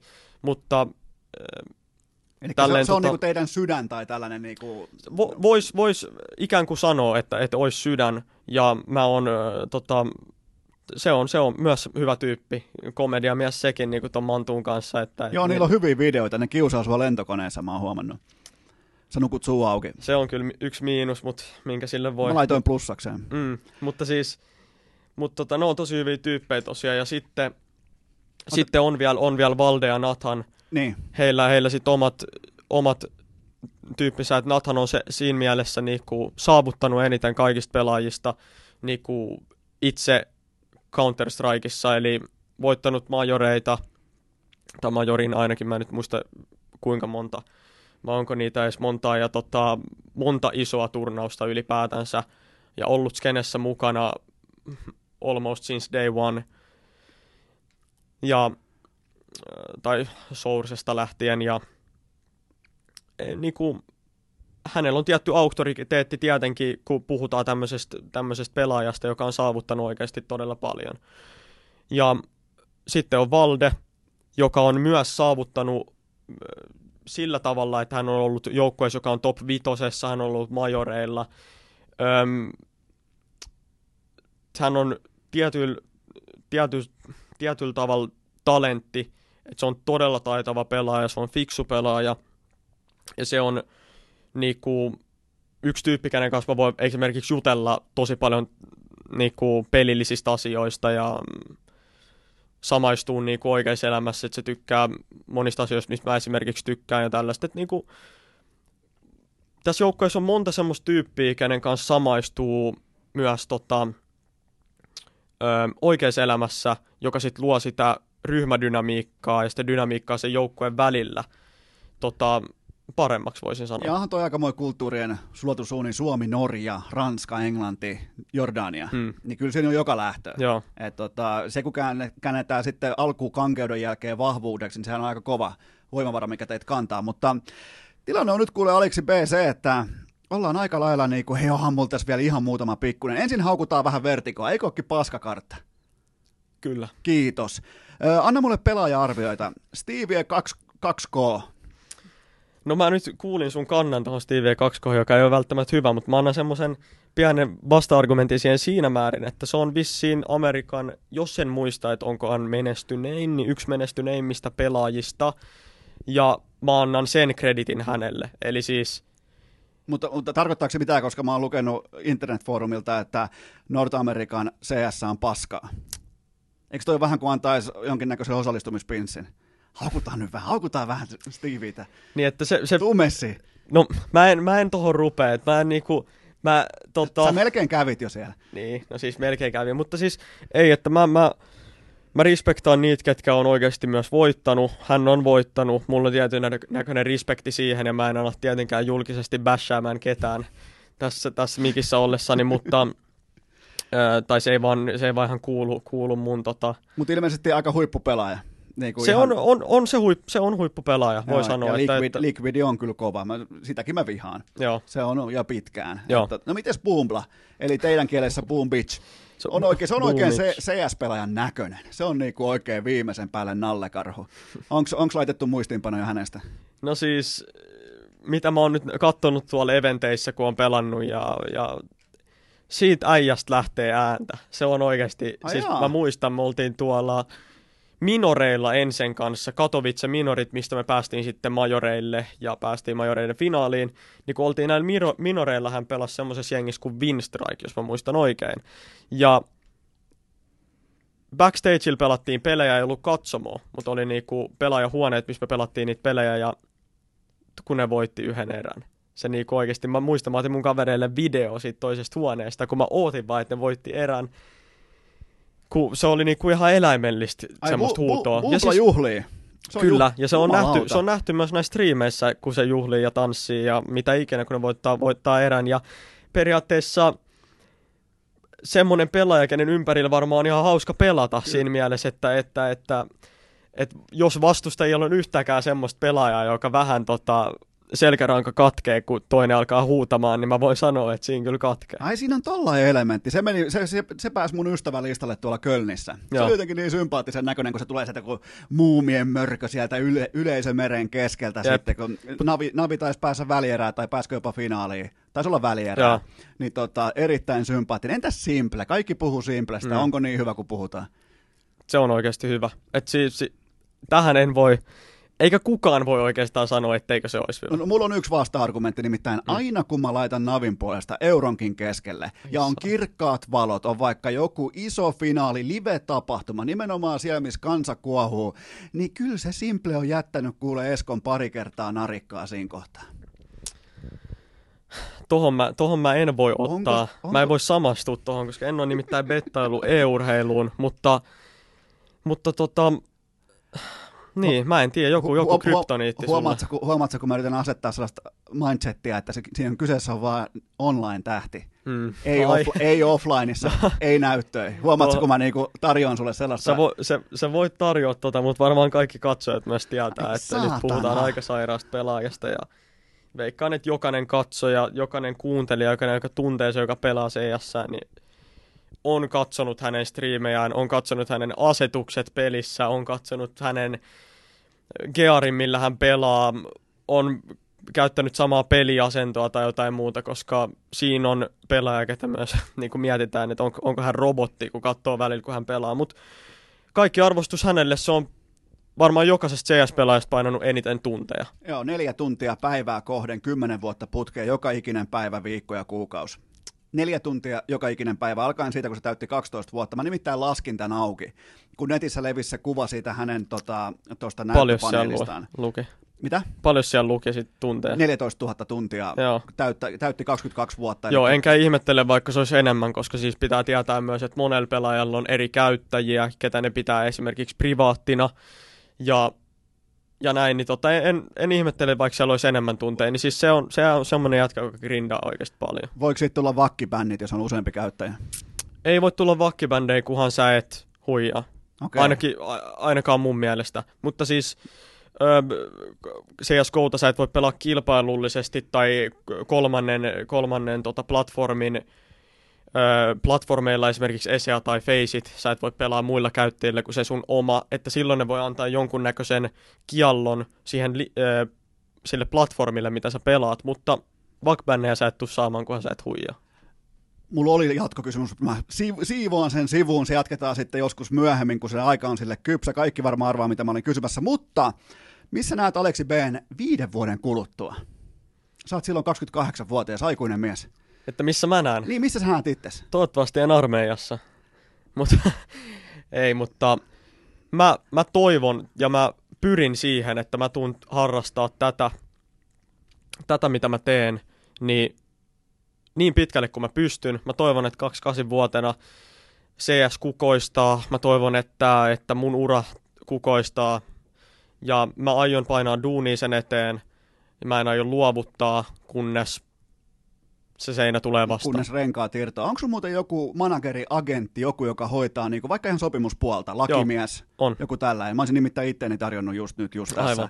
Ja mulla on tosi halpa sellainen 25 prosentin siivu. Joo. Näennäinen suorastaan, mutta ei mm. päästy tässä eteenpäin. Koska se, mikä on todettu pitkään urheilukästin historiassa, niin kun käy täällä vieraana, sen jälkeen tapahtuu hyviä asioita sille Joo. vieraalle. Joni Jouhkimainen, voittanut miljoonan kuukaudessa nyt tota, partipokerilla Eelis Pärssinen voitti 1,7 miljoonaa vierailun jälkeen. Ja Aleksi B, milloin nousee OK tonne top vitoseen? Milloin me heitetään tuolta nyt helvettiin? Mulla on tässä nyt lista, niin katsotaan nyt, kun Eno Esko on printannut, niin milloin heitetään tuollainen turistin nippu, kun äh, tota, Evil, Evil Genius siis helvettiin tuolta. Se on tällä hetkellä siellä seitsemän. Tota, no nyt on pakko myöntää, että tässä nyt koronan vuoksi ja muutenkin miten meillä meni toi viime karsinta, niin tässä tulee pieni, pienimuotoinen, ei tauko pelaamisesta, mutta pienimuotoinen tauko ehkä turnauksista, joten noita pisteitä ei tule saamaan kuin vasta sitten, saatana. sitten heinäkuun, heinäkuun puolesvälissä.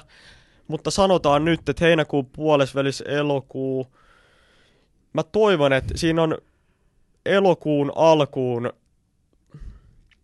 elokuun alkuun aikaa kyllä saakka päästä top 10 ainakin, ja sitten jos nyt menee ihan nappiin, niin ehkä se top 5 on. Teidän pitää pelata vain parhaita vastaan. Mm. Mutta et kuitenkaan pelkää vielä, että Suomen ykkösorganisaatio Havu hengittää niskaa tällä hetkellä. Siellä on 21. Nekin on pelannut hyvää, hyvää counteriin, mutta en, en mä pelkää sitä. No otetaan vielä yksi tuolta. Otetaan Fnatikki. Joo. Miten, miten se on noussut tonne? Milloin se Brolla, niin se pikkupoika? Joo. Ihan helvetin hyvä. Se on. Ei ole päässyt edes vihalistalle. Ai ei. Ei. No niin. Vaikka se teitä yritti kurmuuttaa vaikka kuinka, mutta Mm. kieli vaan että pystytte voittamaan tollasenkin porukan. Joo, mutta siis ne on, mikä niillä on, ne- se vahvuus ainakin tällä hetkellä on se, että ne on myös todella, todella, mikä se sana nyt onkaan, mitä mä haen, ne Sano englanniksi. consistent. Ne on tasapainossa. Tasa, ta, Kyllä. Niiden jatkuvuus on koko ajan aika tasa. Niin kuin, no, se on kaikkea sitä, mitä te ette ole. Niin, No näin. Niin, niin sit kun me päästään sille consistent tasolle, mitä Fnatic tällä hetkellä on, niin ehkä me äh, laitetaan niitä samoja lukuja, mitä me ollaan laitettu tauluun joissain peleissä, ja tota, sit me ollaan tuossa samassa luokassa. Et se on se kon- konsistenssi on ainoa, ainoa avain, mitä tässä pitää nyt hakea. Sano mulle vielä Aleksi P. suurin vahvuus CS-pelaajana, öö, ja ei saa sanoa pelin johtaminen. Okei. Okay. Okei, joku mikä perustuu tekniseen suoritukseen. Suurin vahv- liikkuvuus. Liikkuvuus. Joo. Niin sä On hypit se, sen hyvin verran sinne. liukas. Mul, osaat sä hypätä sille Infernon sille kukkalaatikolle? Se on mun mielestä hieno temppu. Ehkä. Se on helvetin hieno, Mm. mm. se on miina. Mulla on muuten vielä loppuun, mulla on Infernon taktiikka. Noniin. Ootko valmis? Okei, mä oon nyt T-puolella, sä oot CT. Ja, ja tota, mun hyökkäys lähtee siitä T-puolelta, että mä tuun, suurin piirtein kun on minuutti enää kellossa, 50 sekuntia kellossa aikaa, niin mä lähden sinne äh, tota, heittää kamoja sisään sinne B-lle. Oot sä messissä?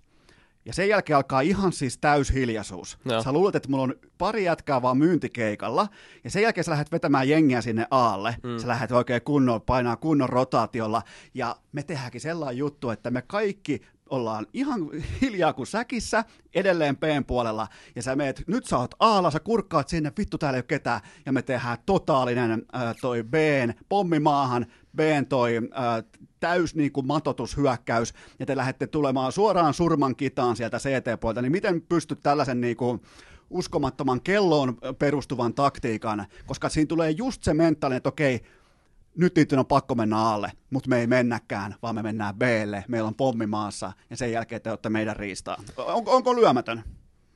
Voi sanoa, että mä yllätyin periaatteessa siitä, että mitä sä äsken oot kertonut mulle tässä nyt tämän haastatteluaikan sun CS-tiedoista, ja sitten sä kaivat tuollaisen taktiikan, mitä Siis mä on yl- uskon, että tämähän- jotkut in tämähän- leaderit ei edes vieläkään pysty tekemään. Tämähän on siis urheilutaktiikkaa. Niin. Eihän tämä ole, tämähän on vaan siis niinku, Kyllä. mä asetan sut siihen mentaaliseen positioon, että sä teet sen aloitteen sinne aalle, että sun on Mm. pakko, sä katot kelloa, ei vittu, siellä on enää ö, 20 sekuntia, siellä on 15 sekuntia, okei, niiden on pakko mennä nyt saitille. Kyllä. Ja me mennäänkin sinne Plle, jossa Ja meillä on savut myydään. ollut. Se myydään ja sinne pommi maahan ja Aleksi P tulee vastapallo ja Eno Esko ottaa frakin, niin milloin näet, että tämä on tämä skenaario tota, mahdollinen? Mä annan sulle vielä ehkä, ehkä sen saman viisi vuotta, mitä, sit kun mä oon se 28, niin sit mä tuun sua vastaan Sit- Infernossa sit- ja mä muistan tämän. Sitten kun sä oot armeijassa, niin. Niin. niin silloin on mun aika loistaa. Mutta Aleksi B, tää oli kunnia, tää oli mahtavaa, tunti 58 minuuttia. Oho, CS, mieti.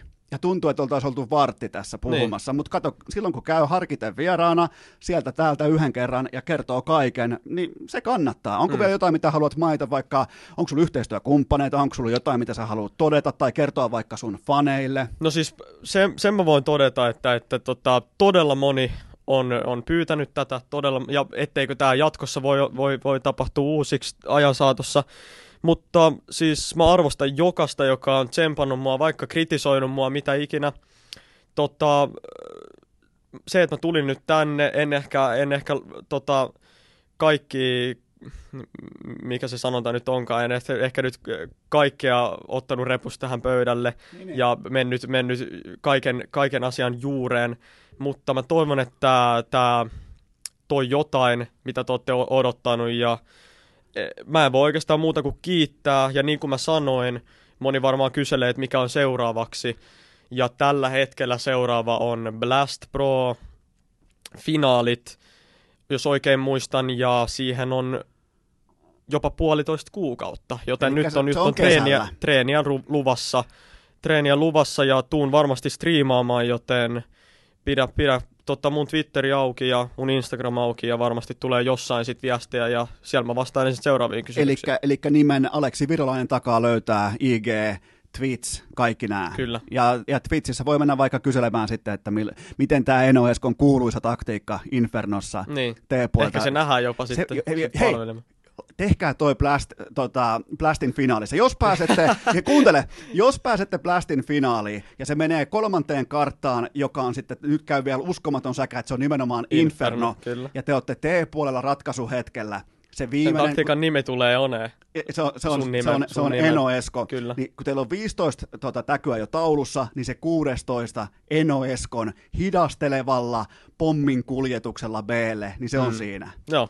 Kiitoksia Aleksi Virlainen, tämä oli mahtava, tämä oli, tää, sä, mä voin taata, että CS, Aleksi B, koko suomalainen e-urheilu näiltä osin, niin, niin saa paljon uusia faneja, ja uskallan olla myös varma, että tollaisen johtohahmon osalta, niin kaikki on myös tervetulleita.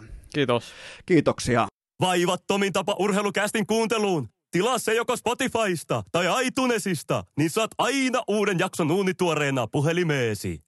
Nyt ollaan kuulkaa hipsitty Dustin longia pitkin siihen pisteeseen saakka, että on aika paketoida tämän maanantain paluujakso ja vielä kosolti kiitoksia Aleksi Blle. Professori vei kaikki oppilansa kouluun tänään, joten me ollaan nyt valmiita, me ollaan kaikki valmiita tekemään oman ikkistiimiin, me ollaan valmiita ottamaan hiireä vähän siihen parempaan kätöseen ja hakemaan niitä frageja ja nyt tietää, mä aion siis hyökätä, jos pelaatte joskus mua vastaan samalla servulla, niin voitte olla varmoja, että mä hyökkään sinne nuken ovelle koko ajan kaikissa keleissä, kaikissa olosuhteissa. Mä en ihan tasan tarkkaa tässä kohdin vieläkään tiedä, että missä se nuken ovi on, mutta se on vissiin se, mikä pitää ääntä, tai sitten se on se, missä tulee se reikä, kun siihen ampuu, mutta oli se kumpi tahansa, mä oon valmis multiploitumaan. Mä oon valmis siihen, että mä olen just nyt oikeastaan semmosessa niinku e-heijari-moodissa, että nyt tuo, tuokaa, tuokaa Jokinen, tuokaa Puljärvi, jos nekin pelaa Counter-Strikea, niin tuokaa kuka tahansa, koska mä olen just nyt mun pelijohtajan Aleksi B:n voimin marinoitu sitä hetkeä varten, että mä olen valmis hyppäämään askiin, mutta kaksi tuntia on e-urheilu. Olisitteko muuten, olla ihan rehellisiä, olisitteko uskonut silloin vaikka jaksoissa numero 17 tai 23, että joskus tulee e-urheilija, urheilukästiin. Ja se ottaa kahden tunnin slotin ilman, että se niinku kertaakaan tulee kyseenalaistettua kummankaan osapuolelta, e, e, e, edes Aleksi P. tiimoilta sitä, että mitä mä teen täällä, tai mun tiimoilta sitä, että hetkinen, mä, oon, mä, mä perustin urheilukästin, tää on mun kioski, miksi täällä on joku tietokone nörtti puhumassa, ja aivan loistava vierailu. Siis just, just sitä, niin kuin sitä ydintä. Kaikkihan meistä tietää, että kyseessä on äärimmäisen teräväaivoinen jätkä, oikein niin kuin kirkasmielinen huippurheilija. Niin oli todella mielenkiintoista kuunnella, että miten se peli, mitä se miten sitä peliä johdetaan, miten siinä tehdään suoraan lennosta päätöksiä, kun on pöydässä 500 tonnia palkintorahaa, kun on kirkkaat valot, 16 000 katsojaa, miten siinä tehdään, sulla on kuitenkin samat elementit kuin mulla on tässä edessä, mulla on hiiri, mulla on näppäimistö, mulla on näyttö, ja kyllä mulla varmaan jäisi, mä voin laittaa kuulokkeetkin päähän, ja mä voin laittaa mitä tahansa päähän, mä voin laittaa, mutta ei, mä, mä en siltikään usko, että mä pystyisin tekemään niitä kovia kooleja nimenomaan siinä tilanteessa, missä sun pitää pystyä kommunikoimaan, kommunikoimaan, sun pitää pystyä vastaanottamaan kommunikaatiota ja sun pitää pystyä voittamaan sun yksi yksi duelit, sun pitää ottaa tarvittavat treidit, kaikki näin, niin kovaa paskaa. Siis todella kovaa paskaa, mutta paskaa ei lopu tähän itsestä otetaan tähän väliin pian tällainen paskakatsaus vielä. Mutta me syödään se paska, ei se mitään. Syödään paska ja mennään eteenpäin. Mennään eteenpäin. Mennään oikeastaan ihan kertalaakista eteenpäin ja tehdään sellainen homma, koska keskiviikkona totta kai, aivan loistovieras. Mä en hehkuta etukäteen, mä en tee mitään tiisereitä, mä en lähde hehkuttamaan tai myymään etukäteen. Mä tiedän kuitenkin, miten tämä miten tää markkina asettuu, kurheilukäst is back, joten tota, keskiviikkona, keskiviikon vieras ei kalpene yhtään tälle maanantaille. Sanotaanko, että tukassa on vielä vähän tekemistä, kaikki muut osa-alueet vähintään yhtä timanttisia, laji vaihtuu välissä, joten keskiviikkona jatkuu.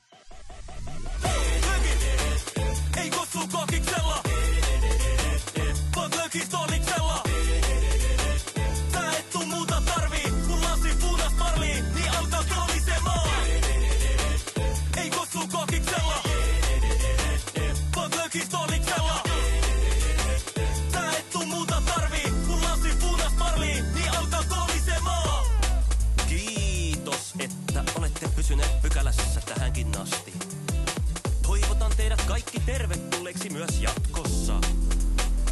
Muistakaa nauttia elämästä arjen vastoinkäymisistä huolimatta. Allekirjoittanut kiittää ja kuittaa. Peliä. Oliko tämä jo tässä?